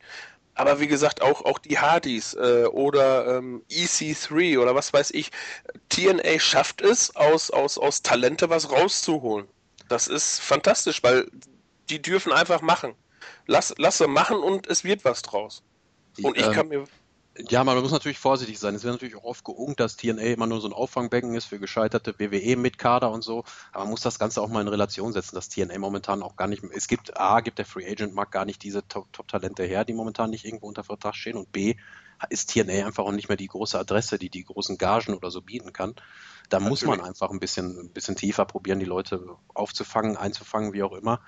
Und man ist momentan halt echt in der Position, dass man was bringen muss. Deswegen sehe ich das lieber, als wenn man gar nichts macht. Ne? Natürlich finde ich auch, dass man nicht jeden WWE mit Kader, siehe Alex Riley, da jetzt zeigen müsste und da das nächste große Ding draus machen müsste. Nee, Nee, natürlich nicht. Ähm, aber wie gesagt, wenn ich allein ein, äh, die Entwicklung eines einen Ethan Carters sehe, von, von Derek Bateman bis da, wo er jetzt ist, mhm. Ähm, das, das ist ein Universum dazwischen, auch wenn es eine kleine Liga ist wie TNA. Aber den könnte man heutzutage problemlos mit diesem Gimmick bei der WWE im World Title Picture sehen. Ja, das außer das natürlich das, das Manko, das, er hat eine Tante, die auch eine Wrestling Promotion im Süden hat, so, das wäre das einzige so. Aber ansonsten gebe ich, gebe ich dir recht. Natürlich. Ethan ähm, Carter ist für mich auch, habe ich vorhin schon gesagt, so als Sports Entertainer sucht er so seinesgleichen. Natürlich gibt es dann so Leute, so, so Veteranen wie John Cena, Chris Jericho und so, die dann in Sachen Promo-Arbeit und so immer noch ein, ein Quäntchen sicherer wirken. Aber Natürlich. Carter, wie, wie weit der schon ist für seine jungen Jahre und so. Und, genau. Also seien wir mal, sagen wir mal ehrlich, ein, äh, ein Programm mit, mit Jeff, äh, mit, Je äh, mit äh, Chris Jericho und, und äh, auch ein Ethan Carter würde dadurch viel sicherer und nochmal eine Stufe höher kommen. Also das, das würden die beiden locker, locker bringen. Ist sicher das krasseste Beispiel, ne? Also von denen, die man jetzt so sieht. Also natürlich, ja, ähm, ja auch bei einem, bei einem Lashley, gut, der war ECW-Champion, hatte auch den ein oder anderen Main-Event oder das ein oder andere Money-Match da hier, Battle of ja, Billionaires und so, aber trotzdem, er wirkt irgendwie viel glaubwürdiger oder der passt besser ins Gesamtbild, habe ich so den Wenn Eindruck er in dieser Rolle gebuckt wird, so Schuster ja. bei deinen Leisten, ne? dass er halt wirklich genau. der Legit Guy ist, der dann auch nicht äh, der, der, Freund von großen Worten ist, sondern lieber Taten folgen lässt, sprich ein Spear. Ja, und Ethan Carter ist einfach so dieses Allround-Paket. Ich möchte jetzt nicht zu, zu, zu weit gehen oder so, aber der bringt einfach von allem etwas mit, so wie das damals halt Stone Cold und The Rock gemacht haben, ne? über einen gewissen Zeitraum. Der hat einfach diese, diese, diese Star-Aura, wenn der da ist und auch diese, ja, diese Art am Mikrofon dann auch wirklich organisch zu improvisieren, zu reden, aufs Publikum einzugehen. Und das ja. fehlt mir heutzutage so bei diesen angeblich guten WWE-Workern. Auch wenn die teilweise auch gute Promos abhalten, ist das immer für mich ein Dorn im Auge, dass man die Leute da nicht wirklich freisprechen lässt. Und das macht TNA halt so schön. Das lässt man auch in Eli Drake machen, im etwas kleineren Rahmen. Und Matt Hardy, bin ich mir auch sicher, darf da komplett seinen eigenen Käse verzapfen, das, was er momentan da macht. Ja, aber, aber man sieht ja, was daraus, äh, daraus äh, hervorgeht. Äh, viele Leute freuen sich über die Matches, über die Pay-per-Views, äh, sie feiern die Promos und und und. Also es ist alles im Moment erstmal gut. Ja. Ja, das auch die, die letzte Wochenshow hat mir sehr, sehr gut gefallen, auch wenn der Wrestling-Anteil da etwas niedrig war, aber im Hinblick darauf, dass wir in zwei Wochen den Pay-Per-View haben und dass da jedes Match für aufgebaut wird, sehe ich da gerne drüber hinweg, beziehungsweise erfüllt die Wochensendung dann wieder ihren, zumindest für mich so, ich bin so ein bisschen altmodisch, alte Schule, ihren klassischen Sinn für mich, den Pay-Per-View aufzubauen ich muss halt nicht jede Woche das Fünf-Sterne-Match in der Woche haben. Das kann man mal machen, so eine Bell-to-Bell-Sendung genau. oder so. Ja. Aber das hat TNA halt auch wirklich gefehlt und das tut ihnen gut, dass man jetzt diesen Fixpunkt hatte, auf den man hinarbeiten konnte. Slammiversary. Richtig. Das, äh, da freut man sich dann halt drüber. Ah, jetzt will man auch das Match sehen und bei der WWE hat man halt immer, ja okay, haben wir jetzt siebenmal gesehen, achte Mal kommt auch noch, ja, es wird halt nichts Neues und weiter geht's. Und das, has, das hat man im Moment bei TNA definitiv nicht.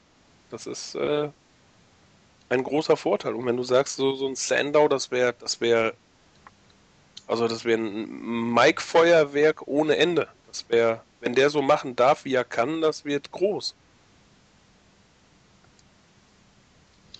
Wollen wir mal zu ja. Facebook kommen, JFK? Ja, können wir gerne. Also wenn ich mir jetzt nochmal hier so die, ja, wenn ich mir jetzt nochmal hier die, die, die Karte so ansehe, das ist alles nicht mit allzu viel Vorlauf, ne? Natürlich. Also wenn man jetzt wirklich sagt, das ist jetzt der zweitgrößte Pay-Per-View des Jahres und überhaupt nur einer von zwei ja, Pay-Per-Views. aus einem Taping-Zyklus entstanden, ne? Sechs Wochen, ja. jetzt war.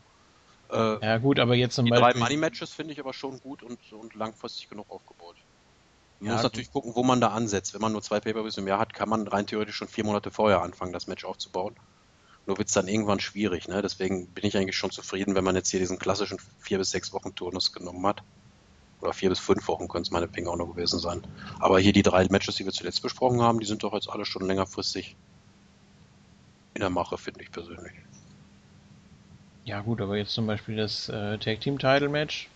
Ja, das ist Und natürlich sehr spontan. Das, das finde ich auch. Die, die drei Top Matches, da freue ich mich am meisten drauf. Ja. Der Rest ist halt so, ja, was heißt Beiwerk? Aber King of halt, the Mountain ist auch Undercard jetzt gerade erst entstanden. So, ja. ja. ja. Mal sehen, wo man da in der letzten, letzten Sendung nochmal einen, einen Haken schlägt. Wir haben ja noch eine Impact-Sendung Anfang Juni jetzt hier. Bevor Slammiversary, ich glaube Slammiversary ist dann am ersten Wochenende. Weiß ich gar nicht genau. Vielleicht schlägt man da noch so ein bisschen in den Haken, dass man da noch ein bisschen was aber auch, auch, wie ihr sagtet, die Matches nicht so großartig aufgebaut von dem Tag Team Match, muss, muss ich jetzt aber auch sagen, ähm, die Tag Teams an sich wurden in den letzten Wochen halt äh, unabhängig voneinander sehr gut aufgebaut und die treffen halt dann aufeinander. Das ist mal was, was, was, was Gutes. Ich finde, ich finde es gar nicht so schlecht. Ähm, ähm, wenn, wenn parallel zueinander zwei Teams aufgebaut werden in einer ganz anderen Richtung und dann irgendwann aufeinandertreffen. Äh, ich finde, ich finde, das hat was richtig Gutes. Also ja, vielleicht gibt es ja das erste in, die erste Innenring-Begegnung noch in der Impact hier in der Go-Home-Show sozusagen vor Slammiversary.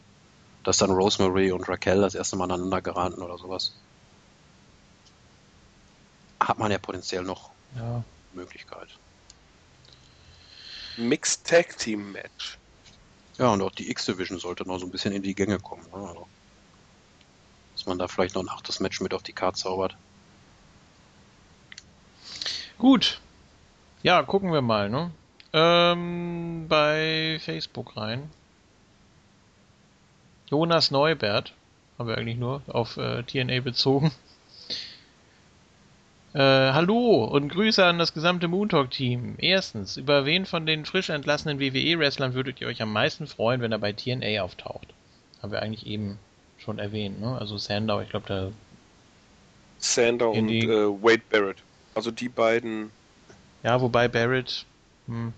Ja, weiß ich nicht. Also ich war nie so der riesen Barrett-Fan. Wäre natürlich schon, eine prominente aber... Verstärkung für TNA, fände ich jetzt auch also, nicht schlecht.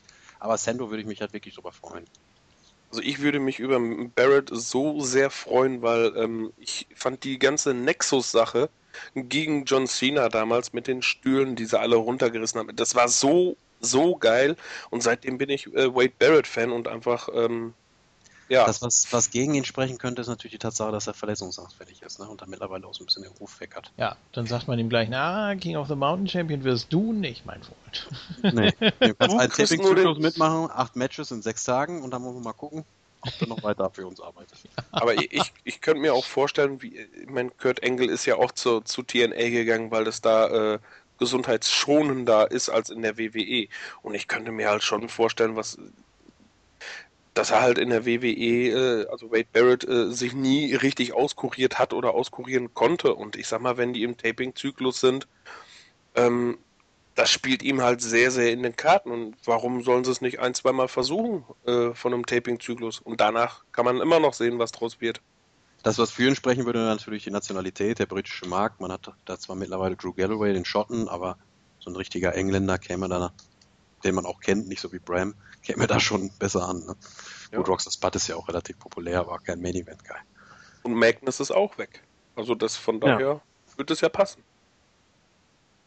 Ja, aber Wade Barrett war ja auch zu lesen, dass er jetzt irgendwie als Fernsehkommentator oder so Karriere machen will. Ich glaube, der hat da noch ein, zwei Standbeine und auf der Insel wird er generell nochmal anders angenommen. Ja, ja, genau, das stimmt. Es geht ja halt auch nur, wie gesagt, ähm, wie der Jonas Neubert gefragt hat, was wir uns halt wünschen mhm. würden. Und ja. ich würde mir halt, ich würde mich mir halt, äh, würde mir so ein, so Wade Barrett freuen, der da die gleiche Karriere macht wie ein, wie ein Christian. Und das, das würde ich mir für ihn selber wünschen. JFK, wen hättest du denn gerne? Alex Riley? Oder Horns. El Dorito. Nein, am, ehesten, am ehesten natürlich auch Sandow. Ich habe jetzt gerade noch mal so überlegt, ich fürchte fast, dass ein Cody da gar nicht so reinpassen würde. Wenn man den einfach so komplett, ja, so, so als die, die Rhodes ist, was sie ja auch jetzt so die letzten Jahre waren, ähm, das es ist so eine ja eingeschworene Gemeinschaft, ne? Und gehört jetzt hier zwar nicht rein, aber es wird ja schon announced, das erste Match, das Cody Rhodes bestreiten wird. Ich glaube, am 19. August läuft gegen, sein, ja, genau. läuft sein WWE-Vertrag aus. Und eine Woche später, am 26. steigt er in den ja. Ring gegen den ehemaligen TNA, den TNA-Guy, den ehemaligen Kurt Angle. Ja. Und dann hat er, glaube ich, auch so eine Liste online gepostet, wo dann irgendwie zwei Drittel der Namen im aktiven Ring of Honor Roster stehen. Deswegen wurde halt schon spekuliert, Cody eventuell dahin. Mhm. Ja, dann macht Cody äh, ROH und Stardust macht TNA, das ist ja kein Problem. ja, nur dass er da nicht Stardust, dann muss er dann halt irgend so ein Black Rain Charakter werden. Ja. Relic. Silver Rain. Silver Rain, ja. Gut. Ähm, zweitens, findet ihr auch, dass EC3 sein Potenzial nicht ganz ausschöpfen kann bei dieser Fehde gegen Bennett? Hm. Ja, sehe ich genauso. weil die Fehde fühlt sich so ein bisschen an, als wenn EC3 äh, Bennett overbringen soll. Wieso auch immer. Das hat so ein bisschen den Anschein, finde ich. Und was wir halt auch gerade sagten, wäre er jetzt noch Heal und hätte er diese Arroganz und die Ecken und Kanten, dann würde er natürlich noch, noch viel, viel besser sein. Ja gut, er ist natürlich jetzt als Charakter auch mit, dem, mit der Niederlage als allererste Mal in Berührung gekommen. Das kannte er als Heal ja nicht. Deswegen hat er ja auch weiterhin diese Arroganz ohne weiteres raushängen lassen können. Äh, ich gebe dir recht bis zu dem Punkt, äh, dass er ihn overbringen sollte. Meiner Meinung nach ist das aber jetzt durch diesen einen Sieg, dass er der Streakbrecher war, Mike Bennett, geschehen. Und ich denke mal, dass jetzt so, was heißt die Kurve in dem Programm ist, aber das entwickelt sich meiner Meinung nach, wie gesagt, ich habe auf Ethan Carter getippt, jetzt in die andere Richtung, dass er dann doch als, als Sieger aus der Fehde hervorgehen wird und dementsprechend auch wieder sein Potenzial mehr ausschöpfen kann. Wir wollen es hoffen. Ja. Mal sehen. Ja, eine Frage hat er noch. Genau. Äh, Matt Hardys neue Frisur oder Gimmick, Top oder Flop? Top. Ja. Also Frisur Eindeutig. können top. wir drüber streiten, aber das Gimmick ist schon ist schon wirklich gut, was Matt Hardy da macht. Muss man ihm lassen.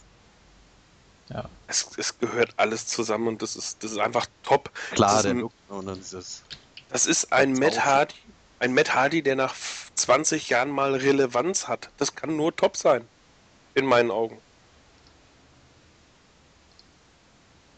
Ja, also dieses Düstere, ne? Also er hatte zwar immer mal so Anwandlungen zwischendurch und auch hier mit, ähm, ja, was, was, was hatte er da noch? Dieses, dieses Gimmick, als er da. Ah, das war während der London-Tapings vor einigen Jahren. Schlimm war seine erste TNA-Zeit, wo er da Cold-Blooded mit Hardy war. Ja, genau. Das, das also war ganz so, schlimm. Da war noch, der, ich habe lustige Sprüche auf T-Shirt geil. Das war, ja, aber trotzdem, das hatte ja schon so leicht düstere Züge und jetzt kann er das eben mal voll ausleben, ne? Naja. Also ich ist halt, ich ist halt eigen, eigenständig und gut. Jetzt äh, braucht er auch nicht mehr zu Jeff Hardys Musik rauskommen und äh ja, wer weiß auch, wie lange er das in der Hinterhand hat. Es ist ja bekannt, dass sie bei ihren äh, Independent-Auftritten, ihrer eigenen Promotion und so, der Willow-Charakter ist ja da auch entstanden. Würde mich nicht wundern, wenn Matt Hardy das jetzt nicht neu erfunden hätte, sondern einfach nur was, was er schon hatte, einfach nur dementsprechend angepasst hat. Mhm. Ja, so sagt er, Mensch, mach doch mal hier Sweeney Todd. Das ist eine gute Idee. Oder mach hier, ähm, was war das andere da? Sleepy Hollow oder so. Ja, das, da schwimmen ja auch die Grenzen. Ähm, ich habe hier noch keinen kein Main-Event-Tipp vom Oli stehen, sehe ich gerade. Ist das so? Ja. Ah. Ja, vielleicht ein Hauch logischer wäre eventuell Lashley, aber ich, ich bleib dabei, Galloway wird es okay. wird, wird noch verteidigen. Der Captain, wie Josh Matthews jetzt immer sagt. Gut. Ja. Die Ass-Kicking Machine. Der hat generell die besten, besten Beinamen da. Ja. Stand up! For Professional Wrestling. Ja. Ja, davon ist er ja so ein bisschen, ein kleines bisschen abgerückt, aber man weiß eben nicht, was hat er jetzt wirklich. Okay, dann war es das auch mit Facebook. Und auch ganz langsam, aber sicher mit dieser Ausgabe. Besonderen Dank natürlich an The Game Oli, der äh, jetzt vielleicht ab und zu mal bei TNA zu hören sein wird. Wer weiß. Ja, ich muss mich erstmal für, für, für die Einladung bedanken. Ähm, war doch ganz spaßig. Ja, auf jeden Fall. Das, ne? das, macht total Spaß. Ja. Ja, und, und es gibt noch ähm, Leute im Universe, die TNA wirklich verfolgen. Ja. Natürlich ja. sind die anderen gegrüßt hier. Grüße an Dorn und an Markus Schulz und so. Ihr seid natürlich nicht vergessen ja, war doch mal ganz nett, auf jeden Fall noch eine andere Stimme mit dabei zu haben. Gut, dann, ich habe es am Anfang der Ausgabe schon gesagt, auch danke an die Hörer, die sich diese Ausgaben anhören, wo es mal nicht um WWE geht, aber ich denke, wir haben viel gehabt, worüber wir sprechen konnten, deswegen musste das jetzt auch mal wieder sein. Und ja, bitte immer gerne Feedback, auch auf dem Cyborg, wie euch solche Ausgaben gefallen, ob ihr was damit anfangen könnt. Wäre natürlich schön. Also wenn ihr die beiden Ligen, jetzt speziell Lucha Underground und TNA verfolgt, dann ist da hoffentlich was für euch dabei. In diesem Sinne, danke und bis zum nicht nächsten Mal. Wie gesagt, ich werde ein, zwei Mal pausieren, aber Ich werde meine Tipps für Money in the Bank dann natürlich auch noch zukommen lassen. Bis dann die ja, übernächste oder die darauf, je nachdem. Tschüss!